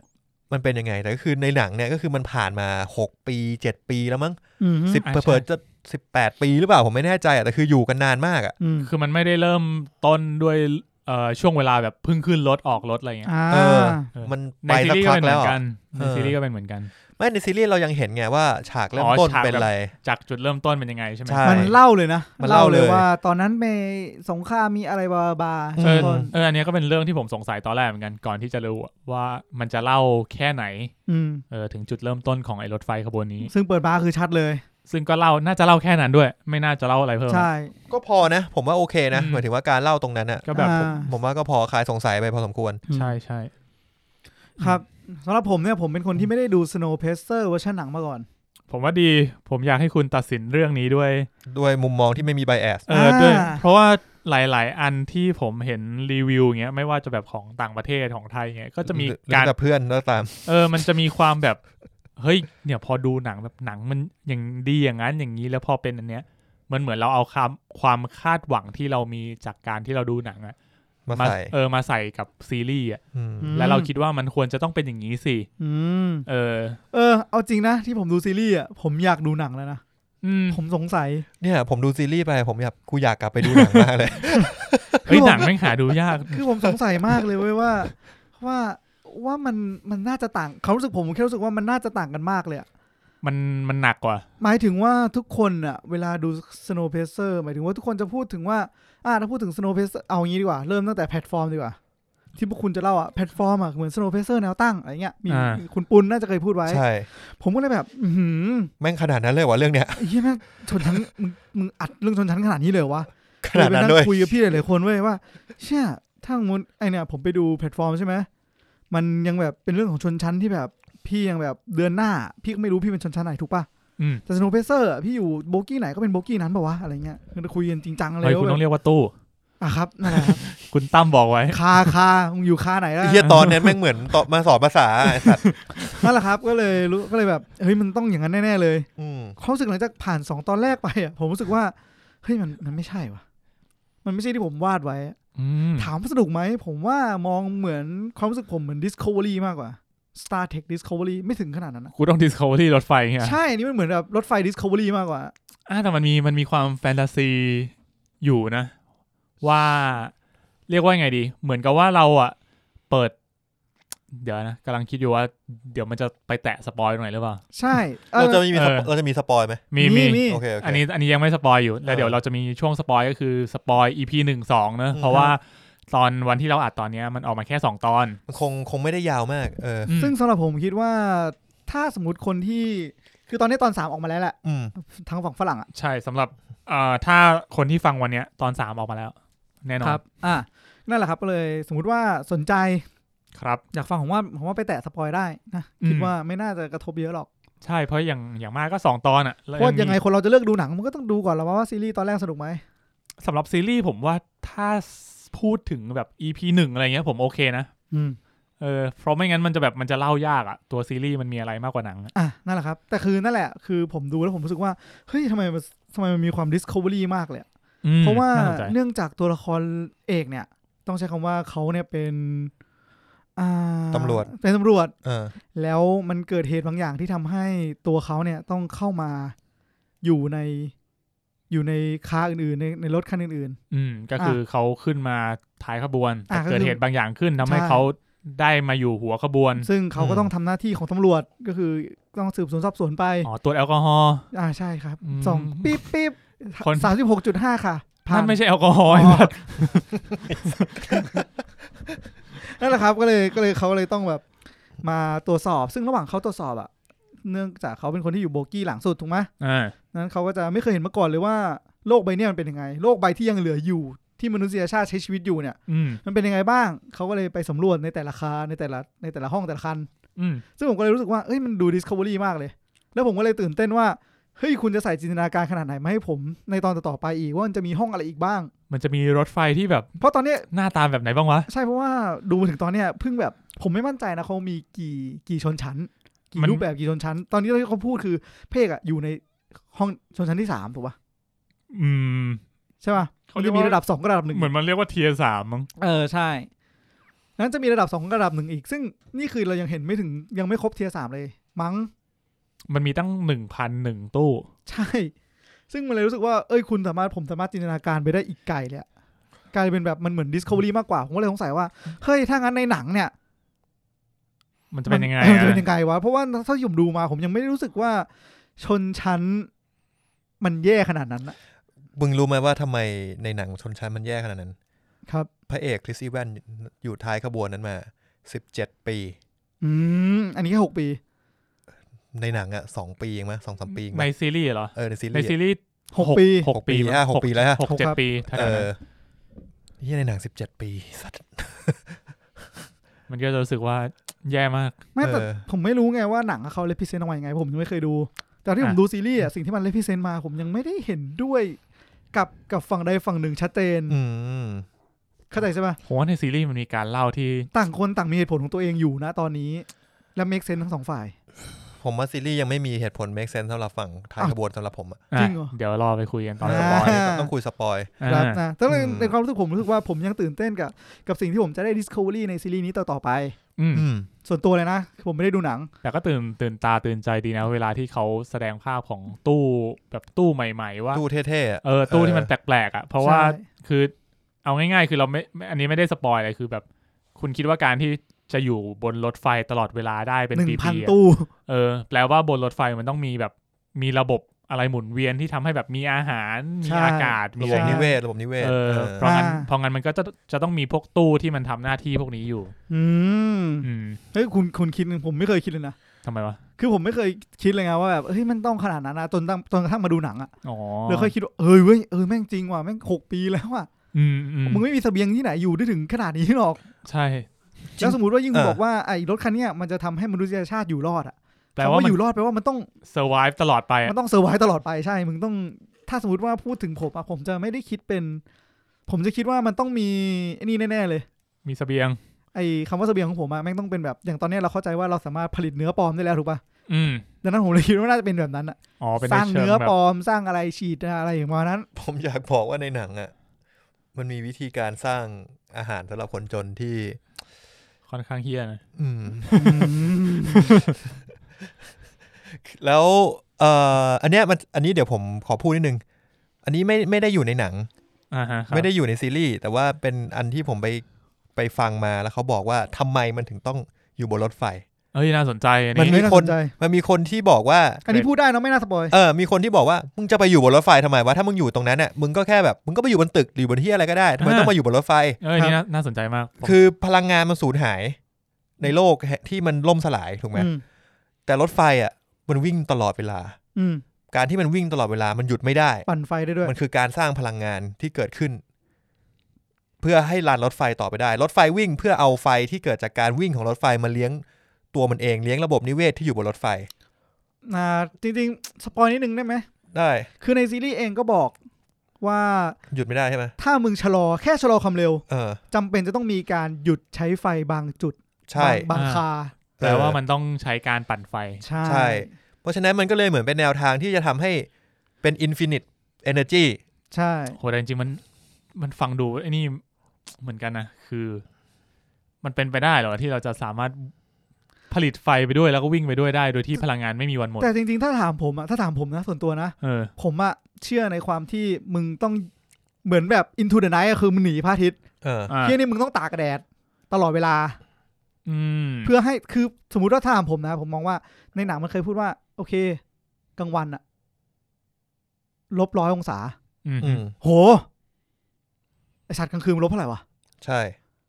ก็ต้องมากกว่านั้นอีกเยอะ ใช่ ผมก็เลยคิดว่า นะ อืมก็ก็ถ้าถามผมนะ ถ้ามึงวิ่งเพื่อที่จะอยู่ในพระอาทิตย์ตลอดเวลา ก็เมคเซนขึ้นสำหรับผม อืม แต่ถ้ามึงอยู่บนผิวโลกแล้ววิ่งให้แม่งอยู่บนพระอาทิตย์ตลอดเวลามึงต้องวิ่งความเร็วเท่าไหร่วะ เอ้ยแต่ในซีรีส์มันก็วิ่งกลางคืนด้วยนะ มันก็ต้องวิ่งตลอดเวลามันหยุดไม่ได้ อืม อื อื ม มมันก็แปลว่าไม่เกี่ยวกับการ อืม ต้องวิ่งตามพระอาทิตย์ เพราะผม สม ก็ มติฐานผมก็โยนทิ้งไปจบละ สงสัยเหมือนกันว่าแบบถ้าจริงๆมันสร้างตึกสร้างโดมอะไรเงี้ยมันจะง่ายกว่าไหม ม เออกู คือแบบถ้าอยากถ้าอยากปั่นไฟอ่ะ เอาคนไปปั่นจักรยาน มึงก็ก็มีแบบรถไฟนี้ก็ได้ จริงๆแล้วก็มี แต่คอยวิ่งไปเรื่อย เออวิ่งไปเรื่อยแต่มึงไม่ต้องอยู่บนนั้นอ่ะ เออ เออ ก็ อืม ก็แค่ปั่นแล้วก็ส่งไฟมา ก็ อะไรเงี้ย าจจมีบางอย่าง แค่รู้สึกว่าแบบมันมันปลอดภัยกว่าหรือเปล่า แล้วมันไม่ใช่แค่นั้นด้วยนะ มันมีเรื่องของรางที่มันสร้างไว้ อันเนี้ยก็เป็นเรื่องที่น่าสงสัยเพราะว่า เออ การที่แบบรางที่สร้างไว้แล้ว มันจะสามารถวิ่งไปได้ตลอดไปจริงๆเหรอวะ นั่นดิ โดยที่แบบไม่ต้องเมนเทนแนนไม่ต้องออกไปรถไฟไม่ต้องหยุด ก็ อะไรอย่างเงี้ยเออมันก็จะแบบมีความสง Thailand สั ไง ยอ๋อ อ๋อ อืม ดิสิไทยแลนด์ อืม โอเค เราอยากเข้าสู่สปอยกันเลยไหม คือคุณเพชรคุณเพชรอะ เอาความรู้สึกคร่าว อ่า ๆหลังจากดู ผมพยายามที่จะไม่ไปเปรียบเทียบกับในหนังแล้วกัน อืม ก็ โหมันยากมากเลยนะในเมื่อคุณรู้แล้วอะ เออแต่ว่าผมผมคิดว่าผมไม่ได้ติดใจกับแนวทางที่มันทำออกมา แล้วมันตรงไม่ได้ตรงกับในหนังนะ ผมว่ามันก็เป็นแนวทางที่น่าสนใจดีคือเอ่อมันมีความคือในหนังมันอาจจะเล่าเรื่องแบบมีความเน้นในเรื่องชนชั้นมากกว่า เห็นชัดเจนกว่า อืม เออแต่ในซีรีส์ก็คือมันพูดถึงก็จริง แต่ว่ามันมีคอหลักของเรื่องที่มันเอาส่วนอื่นมาผสม อืม อื อื ม มก็คือด้วยความที่ตำรวจมัน เอ้ย ตัวละครหลัก มีหน้าที่ของมัน ตัว อะ ต เออ ตัวละครหลักเป็นอดีตตำรวจอะนะ อ่าฮะ แล้วก็เลยถูกรีครูดไปทำงานบางอย่าง อืม เออทำให้มันมีเส้นเรื่องหลักของตัวเอกขึ้นมา อืม ว่า อืม ไอ้ตำรวจคนเนี้ยมันจะต้องไปทำอะไรนะ ต้องไปสืบอะไรสักอย่างหนึ่ง อืมอืม อะไรเงี้ยก็ก็เหมือนจริง ๆ คิดว่าน่าจะเป็นพล็อตดีไวส่วนหนึ่งที่เอาเข้ามาเพื่อที่จะให้สุดท้ายแล้วอ่ะมันก็จะไปเชื่อมโยงกับไอ้ อะไร ค สัก วามอย่างห เป็ ง นคอนเซปต์ของชนชั้น อ่า ที่ที่ตัวเรื่องมันมันคิดไว้อะ ครับ อืม อื ครับผมก็เลยคิดว่า ก็สำหรับผมยังยังถือว่าดูได้เพลินๆดี แต่ว่าไม่ได้มีจุดพีคหรือว่าว้าวอะไรมาก อืม แต่ก็มีอย่างที่มีนบอกก็น่าสนใจนะ พวกเวลาที่ตัวเอกเราไปเห็นตู้แปลกๆอะไรเงี้ยอืม อืม ว่าแบบเอ้ยมันอยู่กันยังไง คุณเคยเห็นตู้ปะ เห็นตู้ ตู้ดีเลก ไม่เคยเห็นตู้จริง ๆ อ่ะ ตู้กระจกไม่เคยเห็น ไม่เคยเห็น ที่เขามีสามขั้น ไม่เคย นั่งกัน ไม่เคยไป อ๋อ ครับผม อืม ก็แต่ละขั้นก็เอาไว้วางหนังสืออะไร อ่า อ๋อ ปกติถ้ามันเป็นใสๆเนี่ย เป็นกระจกใสๆเขาจะส่วนใหญ่เป็นโชว์ตุ๊กตา อืม ตุ๊กตาทำจากพลาสติก กันนงกันดั้มอะไรอย่างนี้ อืมโหเลือดซิบแล้วเนี่ย อ่ะ รอ ถ้า เฟส สมมติ สี่นะ ถ้าสมมติว่ากูเนี่ย เดี๋ยวเพชรเนี่ย น่าจะยังอยากอยู่ในจักรวาลนี้อยู่ ผมคิดว่าผมคงดูจนจบ แล้วก็ด้วยความที่มันน่าจะมีแค่ EP ละอาทิตย์ อ่า ก็พอไหว ไม่ ก็ หนัก น่าจะสบายดี ไม่หนักเกิน น่า ไป จะพอไว้ เรื่ อ่ะ อย สำหรับผมผมก็รู้สึกว่า ผมยังยังสงสัยอีกนะว่า ไอ้ตู้ที่เหลือเนี่ย อีกพันกว่า ควันกระตู้ไม่รู้ว่าตอนนี้เหลือเท่าไหร่แล้วที่ผมจะไม่เคยเห็นอะเออ มันจะมีอะไรอยู่อีกบ้าง ใช่ ผมก็ยังรู้สึกว่ายังอินอยู่ในการที่จะดูต่อไปคุณตั้นนะครับ ผมไม่ค่อยชอบ ก็คืออาจจะไม่ดูแล้ว อาจจะดูเพราะว่ามันวีคละตอน อ่า อาจจะดูเพราะว่าเพราะว่า อ่า เรื่องนี้ แต่ถ้าเกิดว่ามันออกมาทีเดียว10 ตอนแล้วเราดู 2 ตอนแรกแล้วรู้สึกแบบนี้เราจะ ถอยแล้ว อาจจะไม่ดูต่อละ อ่า เฮ้ย ถ้า ดีมันก็เห็นไหมกลายเป็นวิ เ กาตอนก็ กลาย เป็ เป็น น ข้อ ว่า ดีนะ มีข้อดีมีข้อดี อ่า เออ ถ้าอย่างนั้นถ้าสมมติว่าเราจะไปดูตอนที่สามเนี่ย เราจะเอาเครื่องดื่มอะไรไปดู เฮ้ยให้กูพูดถึงความรู้สึกกูมากกว่านี้หน่อยไหม อ้าวโทษโทษโทษอ้าวไปก่อนเนี่ยเย้ย คือผมพยายามผมพยายามเหมือนเพชรที่จะไม่เปรียบเทียบกับหนัง แต่ว่าพอจะให้ถ้ามันต้องพูดแล้วมันต้องเทียบแบบมันเทียบไม่ได้จริงๆ มันสู้ไม่ได้ ไม่ใช่ไม่ใช่ว่าไม่ควรไปเทียบ คือมันสู้ไม่ได้เลยนะตอนเนี้ยนะตอนนี้ที่มีโผล่แค่สองตอนนะ อืม ก็เลยว่าเออเราก็ดูมันในฐานะที่มันเป็นตัวมัน อืม เออ ก็คือโอเคมึงวางพล็อดงี้ มึงมีตัวละครอย่างนั้นอย่างนี้ถ่ายทำอย่างนั้นอย่างนี้ อืม อ่า ก็ถือว่าไม่ผ่านสำหรับผมอะ อ่า ผมรู้สึกว่าตัวพระเอกไม่น่าเอาใจช่วย อืม ตัวฝั่งตัวคนรวยฝั่งพวกทีมงานก็มันก็มันก็ทำตัวหน้าหมันไส้อยู่แล้ว เพราะฉะนั้นมันก็ไม่น่าไม่น่าสนใจ มันมีความอ่ะบางจุดที่ก็รู้สึกว่ามันแปลกนะ มัน พล็อต แปลก พล็อตมันแปลกแล้วก็การตัดสินใจทำอะไรบางอย่างก็แปลก ก็แปลกใช่ แต่ ต ก็ อนสองอะ เออ มีฉากหนึ่งแบบทำเฮี้ยอะไรของมึงวะเนี่ย โห อยากไปคุยเลยผมอยากรู้เลย เออ วันนี้ ม อยากรู้เลยว่าทุกคนคิดยังไงว่ามันแปลก อ่าโอเค แล้วก็อีกอย่างหนึ่งคือเรื่องมุมกล้องด้วย ผมว่าแม่งมุมกล้องแม่งแปลกมาก มุมกล้องเหรอเอออันนี้ผมไม่ได้สังเกตว่ะ ผมสังเกตเพราะว่าผมเพิ่งไปดูวิเคราะห์หนังเควินตินมาแล้วเขาวิเคราะห์เรื่องแบบเวลามุมกล้องของการแบบ conversation เงี้ย อ๋อ แบบเรานั่งคุยกันสองคน อืม ควรจะมีกี่มุมกล้อง เพื่อจะจะทำให้เราแบบ attach กับบทสนทนานี้ อืม เออ ต้องจัด น่าสน มุ ใจ มกล้องแบบไหนบ้าง ซึ่งแบบเราก็จะเห็นสมมติผมนั่งตรงข้ามคงข้ามกับมีนอย่างงี้ใช่ปะ อืม ปกติถ้าเราเห็นก็จะมีมุมกล้องสองอัน อืม ก็คือถ่ายผมอันนึงถ่ายมีนอันนึง อืม อ่ะ หรือว่าถ้าเราต้องการจะแบบต้องการให้คนคนเนี้ยสสเช่น เน้นความมีอำนาจของผมเงี้ย อืม ก็จะถ่ายผมอย่างเดียว อืม อืมโดยที่แบบอาจจะแบบทำให้ผมดูยิ่งใหญ่ขึ้นจาก แบบ มุมกล้อง มีแสงลงมี อ่ะ อะไรอย่างงี้ ฮะ อ่าหรือบางทีก็อาจจะมีมุมกล้องที่สามที่ถ่ายจากอีกด้านหนึ่งเข้ามาเพื่อให้เห็นการสนทนาของเราเป็นมุมภาพใหญ่อะไรเงี้ย อ่า เห็นทั้งสองคน อ่า ซึ่งเรื่องเนี้ยแม่งแปลก ยังไงครับ มีหลายฉากมากเลยฉากที่พระเอกพระเอกชื่ออะไรผมจำไม่ได้เลย พระเอกชื่อเลตัน เออเลตัน เล คุย ตันเบน เดี๋ยวเดี๋ยวเดี๋ยว ผมว่ามันเหมือนวานบิซาก้ามากก ว่า ฉากที่เลตันคุยกับเจนนิเฟอร์คอนเนลลี่อ่ะ ครับ อ่าครับ เออแม่งมีประมาณ สี่ห้ามุมกล้องอ่ะ แต่ทั้งที่มันมึงแค่แบบคุยกันแค่ในตู้เล็กๆสองอันอ่ะ มึงจะสับกล้องเฮียอะไรเยอะแยะ อืม มันแปลกมาก แล้วก็มีอีกอย่างหนึ่งคือฉากที่พระเอกเดินเข้าไปในบาร์ เดินเข้าไปในบาร์ที่มันเป็นไนท์บาร์ ไน ปะ ท์เฮียอะไรอย่างห เอ นึ่ง อเออ เออแค่เดินเข้าไปอ่ะตอนแรกผมก็ชอบนะมุมกล้องที่มันแบบถ่ายแล้วเห็นหลังพระเอกแล้วก็เห็นค่อยๆเข้าไป เหมือนค่อยๆเปิดแล้วก็ อ่ะสัก เห็น พัก บาร์ก แม่งก็ ว้า ตั ง ดนู่นปืบป้าบปืบป้าบป้าบแล้วก็ถ่ายมันกลับมาที่พระเอกอีก มันแปลก ก็ discovery ไง ๆเหมือนอยากจะโชว์ให้เห็นมาว่าเอ่อตู้นี้มีอะไรบ้าง ไม่รู้แต่ผมจำไม่ได้ว่ามันถ่ายไปถ่ายไปจะเห็นอะไรบ้าง แต่ อ่า คือ อ่า เท่าที่ผมเห็นคือผมรู้สึกว่ามัน รู้สึกว่ามันแปลก มันแปลกมันมันไม่ใช่แปลกในด้านที่แปลกแหวกแนว แต่มันมันไม่ดีอ่ะมันแปลกในทางไม่ดีอ่ะผมรู้สึกงั้นนะมันเวียนหัว แต่ว่าสิ่งหนึ่งที่ทำให้เรารู้สึกจากที่มันทำคือ มันทำให้เรารู้สึกว่ามันแคบแค่ไหนที่อาศัยอยู่ในรถไฟ ที่จริงมันมีความแปลกหลายอย่างเว้ยคือ เฮ้ยเดี๋ยวไป คือเรื่องเรื่องขนาดเนี่ยผม เออ ก็มีประเด็น ผมว่าขนาดมันแปลกมาก ผมว่าขนาดเนี่ย มันไม่ค่อยสม่ำเสมอเท่าไหร่ ใช่ เดี๋ยว หมาย เดี๋ยว ถึง ก่ ร อน ถไฟเหรอ หมายถึง เดี๋ยวว่ากันเดี๋ยวไปว่า ขบว กัน นเดี๋ยวไปว่ากันแล้วกันอ่ะ โอเค คนตั้นหมดความรู้สึกยังครับ หมดละ หมดก่อน หมดแล้วก็ได้แบบ มันรู้สึกว่าแบบมันม่ เดี๋ยวค่อยไประบายต่อในตอนสปอยก็ได้ คือถึงไม่ต้องเทียบกับหนัง ผมว่ามันก็ไม่ใช่ซีรีส์ที่ดีขนาดนั้นนะ อ่า น่าสนใจ โอเคฮะ ครับผม อ่ะ ถ้างั้นกลับมาที่เครื่องดื่มที่จะใช้ในการดูซีเอพิโซดต่อไป โห สำหรับผมก่อนแล้วกัน อ่าเอาเอาเอาเลยครับ ผมว่าอย่างแรกแม่งต้องเป็นเครื่องดื่มร้อน อืม จะเย็นไม่ได้ แม่งหนาวมาก อืม รู้สึกหนาวเลยเลยอ่ะ รู้สึกแบบมึงสามารถอยู่ในอุณหภูมิที่แบบติดลบได้แบบเพียงแค่อะไรสักอย่างในในเครื่องดับอ่ะ อืม อืม ดังนั้นเนี่ย ผมจะขอเป็น กาแฟร้อนแล้วกันครับ ฮะ กาแฟนมร้อนนี่หว่า ไวช็อกมอคค่า ใส่ผสมเฮลเซนัทหนึ่งช็อต ผมไม่ได้ได้รับอะไรจากสตาร์บัคนะ แต่ผมแนะนำแล้วกัน เห มือนเหมือ คื น ผม แบบ ปกติผมจะกินอันนี้เป็นผมเลยเอาเมนูนี้มาเลยแล้วกันเอาเป็นว่าเป็นเมนูที่ผมคุ้นเคยที่สุด อืม ก็คือไวช็อกมอคค่า หวานสองปั๊ม แล้วก็ใส่เฮลเซนัทอีกปั๊มหนึ่ง เฮ้ยนี่มันเครื่องดื่ม เครื่องดื่มที่มึงชอบนี่หว่า ร้อนอ้าวก็ใช่ไงก็คุณกูพูดไงว่าเป็นเครื่องดื่มที่ผมดื่มเป็นประจำนะฮะ นั่นแหละครับ ผมให้อันนี้เป็นเครื่องดื่มสำหรับในการดูเอพิโซดสามกิน อ่า จิบไปดูไป กินป๊อปคอร์นไป อืม น่าสนใจ ผมอยากให้โจ๊ก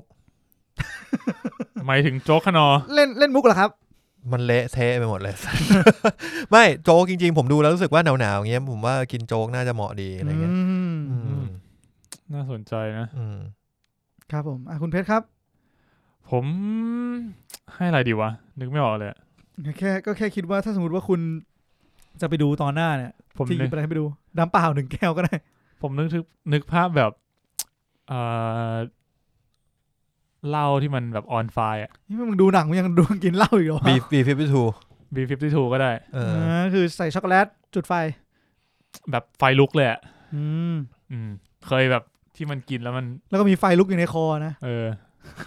จริงผมไม่เคยกินนะ ผมไม่ค่อยไม่กล้ากินว่ะ เขาให้ให้ใช้หลอดดูดเขาไม่ได้กระดกนะ หลอดมันก็ไหม้ดิวะ ใช่กูทำหลอดไหม เออ ก็คือ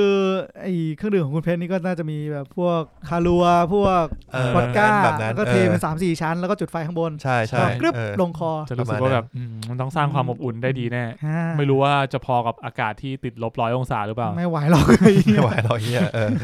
ต้องเผากูเลยอะเอาจริง อ่าโอเคครับ ได้เวลา เข้า ปอย สู่ เลอร์ท็อก สปอยเลอร์ทอกันเลยครับผมสามสองหนึ่ง Say it ain't so, Joe, please. Say it ain't so. That's not what I wanna hear, Joe, and I've got a right to know. อ่ะ Say เราเริ่มที่ตรงไหนดีครับ it so. ผมเริ่มที่นี่ก่อนเลยที่ผมติดใจแล้วผมก็คุยกับคุณแบงค์มา อ่ะ คื ว่า อ ไง ผมรู้สึกว่า ไม่รู้ว่าอันนี้จะจะรู้สึกเฮียไปป่ะนะแต่คือ ได้หมด ถ้าสมมุติว่ามันไม่ได้มีการหักมุมอะไร อืม ถ้านะ อันนี้จะหมายถึงว่าเรารวมสปอยเลอร์หนังด้วยไหมไม่รวม ไม่ แล้วกัน ค่อยอยากสปอย ไม่รวหมนัง ไม่รวมไม่รวมอ่าไม่รวม เออ สมมติว่ามันไม่มีการหักมุมเฮี้ยอะไรเลยนะ แล้วก็เป็นแบบ straight forward อย่างนี้ยเลยนะ อืม ผมสงสัยว่าคนจนเขาไม่ควรมีสิทธิ์เรียกร้องอะไรในเนี้ย หมาย อัน ถึ นี้ งว่าจุดเริ่มต้นใช่ อ่า ไหม จากจุดเริ่มต้นถ้าจุดเริ่มต้นในซีรีส์นะ คือ คือ เขามีรถไฟอันนี้ ซึ่งเขาเปิดพื้นที่ให้ซื้อขาย พอซื้อขายเสร็จปุ๊บเขาก็มีพื้นที่จัดสรรเรียบร้อยแล้วสำหรับคนที่ซื้อ อ่ะ แล้วรถไฟนี้ก็วิ่งไปของเขา ทีนี้มีกลุ่มคนกลุ่มหนึ่งที่ไม่ได้ซื้อ แต่ต้องการไปด้วย อืม คือการขึ้นรถไฟเนี่ยมันต้องซื้อตั๋ว ใช่ ก็แอบหนีขึ้นมาลอกลับลอกขึ้นมา ครับ อ่า อันนี้คือในในซีรีส์ ใน เนี่ย ซีรีส์นะ ตัวเปิดมาเลยก็คือ ช่วง แบบ ช่วงต้น บุก อ่ะ บุกขึ้นมาเลย บุกขึ้นมาเลย ยิงแบบมีผู้คุม เออ รถไฟแล้วก็แบบยิงพวกนี้แล้วก็มี คือก่อน พวกที่หลุดรอดขึ้นไปได้ คือก่อจราจรกันขึ้นมาเลย ใช่ เออ ใช่ ทีนี้เขาก็อาศัยชีวิตใช้ชีวิตอยู่ตรงนั้น อืม ถามว่าถ้าผมไม่ได้วางแผนมาที่จะรับพวกคนเหล่านี้ขึ้นมา อืม เพราะถ้าเกิดผมวางแผนมาเนี่ย ผมก็ต้องเปิดพื้นที่ให้คนเหล่านี้มีพื้นที่อยู่ อืม ถูกปะ ใช่ เออ ปรากฏว่าถ้าเป็นอย่างเงี้ยแปลว่าผมไม่ได้วางแผน อืม แล้วเขาก็ขึ้นมา อืม เขาขึ้นมาเขาก็ใช้ ผมก็แบ่งรีซอสให้เขา อืมก็คือ ผม ฟรี ผมก็เอาพื้นที่ที่ผมไม่ได้ใช้ให้เขาอยู่ อืม แล้วเขาจะมีสิทธิ์เรียกร้องอะไรอีกเหรอ อืม อันนี้เป็นประเด็นที่น่าสนใจนะครับ เออ ครับ เขาเรียกร้องเยอะด้วยนะ เขาเรียกร้อง เยอะด้วยนะถ้า เยอะ เยอะนะ เรียกร้องเหมือนแบบเหมือนเหมือนให้แบบมีชีวิตเหมือนตู้เทียสามอะไรอย่างงี้ป่ะ เออ อืม อืม ผมคิดว่าถ้าจะเปรียบเทียบสำหรับผมเนี่ย มันอาจจะเหมือนเหมือนโลกของเราปะคือโลกของเราก็มี อืม ทั้งคนที่เอ่อ มีตู้ปันสุกแล้วก็เรียกร้อง อ่ามีคนที่แบบทำงาน คนที่ได้เงิน คนที่ อืม จ่ายเงิน อืม ใช่ไหมแล้วก็ ครับ มีคนที่แบบ โกง อ่าเรา ม ทำงานเรา ฮ้ ก็ โทษ จ่าย โทษ เงินคืนภาษีไป เออ เออหรือว่ามีคนที่แบบไม่ได้ทำอะไรเลย แล้วก็ แต่ว่าเรียกร้องผลประโยชน์ ม ตลอดเวลา เออ เออซึ่งในรู้สึกว่าในโลกเราอะ่ะ มันก็จะมีคอน FLICT แบบนี้เหมือนกันที่ว่า เราควรจะต้องดูแลคนพวกนี้หรือเปล่า อืม ใช่ไหม แล้วถ้าเกิดว่าเราไม่ไม่ดูแลเขาอย่างเงี้ย เราจะถูกใครสักคนหนึ่งหรือบางกลุ่มเนี่ย มองว่าแบบ เฮ้ยมึงทำไมถึงไม่มีแบบ มนุษยธรร เอ ม อไม่มีมนุษยธรรมเลย ไม่มีศีลธรรมเลย แต่เท่าที่หนังพูดซีรีส์พูดมาถึงตอนเนี้ย อืม หรือตัวหนังเองก็ตามอะ อือฮึ มันก็ไม่ได้มีใครมีประเด็นเรื่องนี้กลายเป็นว่าไอ้พวกข้างหลังเนี่ยมันสร้างความเขาเรียกว่าอะไรความยุ่งยากให้กับ อ่าใช่ การใช้ ใช่ ชีวิตของคนอื่นด้วยซ้ำ อืม อืม คือในผมผมไม่ชัวร์เรื่องในหนังนะ แต่ในหนังมันไม่ได้พูดชัดเจนว่าไอ้พวกพวกกลุ่มเนี้ย ว่าขึ้นมายังไง มันแอบขึ้นมา อ่าฮะ หรือว่ายังไง แต่คือมันก็ใช้ชีวิตอยู่ตรงนั้นมานานแล้ว อืม เออ แล้วแต่ว่าในซีรีส์เนี่ยมันพูดชัดเจนว่า ว่าแบบแอ แอ บบ ขึ้นมา ว่าหนีแบบถล่มขึ้นมา หใช่ เออ ก็เลยรู้สึก อืมอืม รู้สึกว่าแบบ คือมึงผิดแต่แรกแล้วอะ ก็เข้าใจเข้าใจ แล้วแบบ เข้าใจประเด็นนี้ ก็เลยรู้สึกว่าฝั่งคนจน หรือฝั่งท้ายขบวนเนี่ยเขาไม่ใช่คนจนด้วยซ้ำหลายหลายคนไม่ใช่คนจนด้วยซ้ำ ไม่ใช่คน ที่ จ ดะ นครับ เออแค่แบบเป็นคนที่ไม่มีตัว เออ เรียกว่าอย่างนั้นดีกว่า เออเขาเรียกร้องเยอะมากจนทำให้ผมไม่รู้สึกเอาใจช่วยพวกเขาอะ อืม กับการตอนการตอนดูหนังอะไอพวกพระเอกอะมันรู้สึกว่าเราเอาใจช่วยเขาอะ เหมือนแบบว่าเหตุผลที่เขาก่อก่อกบฏก่อปฏิวัติอะไรเงี้ย อืม มันมีแบ็กกราวที่เรารู้สึกเอาใจช่วยมากกว่าเนอะ ใช่ ก็อันนี้ผมก็เห็นด้วย อืม แต่ผมว่าเรื่องนี้แม่งเป็นแบบ เซนซิทีฟสัตว์ เป็น เป็นเรื่องที่แม่งแบบค่อนข้างละเอียดอ่อนอะเหมือนกับว่า ขึ้นอยู่กับว่าเราสามารถตีความชีวิตคนแบบเป็นมูลค่าได้หรือเปล่า ที่แบบถ้าเกิดมึงจ่ายตังค์มึงจะได้เท่านี้ อืม เพราะว่านี่มันคือแบบ ถ้ามองว่าไอ้รถไฟขบวนนี้มันคือแบบเป็นเชลเตอร์ที่จะทำให้คนในโลกเหลือรอดอะ อืม เออ เราจะมาเราสามารถตีค่าคนได้หรือเปล่าว่าแบบ ไอคนเนี้ย กูไม่ต้องการให้มึงอยู่ในโลกนี้แล้ว อืม ผมคิดว่าอย่างนั้นอะก็เลยแบบ ถ้ามองในมุมมองของคุณตั้นก็ก็บาลิดนะผมคิดว่าอย่างนั้น ที่แบบไม่ได้เอาใจช่วยอะไรพวกนี้เลย แต่จริง ๆ นะ ผมว่าในหนังมันก็ต้องมีหักมุมหรือเฮียทักอย่างที่บอกว่าเราเก็บคนจนไว้ทำไมอะในซีรีส์อะ ผมคิดว่ามันน่าควรจะเนี่ยควรจะต้อง เมี มี แน่นอน เพราะไม่งั้นก็คือ มันก็ฆ่าทิ้งไปตั้งแต่แรกแล้ว อืม ก็มีเหตุผลที่ว่ามันจะเก็บไว้ทำไมถูกไหม อืม มีอยู่แล้วมีชัวร์ ก็ อืมคุณมินคิดว่าไงครับ จริงๆจะว่าไปตอนนี้มันก็มีป่ะหมายถึงว่าตอนที่สองอ่ะเขาก็มีที่เอาเด็กเข้ามา ใช่ ก็จะมีเหมือนเหมือนเด็กใช่ไหมเอาเด็กเข้าไปฝึก อืม เป็นงานฝึกงานรุ่นต่อๆไปอะไร ม เงี้ย ซึ่งเขาเหมือนเหมือนเหมือนตัว ตัวเจ้าของอะชื่อว่าอะไรนะ วิลฟอร์ด วิลฟอร์ดอะ เฮ้ยตอนที่เขาเฉลยนี่ตื่นเต้นไหม เออผมกำลังอยากรู้เหมือนกันว่าสำหรับคนที่ดูหนังมา ครับ รู้สึกไง รู้สึกแบบอ๋อเฮียเอางี้เลยเหรอ ผมว่ามันเร็ เอ้าว ใน ไป หนังในหนัง ผม ไม่มีเหรอ ไม่มี จริงเหรอ นี่นี่คือนี่คือสิ่งใหม่ อ๋อเออผมคิดว่าคุณต้านแม่งเร็วไป ผมคิดว่า คือจริงๆผม คิด รู้สึ ว่าก ผมรู้สึก ผมรู้สึก ผม ตัง อยาก หงิดตังหงิดอยู่แล้ว ผ นะ มอยากให้ตัวตนนี้มันเป็นปริศนาไปนานกว่านี้หน่อย ใช่ ใช่ ใช่ควรเป็นอย่างนั้น เออ สักจริง ๆ ควรน่าจะเฉลยช่วงท้ายได้เลยอะสามารถเป็นช่วงท้ายได้เลยนะ ช่วงกลางก็ได้ เออช่วงกลาง ก ก็ ลาง ยังดี แบบ ไม่ใช่ตอนแรกอะ สมมติมีสักสิบตอนก็สักแบบเจ็ดหกเจ็ดอะไรเงี้ย เออเจ็ดแปดอะไรเงี้ยเออ นี่เปิดมาตอนหนึ่งมึงเฉลยเลยอะ นั่นดิมันแบบปล่อยของเร็วไปเปล่าวะ แล้วมันทำให้เราแบบมองตัวละครนี้เปลี่ยนไปเลยนะ ใช่ใช่มัน การตัดสินใจของตัวละครนี้แม่งแบบทุกอย่างที่แบบ เอ พี่ห อ มิงที่ตัดสินใจจะรู้สึกเลยว่า เออเรา จริง มุมมองเราเปลี่ยนไปเลยเว้ย เพราะมันเพราะเวลามันเรียกว่าไงวะมันสื่อสารกับคนอื่นอะ อืม มันจะพูดเสมอว่ามิสเตอร์วิลฟอร์ดสั่งมาอย่าง วัน นี้ อ่า แต่ว่ากลายเป็นว่าในมุมมองของเราอ่ะ เรารู้แล้วไงว่ามันเป็นมิสเตอร์วิลฟอร์ด อืม เออ มันก็แปลว่าไอเนี่ยมันตัดสินใจของมันเอง อืม หรือจริงๆไอ้ที่นี่มันก็ไม่ใช่มิสเตอร์วิลฟอร์ดแต่แอคในนามมิสเตอร์วิลฟอร์ดมิสเตอร์วิลฟอร์ดอาจจะแบบนอนพังงาบพังงาบอยู่ในตู้สักตู้หนึ่งก็ได้ อืม อ่าอาจจะเหมือนเรียกเรียกว่าไงดีวะสวมรอย ไม่แต่ ไม่สวมรอยหรอกเหมือนรับหน้า รั ที่ บ มา หน้า แห ที่ ละ แทนอะไรอย่างงี้ มัน เออ มันอาจจะเอามาหักมุมได้ แต่ตอนนี้นะบริบททั้งหมดอะก็คืออยู่ดีๆ มันเฉลยด้วยการที่เอนจิเนียร์คนหนึงบอกว่าโอเคครับมิสเตอร์วิลฟอร์ด อืม ก็เลยคิดว่าถ้าอย่างนั้นแปลว่าเอนจิเนียร์ได้เป็นคนที่ทำงานมากับคนนี้ตั้งแต่ต้น ใช่ ดังนั้นเอนจิเนียร์นี่ก็รู้อยู่แล้วว่าผู้หญิงคนเนี้ยเป็น อืม ถูกปะ เป็นคนสั่งการ เป็นคน ใช่ เผลอๆเป็นคนสร้างรถไฟนี้ขึ้นมาด้วยซ้ำ เอนจิเนียร์คือไอคนที่ขับ ใช่ ตอนนั้นใช่ไหม อ๋อไอ้เหี้ยถ้ามึงสังเกตคือผู้หญิงคนเนี้ย พอตัวเจนนิเฟอร์คอนเนลลี่ผมเรียกคนชื่อนี้แล้วกันเขา เขา เขาเข้าไปในตอนจบเอพิโซดแรกเขาเข้าไปในห้อง ห้องที่อยู่หัวขบวนห้อง เออ คนขับแหละ เอ่อห้องคนขับอะแล้วเขาก็เปลี่ยนเสื้อแล้วเขาใส่เสื้อยืด M เสื้อเสื้อ W สเวตเตอร์ MIT ป่ะ เออ จำไม่ได้วะ จำไม่ได้เหมืน เอน อกูกูเห็นเป็น MIT อื ซึ่งมันเป็นแบบเป็นมหาลัยวิศวกรรมชั้นยอดของโลก อ่ะใช่ทั้ง เออ ใช้คำของโลกก็ได้ก็คือส่วนใหญ่แล้ววิศวกรรม ที่ Google หรือว่าบริษัทไอทีใหญ่ เออ ๆทางฝั่งนู้น Facebook อะไรเงี้ยครับ รับก็ MIT ซะ เรียกว่า จะเยอะ ซะเยอะ เออ นั่นก็คือต้องการันตีแหละว่าเขา เก่ง เขาเก่งแหละมหาอะไรเนี่ยอ่ะ ซึ่งก็แปลว่าเขาอาจจะไม่ใช่แบบสจวตคน ไม่ใช่ ธรรมดา กิ๊กก๊อกอะ เออ อืม ใช่ อืม ไหนขอดูสิอ่ะต่อกันเลยครับ มันมีตัวละครในท้ายขบวนคนหนึ่งหน้าเหมือนโกลิเวอร์พูลอะ โกด้วยเหรอ เจอร์ซี่ดูเด็ก ไม่อลิสันเบเกอร์ ไอ้เฮียนี่มันเป็น ไอ้ตัวใหญ่ๆอะ กล้ามๆอะ เออโคตรเหมือนเลยสัตว์ อ๋อเอ เอ อ อใช่ ใช่ MIT จริง เออ โอเคครับ เห็นแล้ว อืม เออ แล้วพอมันใส่อย่างเงี้ย มันก็เลยเหมือนเป็นการ หลือ กูว่าเดี๋ยวมันตลบหลังคนดูอีกรอบชัวร์ผมว่าไอซีรีส์อะไรอย่างเงี้ยมันจะชอบแบบ เดี๋ยวมึงรอดูเดี๋ยวกูจะหักมุมให้มึงเห็น คือกลายเป็นว่า เออ ที่มันเปิดมาตอนแรกเนี้ย เรารู้สึกว่าเร็วไป แต่ว่า จริง ๆ มันอาจจะมีอะไรมากกว่า มันพ นี้ ยายามเอามาซ้อนอีกชั้นหนึ่ง เออคิดงั้นคิดงั้นเหมือนกันคิดงั้นนะเออ คือถ้ามันไม่มีอะไรซ้อนอีกชั้นหนึ่งอ่ะ มันจะบาง มันจะบางเออ แต่ มันมัน เอา จะ จริง ไม่ ถ้า ค่อย มีอะไรซ้อนอีกชั้นหนึ่งอ่ะก็จะเฟลนะ มันจะรู้สึกแบบ ทำไมมึงเริ่มพูดกูยิ่งรู้สึกแปลก ไม่เฟลเหรอวะ มันแบบเหมือนมึงเฉลยไปแล้วอะ มึงบิ้วมาขนาดนี้แล้วอะแล้วตอนจบอ๋อเปล่าเสื้อเสื้อผัวเงี้ยเหรอ เสื้อผัว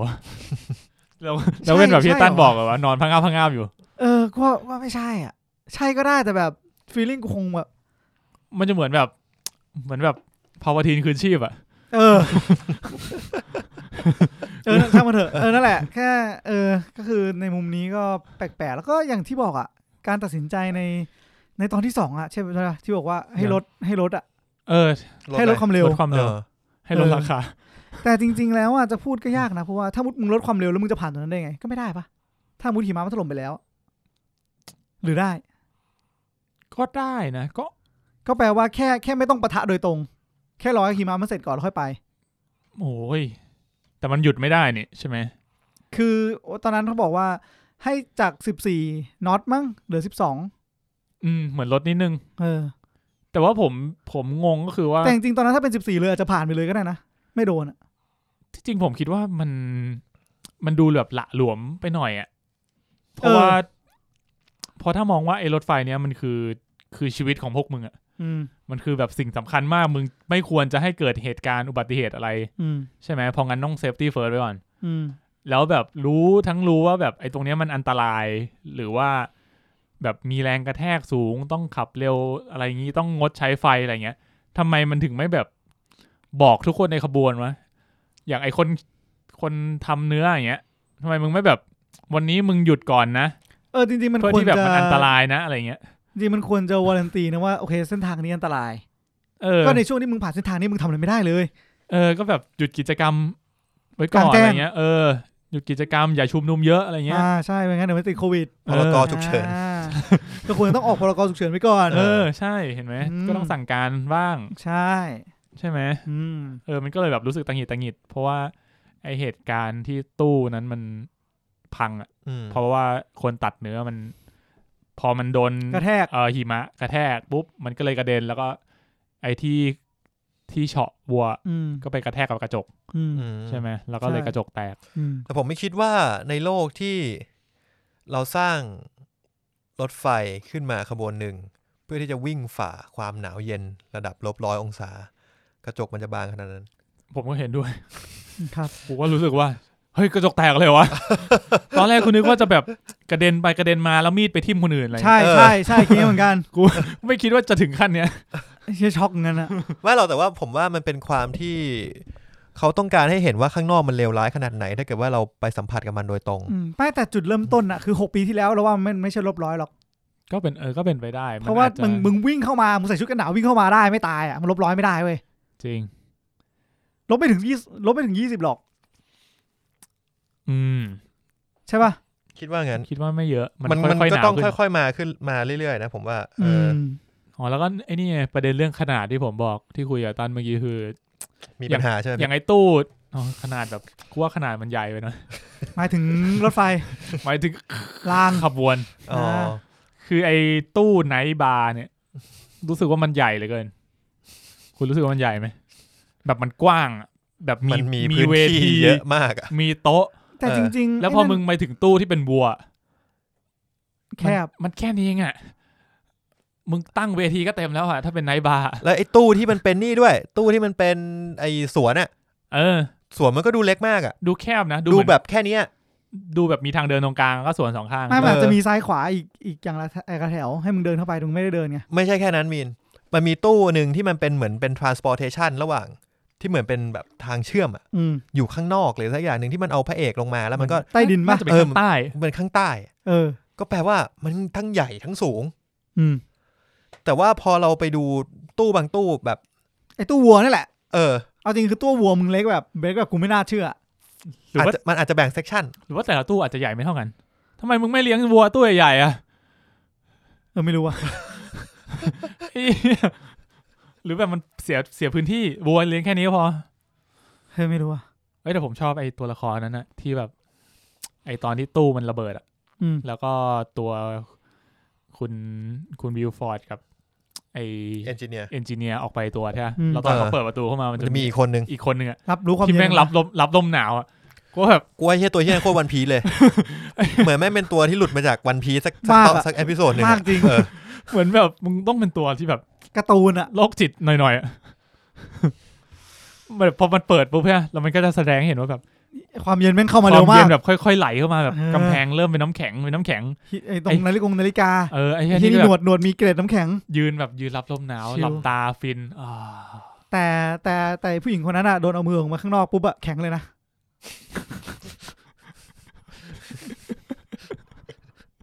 อันนั้นมันไอ้นี่ไง โดยตรงนะมันโดยตรง อันนี้ไม่โดยอ้อมนี่มันชิงเยอะ ไม่รู้กูไม่รู้กูไม่มีข้ออ้าง อาจจะมีฮีตเตอร์อยู่ในห้องสู้กันอยู่ไง อ๋อ อันนั้ ไม่ นคือ ไม่หนาวเท่า อันนนคือไม่มีฮีตเตอร์เลย ม อันนี้คือมันจะมีระหว่าง อ๋อ มันจะมี ใช่ใช่ แรงปะทะอากาศ มีนพูดอย่างนั้นก็ถูก เป็น ใช่ เป็นแบบ ออ จุดตรงเหมือนเวลาเราเปิดประตูห้างใช่ไหมออโต้ดอเราอยู่ เออ ตรงกลาง มันจะมีความร้อนวูบเข้ามา เออ แต่จะมีความเย็นจากด้านหลัง อ่า อ่า น่าจะประมาณนั้น ครับผมเชียอะไรวะเนี่ย นั่นแหละประมาณนั้นแหละ ส่วนอย่างที่ตั้นบอกคือเหตุผลมันไม่ค่อยไม่ค่อยน่าเอาใจช่วยเนาะไอ้พวกถ่ายขบวนเนี่ย อืม มึงมันหนีลักลอบเข้ามาโดยที่ตังค์ก็ไม่ได้จ่าย แถมยังจะมาก่อกบฏ เราจะเอาใจช่วยมันไปทำไมกัน ไม่แต่มุมมองของไอ้ฝั่งนี้ชัดมากเลยนะ มึงฆ่ากูไปหกคนอะมึงก็ต้องมาหกคน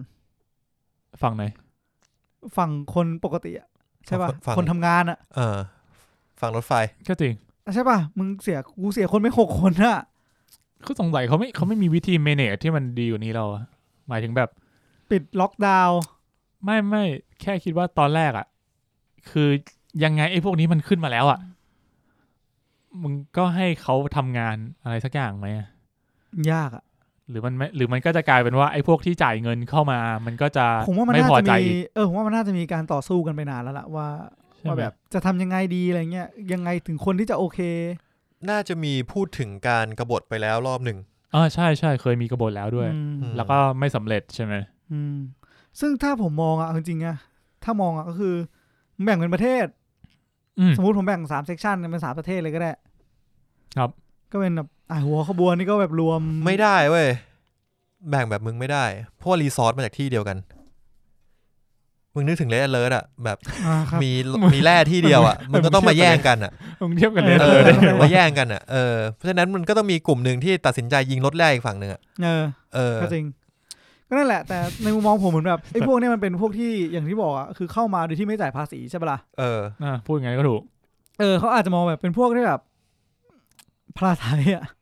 มาแบบ ใช่ เออ มา อิ เกาะ มิแกรนอะ ก่ออย่างเดียว เออ เออใช่แล้วก็แบบบางทีเขาก็จะแบบเฮ้ยทำไมถึงต้องมาใช้รีสอร์ทรวมกับเขาอะไรเงี้ยเขาอาจจะไม่โอเคก็ได้ อืม อืม ซึ่ง ใช่ อาจจะแบบทะเลาะกันแล้วก็อาจจะคุยว่าเฮ้ยไม่ให้อ่ะยังไงก็ไม่ยอม อยู่ตู้สุดท้ายได้แค่นั้นอะไรเงี้ย อืม ก็เหมือน เออ พอพอพูดถึงอิมิเกรนก็อาจจะใกล้เคียงเนาะ อืมมันลักลอบอ่ะลักลอบเข้าประเทศ แบบ อ่ะ เข้ามาแบบไม่ได้ถูกกฎหมาย เออแล้วจะทำยังไงอ่ะ เออ จะไล่ไปหรือจะฆ่าทิ้งไปทั้งหมดเงี้ยก็โดนด่าอีก ใช่ ใช่ไหม อืมมันมันจริง ๆ แล้วแบบ ผมแค่รู้สึกว่าคนนะคนที่คำใช้คำอะไรนะ civilization อ่ะคนที่แบบ มีอารยธรรม มีอารยธรรมอ่ะ อืม เขาก็จะน่าจะมองว่าการฆ่าทิ้งอ่ะแง มันไม่เหมาะสม ไม่สมไม่ เออ ไม่สมสมผลอยู่แล้ว อืม ยังไงก็ห้ามปล่อยให้ตายอ่ะ จริง ๆ เอามาช่วยงานน่ะน่าจะดีกว่า เขาก็นี่ไงก็เลยเอา เออ เด็กอะเพราะว่าเด็กอ่ะมันปลอดภัยเขาคือเราเชื่อว่ามนุษย์น่าจะมีความเชื่ออย่างเนี้ยคือเด็กอาจจะปลอดภัย เพราะว่า อย่างน้อยคือ ส เด็ก อนได้ อ่ะเรายังสอนได้ระดับหนึ่ง อืมใช่ แต่ว่าผู้ใหญ่มันคือแบบ ถ้ามันมีความแค้นแล้วเนี่ย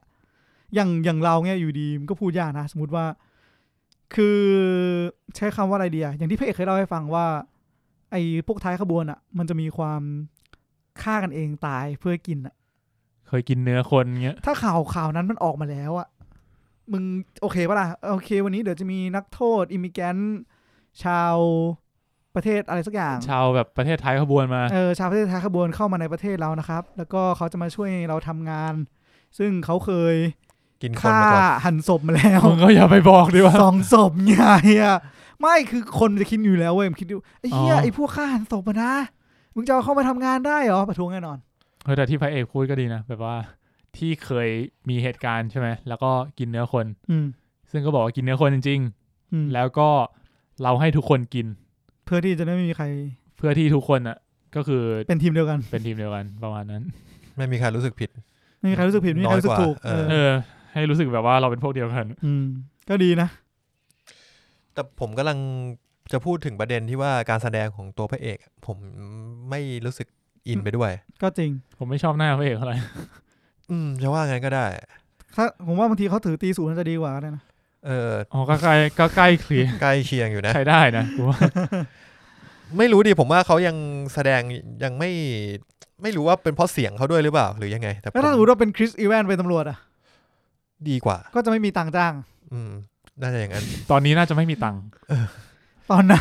มั่นใจว่าตอนหน้าจะมีใช่ไหม ตอนหน้าก็ไม่มีหรอก จริงๆ คนสร้างที่ดูใน IMDb มีสองคนใช่ไหม ไม่รู้ว่า มั ใน นเขาเขียนไว้ว่าจอร์จฟรายแมนอะจอร์จฟรายแมนกับ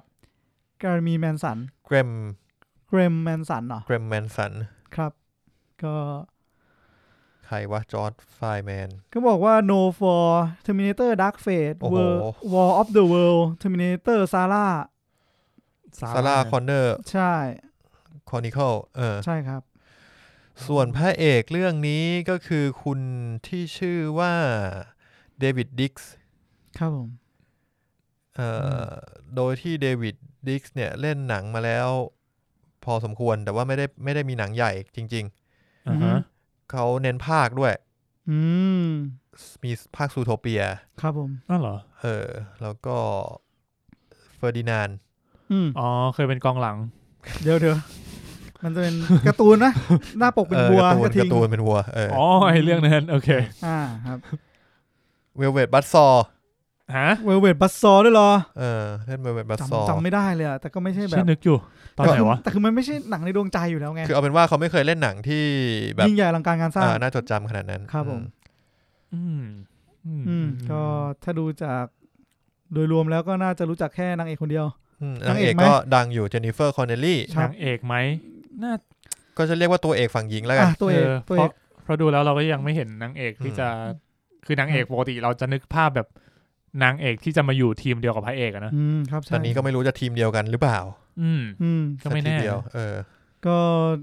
ผลงานเขามี A Beautiful Mind นะครับ คนคนนี้ดัง ก็หมายถึงว่าเผื่อใครที่จะ อืม ใช่ใช่ ครับผม เจนนิเฟอร์คอนเนลลี่ ครับผม ครับผม อ่ะกลับมาที่หนังกันต่อ คุณคุณชอบตู้ไหนไหม ใจเย็นๆดิเอา ถาม ชอบ ถาม เหรอ แทรกไง อ๋ออ๋อ ผมว่า ครับ ผมว่าความประทับใจในตอนนี้ผมเห็นตู้เพาะปลูกตู้แรกแล้วบทสนทนานั้นน่าสนใจ ตู้ที่มีเด็กๆเดินมาด้วยปะ ใช่ ผมแค่รู้สึกมันเป็นการเปิดโลกให้พระเอกเห็นว่าไอ้เฮียชีวิตคนปกติเขาปกติจริงๆอะ เพราะว่าจริง ๆ พระเอกมันก็เป็นตำรวจเป็นคนธรรมดามาก่อนนะ ใช่ มันก็เคยเห็นโลกปกติ เออแล้วผมชอบความที่พระเอกอะแบบทุกอย่างที่มันเป็นของโอเวอร์อะโลกเก่า ใช่วะมันใช้คำนี้วะ เออ มันเรียกว่าโลกเก่า เออ คือ มันเป็นของมีค่าปะ คือแบบอะไรนะ แบบโอเคงั้นเดี๋ยวเดี๋ยวเลี้ยงพวกพวกพระเอกเองอะไรเงี้ย อ่ะ แต่ดินเหล้าที่เป็นของเก่าให้กินอะแล้วพระเอกกินปุ๊บหน้าหน้าการริมรสของมันอะ พระเอกมันชอบทำหน้านี้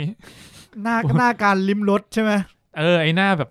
ไอตอนทำะไร ตอนที่มันกินซุปครั้งแรก เออ ตอนกินซุป อืม แล้วก็ตอนกินเหล้าอย่างเงี้ย หน้าเดียวกันเลย คือถ้าจะบอกว่า 6 ปีที่ผ่านมาไม่เคยได้กินอาหารดีๆอ่ะ ก็จริง มันได้กินแต่ไอ้แท่งนั่นแหละ คือคนที่เคยกินมาก่อนอ่ะ มันก็คงแบบคิดดูดิ ขนาดเราไม่ได้กินบาร์บีคอนนานยังรู้สึกอืมเฮ้ยกูต้องไปนั่งกับบาร์บีคอนจริงเหรอวะ เออฮะ ไม่ไม่แต่ว่าผมก็ว่ามันรู้สึกผมรู้สึกแปลกๆ เหมือนว่าพระเอกจุดยืนมันแปลกๆไงไม่รู้อะพอพอมันแบบพอมันได้กินของดีๆจากฝั่งฝั่งข้างบนอะ เอ อ่า ฝั่งข้างหน้า อืม แล้วมัน มันก็ฟิน มันก็ฟินแล้วมันก็ไม่ไม่มียักยอกไม่มีปฏิเสธอะไรเหมือนว่า อุดมการณ์มึงยังไม่ยังไม่แกร่งมาก ไม่ผมแค่รู้สึกว่ามันเป็นตรงไปตรงมาปะให้กินก็ก็กิน แต่ก็ไม่ได้บุญคุณอะทำไมต้องบุญคุณอะก็มึงให้กูเพราะมึงหวังผลใช่ปะล่ะ อืม อืม เออ ไม่แต่ว่าตอนที่มันกินซุปครั้งแรกมันยังไม่ได้บอกเลยมันต้องการอะไรจากพระเอก ก็ เป็นมึงมึงกล้ากินเหรอวะ ก็ถ้าสมมติว่ามันมันแล้วแต่หมายเซตเราไง เออ ถ้าหมายเซตเราคิดว่า ถ้ามันจะเป็นบุญคุณที่ต้องทดแทน อืม เราก็จะไม่กิน เพราะว่ากูไม่อยากมีบุญคุณของมึงมึงต้องคุยรู้เรื่องก่อนว่าอะไร อืม แต่ถ้าสมมติเป็นหมายเซตแบบอ่ะให้ให้ก็กิน อืม เราบอกมึงกินไปแล้วอะก็ก็มึงไม่ได้บอกอ่ะมึงไม่ได้ดิวก่อน กูแค่กินอ่ะ ไม่ได้เซ็นสัญญาเนี่ย เออ ไม่ได้เซ็นสัญญาว่าถ้ามึงกินแล้วมึงทำอันนี้ให้กูก็ก็จบ แต่นี่เหมือนแบบ ผมว่า ผมว่าตอนกินซุปอะหน้ามันฟินเกินไปนิดนึง ใช่ มันมันก็เลยทำให้รู้สึกแปลกๆไงแบบถ้า อืม เกิดมึงกินแล้วแบบนิ่งๆอะไรเงี้ย เชี่ย อาจจะแบบฟินนิดหน่อยก็ได้ แต่มันคุณจำได้ไหมมันแบบมันแลบลิ้นด้วยนะแบบเลียลิ้ มัน น ฝี เป็ ปาน ก แบ อะ บพิมพ์มากอ่ะ แบบฟินมากอะ อยากอยากให้เห็นไงว่าฟินอะ แต่มันแบบ ข้าวหกปีที่ผ่านมา เออ มันเลย มันเลยเป็นแบบ อย่างที่ตั้นบอกคือเหมือนทำให้รู้สึกว่าแบบ ใจมึงไม่แข็งพออะ อืม ถ้าเกิดแบบกินแบบอร่อยก็จริง แต่ว่าแบบนิ่งๆนิดนึงอ่ะ เออ จะรู้สึกเหมือนกับว่ามันยังมีความเหนือกว่าหน่อย ครับ เออ เอ้ยแต่ผมก็คิดอีกแบบหนึ่งเหมือนคล้ายๆมีนก็คือแบบ คือรู้สึกว่าเหมือนตอนนั้นอะมันเหมือนมันมีแผนอะไรอยู่อะในใจอะ หมายถึงพตัระเอ ว กเหรอ ตัวพระเอกอะ อ๋อเอ อื อ มที่แบบแกล้งทำเป็นกินแล้วรู้สึกฟินหรือเปล่า แต่จริง ๆ แล้วในใจแบบวางแผนให้ไอ้พวกเนี้ย เชื่อใจเฉย เชื่อใจว่าแบบเนี่ยกูเป็นคนท้ายขบวนนะ ที่แบบเอาอะไรมาล่อก็สำ ก็ เร็จ ได้อ่า เอออะไรประมาณนี้ ตอนนั้น ก็ ก็ เป็นไปได้ สงสัยอืม อืม อืม อืม มันก็พูดยากเพราะว่ามันฉายมาสองซีซั่นมันก็ยังไม่ทำให้เราเห็น เอ้ยสอง สอง ต ต อ อน สอน งตอนสองตอน มันก็ยังไม่ทำให้เราเห็นอะไรขนาดนั้น อืม อืม เออ แล้วก็มีตอนที่มันโดนยอมโดนอัดใช่ไหมเพื่อ นั่ ที่ นแหละ จะ กูไม่เข้าใจ คือฉากนั้นคือมันพยายามจะ ส่งแผนที่ เออส่งแผนที่ กลับท้ายขบวน ซึ่งเราก็ไม่รู้ว่าสำเร็จหรือเปล่า ไม่สำเร็จ ไม่สำเร็จ ไม่แน่มันตัดไปก่อน มันจะลงไปเออก็เป็นไปได้ ใช่ไหม แต่จริง ๆ แล้วถ้ามุดดูจากภาพทั้งหมดที่มึงให้กูดูอะไม่สำเร็จ ไม่น่าสำเร็จ อืม แต่ถ้ามึงจะมีอีกฉากหนึ่งโผล่มา แล้วสำเร็จ สำเร็จก็ก็กูก็ทำอะไรไม่ได้ เออก็ก็รับได้เอออ ม คือเหมือนก็รู้สึกว่าพระเอกมันก็ยังเร็วเกินไปกว่าที่มันจะที่มันควรจะ execute แผนการของมันอะผมว่ามัน แล้วแผนการมันก็ดูแบบเป็นการวัดดวงมากๆเลยนะ เออ แล้วมันก็เหมือนว่ายังก็ยังไม่ได้มีแผนชัดเจน คือแบบส่งไปแล้ว แล้วไงอะ แล้วยังไงต่อ เออ ส่งคือแบบส่งข้อมูลไปแล้วก็คุณจะปฏิวัติเลยเหรอ มันก็ยังทำไม่ได้ เออ หรือไม่จริงๆแบบมึงแอบจดไว้แล้วมึงค่อยไปให้ทีหลังไหม เออ อะไรอย่างเงี้ย คือกูว่ามองว่ามันสามารถขอกลับท้ายขบวนเพื่อกลับไปหาลูกเมียอะไร ถ้าเกิดว่ามันทำไปถึงจุดหนึ่งกูว่ามันก็ คุณ เมกเซน คิดว่า เพราะมันก็เริ่ม แผนการของ ตีซีกับพวกผู้คุม ท้าย ได้มาก ขบวน ขึ้น จะเป็นยังไงวะ อืม เออเมื่อกี้เราดูแล้วมัน ผู้คุมผู้หญิงก็เริ่มแบบ ออน่ากำลังจะมี ซื้ ซี อใจ ซั่น ได้ สองด้วยก็แปลว่าซีซั่นหนึ่งยังไม่จบ เออเมื่อกี้ผมไปเจอข่าวครับ เออ ก็คือไอ้ฟอร์ฟอร์บี้เหรอวะ ฟอบ ฟอบ เฟอร์บี้ขนมาเลย ครับ ก็คือเขาจบท้ายได้วยว่า available on Netflix now แล้วก็ already been renewed for a second season เนี่ยพอมันบอกว่า มีซีซั่นสอง เออ ก็แปลว่ามันไม่จบ มันจะจบยังไงได้วะในสงครามครั้งนี้เนี่ย ผมว่ามันก็ discovery ไปเรื่อยๆว่ะผมว่าสงครามน่ายังไม่มียาว ผมเดานะว่าซีซั่นหนึ่งน่าจะจบแค่ไขคดีปริศนาฆาตกรรมได้ ๆ ไม่ได้หรอก แค่นั้นเลยเหรอ แค่นั้นเลยเสร็จแล้วก็ตอนจบก็คือไอ้เพื่อนที่มันเก็บไว้อ่ะก็มันก็ปลุกขึ้นมาซีซั่นสองก็จะเป็นการปฏิวัติล้วน อ๋อไอ้ ม ไอคนที่มันปลุกขึ้นมาก็มีประเด็นเหมือนกันนะว่าปลุกขึ้นมาแล้วมันไม่ค่อยสมบูรณ์เท่าไหร่ ใช่ อืม ไม่รู้ว่าเพื่อนมันปลุกขึ้นมาแล้วมันจะ สมบูรณ์ เวิร์กหรือเปล่า อืมแล้วผมว่ามิสเตอร์วิลฟอร์ดเผลอๆนะ ถ้ามันจะเล่นท่านี้นะมิสเตอร์วิลฟอร์ดตัวจริงอะ่ะ อยู่ท้ายขบวน ไม่ อยู่ อยู่ในนั้นแหละ อยู่ในตู้นะ อยู่ในตู้นอนหลับอะ อ๋อเออว่ะมันมีมันมีหน้ากังวลแปลกๆของ เป็นไปได้ ของมิสเตอร์วิลฟอร์ปัจจุบันอยู่ อืม อืม อืมมันมีหน้ากังวลแปลกๆไง ทำไม่ผมเดาเก่งจังวะ แหม่ไม่ธรรมดา ครับขอบคุณ เออไอข่าวหัวข้อนี้เขียนเนี่ยของเฟอร์เฟอร์บีเนี่ย ฟอฟฟอบกูจะเรียกผิดไปด้วยนะไอ้สัตว์ ครับเขาบอกว่า Snowpiercer become a post apocalypse train murder mystery on Netflix มันเป็น murder mystery นี่ เออ จริง อีกนิดนึงก็ Murder on Orient Express แล้ว แต่ว่ามันไม่ค่อยน่าสนใจอ่ะ ผมรู้สึกว่าไอ้คดไอ้เรื่องไอ้เรื่องฆาตกรรมที่มันเกิดขึ้นอ่ะ มันยัง เพราะ มันยัง มันเป็ มัน นยังไม่น่าสนใจ มั อ่ะ นเป็นแค่ post device ในการพาพระเอก เพื่อที่จะเซอร์เวยรอบๆ รถไฟเฉยๆอ่ะ ใช่ตอนนั้นมันเป็นแค่นี้อะ ตอนนี้ผมคิดแค่นี้แล้วผมรู้สึกว่าผมยังตื่นเต้นกับการที่มันจะพาผมเห็น environment ของมันที่มันบอกว่า เราต้อง balance being balance to the force เนี่ย ใช่ไหม ใช่ ก็ เออ สู่แบบจะเป็นเจไดจะเป็นซิด เป็น skywalker ดีกว่า อันนั้นแหละก็คือ ก็ยังน่าสนใจอยู่อะสำหรับผมอะผมแค่อยากรู้จินตนาการเขาต่อว่า บาลานซ์ของคุณเนี่ย บาลานซ์ยังไง แล้วตอนนี้มันก็มาจนถึงว่า แหล่งโปรตีนที่สำคัญของคุณเนี่ยโดนทำลายแล้ว เป็นเนื้อคนไง อ่า กินเนื้อคน กินเนื้อคนปะลาเออนั่นแหละแค่สงสัยเฉยๆว่า แล้วมันจะไปยังไงต่อเพราะว่าอย่างที่เขาบอกอะบอกว่ามันไม่สามารถอย่างไอ้พวกสตรอเบอรี่อะก็ไม่สามารถเอาไปปลูกที่อื่นได้ถูกปะแม่งพูดมาสะเทเลยว่าเนี่ยมีกี่แคลอรี่ มีกี่ไฟเบอร์อะไรเงี้ย อืม แล้วถ้ามุดไปปลูกที่อื่นมันจะเป็นลาแล้วแบบบาลานซ์ก็จะเสียอะไรเงี้ยก็เลยแบบ อืม ก็เลยมีประเด็นออกมาว่าอ้าวถ้าอย่างนั้น เนื้อวัวที่คุณสูญไปแล้วอะทำไง รู้สึกเหมือนวัวเนี่ยมันมีมากกว่าเนื้อด้วยนะ เพราะว่าเขาพูดถึงการใช้แก๊สมีเทน อ่าใช่ จากวัว ใช่แต่จ แปล ริง ว่า ๆแก๊สจากคนก็น่าจะได้ปะ เอ้ยไปพูดถึงแก๊สมีเทนที่เอาไปทำอะไรสักอย่างแล้วส่งไปข้างหลัง มันเหมือนแก๊สมีเทนมันเอาไปทำเป็นเชื้อเพลิง อ๋อ ได้ เออ อืม แล้วก็เท่ากับว่าระบบนิเวศมันเสียสมดุลไปส่วนหนึ่ง อืม ระบบนิเวศเสียสมดุลก็คือก็คือชิบหาย ทีจะตายเลยเนี่ยตายละ เออ ใช่ อีกสองตอนตายทั้งขบวน ก็เป็นไม่ได้ ไม่แต่ก็นั่นแหละผมก็อยากรู้ไงว่าต่อจากนี้จะแก้ยังไง ในเมื่อสิ่งมีชีวิตที่เหลืออยู่อาจจะเหลือแค่มนุษย์หรือเปล่า ผมกำลังคิดว่ามันอาจจะเป็นเส้นทางไปสู่ มันเหมือนเรื่องมันปูมาเพื่อเป็นพรีเควลเองของหนังไงไม่รู้ว่ะ เออเป็นไปได้นะ แต่ผมไม่อยากให้มันเป็นอย่างนั้นน่ะ เออว่ะเป็นไปได้นะเนี่ย คือตอนแรกคาดหวังว่าเฮ้ยมันหรือมันอาจจะเป็นขบวนอีกขบวนหนึ่งรถไฟขบวนหนึ่งคือมันไม่ได้มี อืม ขบวนเดียว มันเป็นไปไม่ได้ อันนั้นเป็นรถไฟของไม่ใช่คุณเวลฟอร์ด เออในในในหนังก็มีคุณวิลฟอร์ดแบบ อ้าว มีคุณวิลฟอร์ดอ่ะเออ อ่ามีคุณ ไม่ วิลฟอร์ไม่ดไม่ได้ สองคน เป็นแบบเนี้ย ไม่ได้เป็นแบบเนี้ย ก็อาจจะมีมิสเตอร์วิลฟอร์ดอีกคนหนึ่ง อืม ผม อื ว่าม ไม่น่านะ ไม่น่าผมว่ามันน่าจะเป็นเรื่องของมันเองโดยตรง เออแต่ผมแต่ผมกำลังเห็นด้วยกับคุณตันที่ว่า แต่ผมไม่ได้ดูหนังแต่ผมแค่คิดว่ามันก็ดู make sense นะถ้าสมมติว่า ไม่ได้มีแค่ขบวนเดียว ไม่ใช่ขบวนเดียวหมายถึงว่าเป็นตอนก่อนอะหมายถึงว่าถ้าทำให้สภาพสังคมตอนนี้ มันแย่ลงไปเรื่อยๆอะ อืม จนไปจนถึงแบบท้ายที่สุดก็คือไปถึงตอนนั้นนะสิบหกปีต่อไป อืม สิบสิบหก สิบ วะ ปี อีก เออ สิบปีโดยประมาณ เหล็กสี่ปี สิบสองปีได้ เออ ที่กว่าพระเอกจะปฏิวัติในตอนนั้น อืม อืม อืม ท่านก็แปลว่า ภาคเนี่ย ซีรีส์ทั้งซีรีส์อะประสบความสำเร็จอะ ไม่สำเร็จหรอก อย่างน้อยซีซั่นเนี้ยไม่สำเร็จหรอก และอีกอย่างหนึ่งกูถามว่ามึงจะขึ้นมายังไง มึงขึ้นมาแล้วมึงจะทำอะไร ใช่สำมึง เร็จ จะ แล้ ทำ ว อะไรได้ สำเร็จแล้วจะเป็นยังไงอะ เออ มันไม่มีอุปกรณ์อะ คุณคิดว่าถ้าเกิดท้ายขบวนสำเร็จแล้วอะเขาจะแบ่งให้หัวขบวนเท่า ๆกันปะ ไม่ ไม่อะ อ้าวแล้วอุดมการณ์ของคุณอะ ไม่อุดมการณ์มันไม่ได้มีอุดมการณ์ว่ามันจะแบ่งให้เท่ากันมันอุดมการณ์ว่าพวกมันต้องรอด อืม จริงเหรอ พ เขา วก ไม่ มัน ได้ ไรู้ ต้องพวกจะไม่ มัน ได้ ต้องมีชีวิตที่ดีขึ้น แต่เขาไม่ได้สนใจใช่ไหมว่าคนอื่นจะมีชีวิตที่แย่ลง ไม่ได้ ไม่ใช่ สน หรือไม่หมายถึงว่าไม่ได้แย่ลงแบบนั้นนะแต่ว่าหมายถึงแบบ เป็นความเท่าเทียมของทุกคนน่ะไม่ใช่ว่ามีใครที่ได้เยอะกว่าคนอื่นน่ะ อืม แต่แต่ตอนเนี้ยเท่าที่ผมเห็นคร่าวๆผมรู้สึกว่าพอยอะพอยของวิลฟอร์ดเล็ก ๆ อาจจะมีว่า อ่ะ อันแรกที่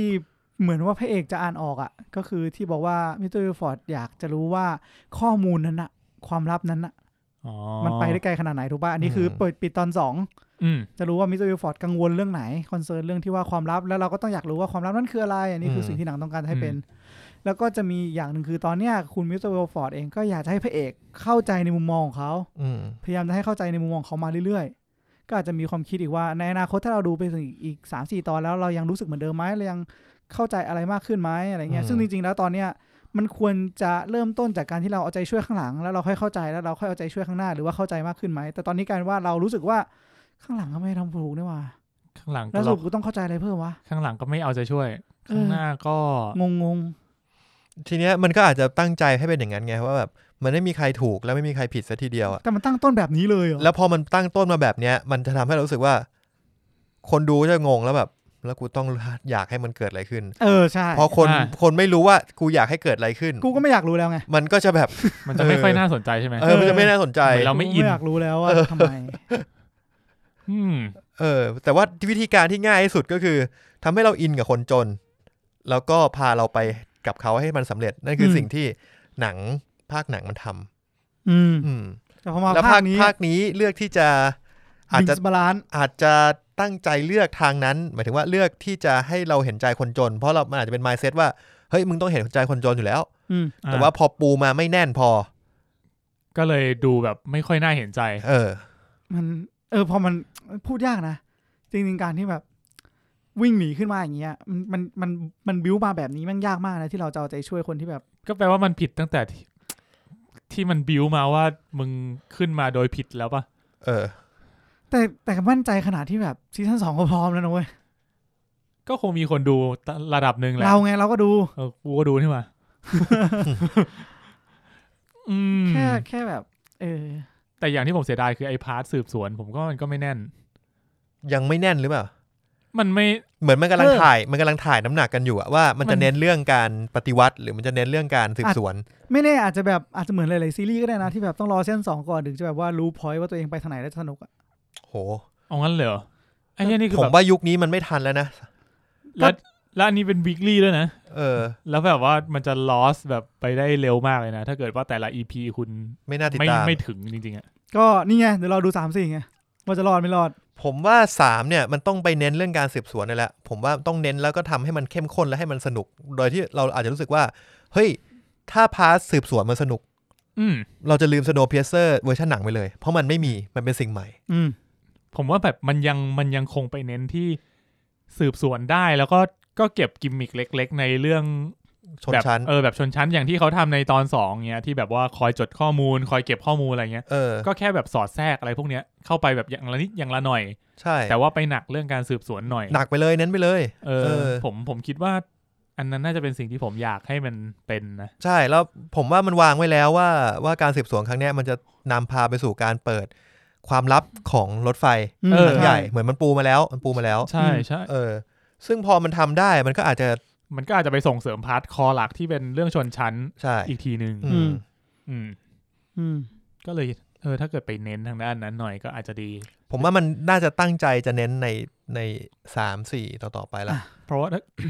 สักพักคนคนที่มาฟังนี่คือแม่งดูสามแล้วว่าอะไรวะไม่ใช่อ่ะไอ้เฮียพวกเนี้ เอย อไวะไอ้เฮียลืมไป ไม่ใช่วะที่มึงเดาไม่ใช่วะ เออนี่ไงจะ ไม่เป็นไร ได้ ก็เราเดาไง ถูกไม่ เออ ถูกก็กูเดา เดาอยู่ เออให้ทำ เรายังไม่รู้ เราแค่เราแค่คาดหวังว่าถ้ามาทางนั้น คือเราเราแค่คิดว่าเราอยากดูอะไรเนาะ ใช่ ก็ถ้า ใช่ สมมติว่าสามสี่ที่ออกมาไอสิ่งที่เราคาดหวังไว้มันมาตามนี้ เราอาจจะอินมากขึ้นก็ได้ อาจจะแบบรู้สึกว่าเป็นจักรวาลน่าสนใจ หรือเขาอาจจะมีวิธีอื่นที่ทำให้อาจจะมีมาทุก อ่ สามสี่ปุ๊บตาแตกเลย ตาแตกนอน นอน ไม่ไม่ดูแล้ว เออผม น็อกไปเลย ผมผมคิดว่าสามสี่เนี่ยต้องมีอะไรสักอย่างนี้ทำให้ผมรู้สึก เฮ้ย อยากอยู่กับเขาต่อได้ละ ผมว่าเดี๋ยวนี้ซีรีส์ต้องมีสูตรสำเร็จคือแถวแถวๆช่วงแบบปลายสาม เออ เออ ปลายสาม ปลายสาม ปลาย เนี่ย สาม จะต้องแบบ กู ต้อง โดน ฮุกต้องเป็นหมัดฮุก เอ กู อ โดนหลายดอกแล้วปลายสาม ถ้าเกิดว่าแบบ เออต้องฮุก ป แล้ ลา วย สามหรือต้นสี่คุณยังไม่ฮุก เอ อ่ะ อจริงปลาย อันเนี้ย สามว่ะ อันเนี้ยคิดว่าน่าจะไม่ไหวละ อืม ปลายสามเข้าเน็ตฟิกเมื่อไหร่วะ ดู เพราะผมไม่ สามวันนี้ พ พ รุ่ รุ่ ง ง นี้ นี้ อะ พรุ่งนี้คือวันจันทร์ของพวกเรานะ เออ ซึ่ง อืม พวกคุณน่าจะได้ดูไปแล้ว อืม ซึ่งโอเคหนึ่งสองอาจจะปูมาเรื่องเรื่องสตอรี่เรื่องแบ็กกราวตัวละครได้ อ่ะ อืม ถ้าเรื่องไหนเก่งจริงก็หนึ่งก็อยู่เลย ซึ่งจริง ๆ เรื่องเนี้ย มันน่าจะปูได้นะ มันไม่ต้องปูเยอะเพราะคนแม่ง มันเหมือนมีแบ็กกราวอยู่ในใจแล้ว เอ นิดๆอะ อใช่ อืม แล้วเหมือนเหมือนจริง ๆ เซตอัพของโลกเขาผมว่าก็ค่อนข้างโอเคนะ ใช่โอ คื เค แบบ อยู่ ไม่ไม่ได้ คือเราอาจจะมีคำถามนิดหน่อยแหละ แต่มัน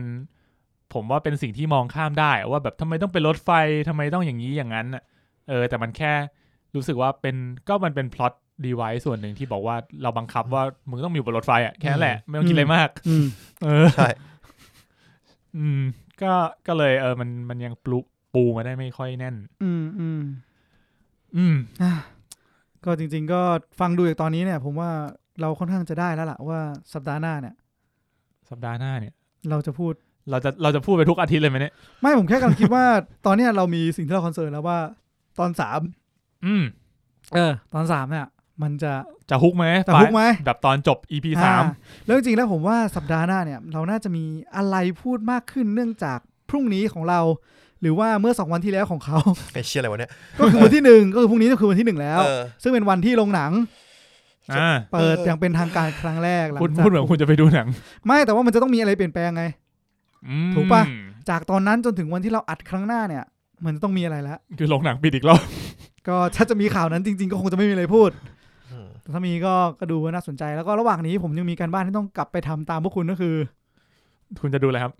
Castle Rock ไหม อ๋อ Castle Rock อ่าก็คือมีวางแผนคร่าวๆว่าอาจจะ สักสอ อาจ ง จะก็คือว่าต่อจากสัปดาห์หน้าอาจจะมาทันรีวิว Castle Rock ซีซั่นหนึ่ง ให้คุณมีนสักแบบ อาจจะ อาทิตย์ อืม ถึง ก็ ส คื องอาทิตย์ ก็คือ ประมาณนั้น เออดูอาจจะทัน ผมดูวันเดียวเองนะ เรื่องของมึง ให้จะจบเลย ขิงขิงอยิ้ไม่ได้จริงตอนนี้ เวลาสำคัญ เออ ต้องมาเก็บเลเวลอีก เออ นั่นแหละครับ อื อื ม ม เอ้ยแต่ผมผมว่าถ้าเกิดคุณจะดู Castle Rock อ่ะคุณเก็บเลเวลไปด้วยไม่ได้เลยมัน เอาจ ต้อง ริง แม่ ไม่ ง ใช่ ต้องตั้งใจดู ไม่ใช่เว้ยคือตอนเนี้ยผมต้องวางแผนออกจากบ้านเนื่องจากอยู่บ้านไม่ได้ ทำไมอ่ะ เล่นเกมก็เลยต้องออกมาทำงานนอกบ้าน แผนมึง นี่เป็นแผนนะอ่ะ โอ ก็ เค ตอนนี้ก็มีคร่าวๆแล้ว หวัง ครับ ว่าสัปดาห์หน้าเราอาจจะอินมากขึ้นไหม รอดูแล้วกัน อ่า ว่าเราจะเป็นยังไง อย่างน้อยก็น่าจะพูดเรื่องนี้นิดๆหน่อยๆแหละ น่าน่าจะมีแตะหน่อย มีแตะหน่อยว่า ส่วน main ว่าฮุก topic ฮุกสามเนี่ยมัน ฮุกจริงไหม ขนาดไหน อืม อ่า แต่เราคิดว่าเราคงไม่ได้มารีวิวอย่างนี้ทุกอาทิตย์เนอะ อืมคงไม่แล้ว คิ ล่ะ ดว่าอย่างนั้น ตอนแรกตั้งใจว่าจะแค่นี้ แต่พอแต่พอมีประเด็นฮุกสามเนี่ยผมรู้สึกว่าอืมจริงฮุกสาม ก็ ขอรอดูก่อน เอออาจจะแบบ อ่า แตะๆนิดนึงใน อืม EP หน้าเนอะ เพราะมันมา weekly อ่ะมันทำให้รีวิว มัน มันยากมันยากส่วนหนึ่ง กว่า คือมันมาวันจันทร์เว้ย เออ แล้วปกติอะเราอัดกันเสาร์อาทิตย์ เออ อ่า อ่ ใช่ ทำให้แบบว่าถ้าเกิดเราปล่อย EP นี้ออกไปปุ๊บมันก็กลายเป็นว่าไม่ใช่ EP ล่าสุดแล้ว ม อาจจะรวบไปสัก EP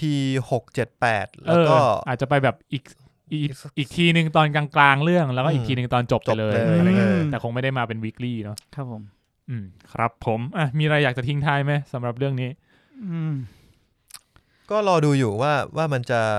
มีตัวตนที่ อ่า ชัดเจนเมื่อไหร่ คาดหวังฮุก เนี่ย อืม อืมรอดูมาทุก จากที่รีวิวมาเนี่ย ผมว่าคนรอคาดและคาดหวังเยอะมาก คนรอจริง คนคาดหวังมากจริงๆ เพราะว่ามันเล่นกับ ขึ้นชื่อว่าสโนเพเซอร์อ่ะ เล่นกับเรื่องที่มันเคยประสบความสำเร็จมา เรื่อง ระดับห เรื่ นึ่ อง งแล้ว เรื่อง นะ ที่ขึ้นหิ่งอ่ะกูพูดกัน อืม นี้แล้วกัน อืม แล้วเหมือนตั้งใจเกาะกระแสบองจุนโฮ อ่ะจริ กับ ง พาราไซ เออ เออ แล้วจริงก็ยังมีอีกก็คือจริง ๆ แล้วเนี่ย มันก็เลยทำให้ผมสนใจอีกว่าพาราไซเวอร์ชันซีรีส์ที่จะได้บองจุงโฮไปกำกับเนี่ย จะเป็นยังไง จะเป็นยังไงพาราไซฮอลลีวูดเนี่ย อืมพาราไซสำหรับบองจุนโฮ เขาเออมันบองจุงโฮอยู่แล้ว ไม่ว่าจะเวอร์ชันไหนก็ตาม อืม คิดแล้วก็น่าสนใจอยู่นะ อืมพอแบบพอบองจุนโฮเขาโดนเอาสโนเพเซอร์มาอยู่ในรูปแบบนี้แล้ว แต่ก็เราก็ยังไม่เห็นช่อนฮุกของเขานะ อืม อืมก็เดี๋ยวมารอดูกันแล้วกัน ที่จริงตอนนี้ผมรู้แล้วผมสนใจอะไร สนใจเลยครับ ผมว่าจะกลับไปดู The Host อ๋อ มี เ อยู่ใน Netflix ทำไมเป็นเดอะโฮสวะ เพราะว่าเป็นของบองจุนโฮเหมือนกัน อ่านี่ เป็นแต่อันนี้จะเป็นแนว horror นะ เขาจะกลายเป็นผู้กำกับขึ้นหิ่งแล้วใช่ไหมนะตอนเนี้ย ก็เรียกว่าเป็นผู้กำกับที่ผมคิดว่าผมชอบในลายเซ็นของเขาแล้วกัน ลายเซ็นเรื่อง ใน ความชนชั้นเนี่ยนะ ใช่ เออในวิธีการกำกับในวิธีการเล่าเรื่องของเขาอะ แต่จริงๆแล้วสำหรับผมเนี่ย ถ้าพูดถึงลายเซ็นนี้ผมนึกถึงนี่มากกว่าเลยอะ ใคร ค คน รับ คนที่ทำวันสปอนธรรม อ๋อเควินตินนะนะ เออว่าคนตินดูแบบ อย่างเควินตินอะไรเซ็นชัดจริง ลายเซ็นแบบลายเซ็นแบบ ไม่เครียดด้วย บองนี่ลายเซ็นดูเครียดนะ เครียดหน่อยเครียดแบบตั้งใจเขียน หน้าอกจ้าเหมือนกัน อืมลายเซ็นเควินตินน่าจะแบบเอ่อค่อนข้างอิมพรไวส์ เฮ้ยอกจ้านี่บองจุนโฮอ่ะ ใช่ครับ ใช่ครับ อ๋อ โอเคจ้า โอเค โอเคจ้า จ้าก็ก็มาทางใกล้ๆกันครับ อกจ้ามีใครดูยัง ผมดูแล้ว เออ ยัง เป็น ไม่ได้ดู เป็นแนวเอ่อเสียดสีสังคม เอาทิวดาสวินตันเล่นใช่ไหม อ่ะใช่ทิวดาซิมสตัน เอาทิวดาสวินตันก็เล่นสโนว์เพียเซอร์เหมือนกัน ใช่ใช่ เออ น่าจะเขาน่าจะสนิทกันนะ เออจริง อ่า ทำงานด้วยกันมาหลายเรื่อง ครับผม ว่าเดี๋ยวคริสอีแวนไปโผล่พาราไซที่มีนบอก เพราะว่า ถือโล่มาเลย ก็เลยลา ก็เลยลาจากอันนี้แล้วไงไม่ ลา เป็น จาก แล้กัวก็ ป ตั ตันนอ อ เม เม ริการิากอ๋อ ไปเป็น กัปตันพาราไซ ได้เหรอวะ แล้วมีจริงกูอยากรู้เหมือนกันนะ โอ้โหย ว่าลูกพี่บองกูจะทำท่ายังไง กับตันพาราไซต์นี่คือมือพูดได้ด้วยนะ เดี๋ยวเดี๋ยวเดี๋ยว นั่นมันปรสิตเดรัจฉานอ่ะผมขอของพอเนี่ยเลอะเทอะแล้ว เออโอเคอ่ะก็ สองตอนรีวิวเฮียอะไรได้เยอะแยะวะ อ่าสำหรับใครที่เอ่อชื่นชอบพวกเรานะครับ ก็ ชื่นชอบพวกเรา หรือว่ามีข้อติชม เอออ อะไรก็มาคุยกับพวกเราได้ใน Twitter เป็นหลัก ครับผม อืม @mnl podcast นะครับ ฮะ หรือว่าจะติด hashtag มาก็ได้ hashtag mnl podcast ครับผม ครับผมเราก็จะไปอัปเดตข่าวกันในนั้น แล้วก็จะมีเอ่อคุยเล่นทั่วไปมีอะไรติดต่อกันก็คุยกันได้ ครับผม ครับผมอ่ะงั้นสำหรับ EP นี้ก็พวกเรา 3 คนขอลาไปก่อน ครับผม ครับผมพบกันใหม่ EP หน้าครับ สวัสดีครับ ส สวั วัส สดี ดีค ครั รับ บ กดหยุดแป๊บนะ อ่ะแล้วก็อัดต่อ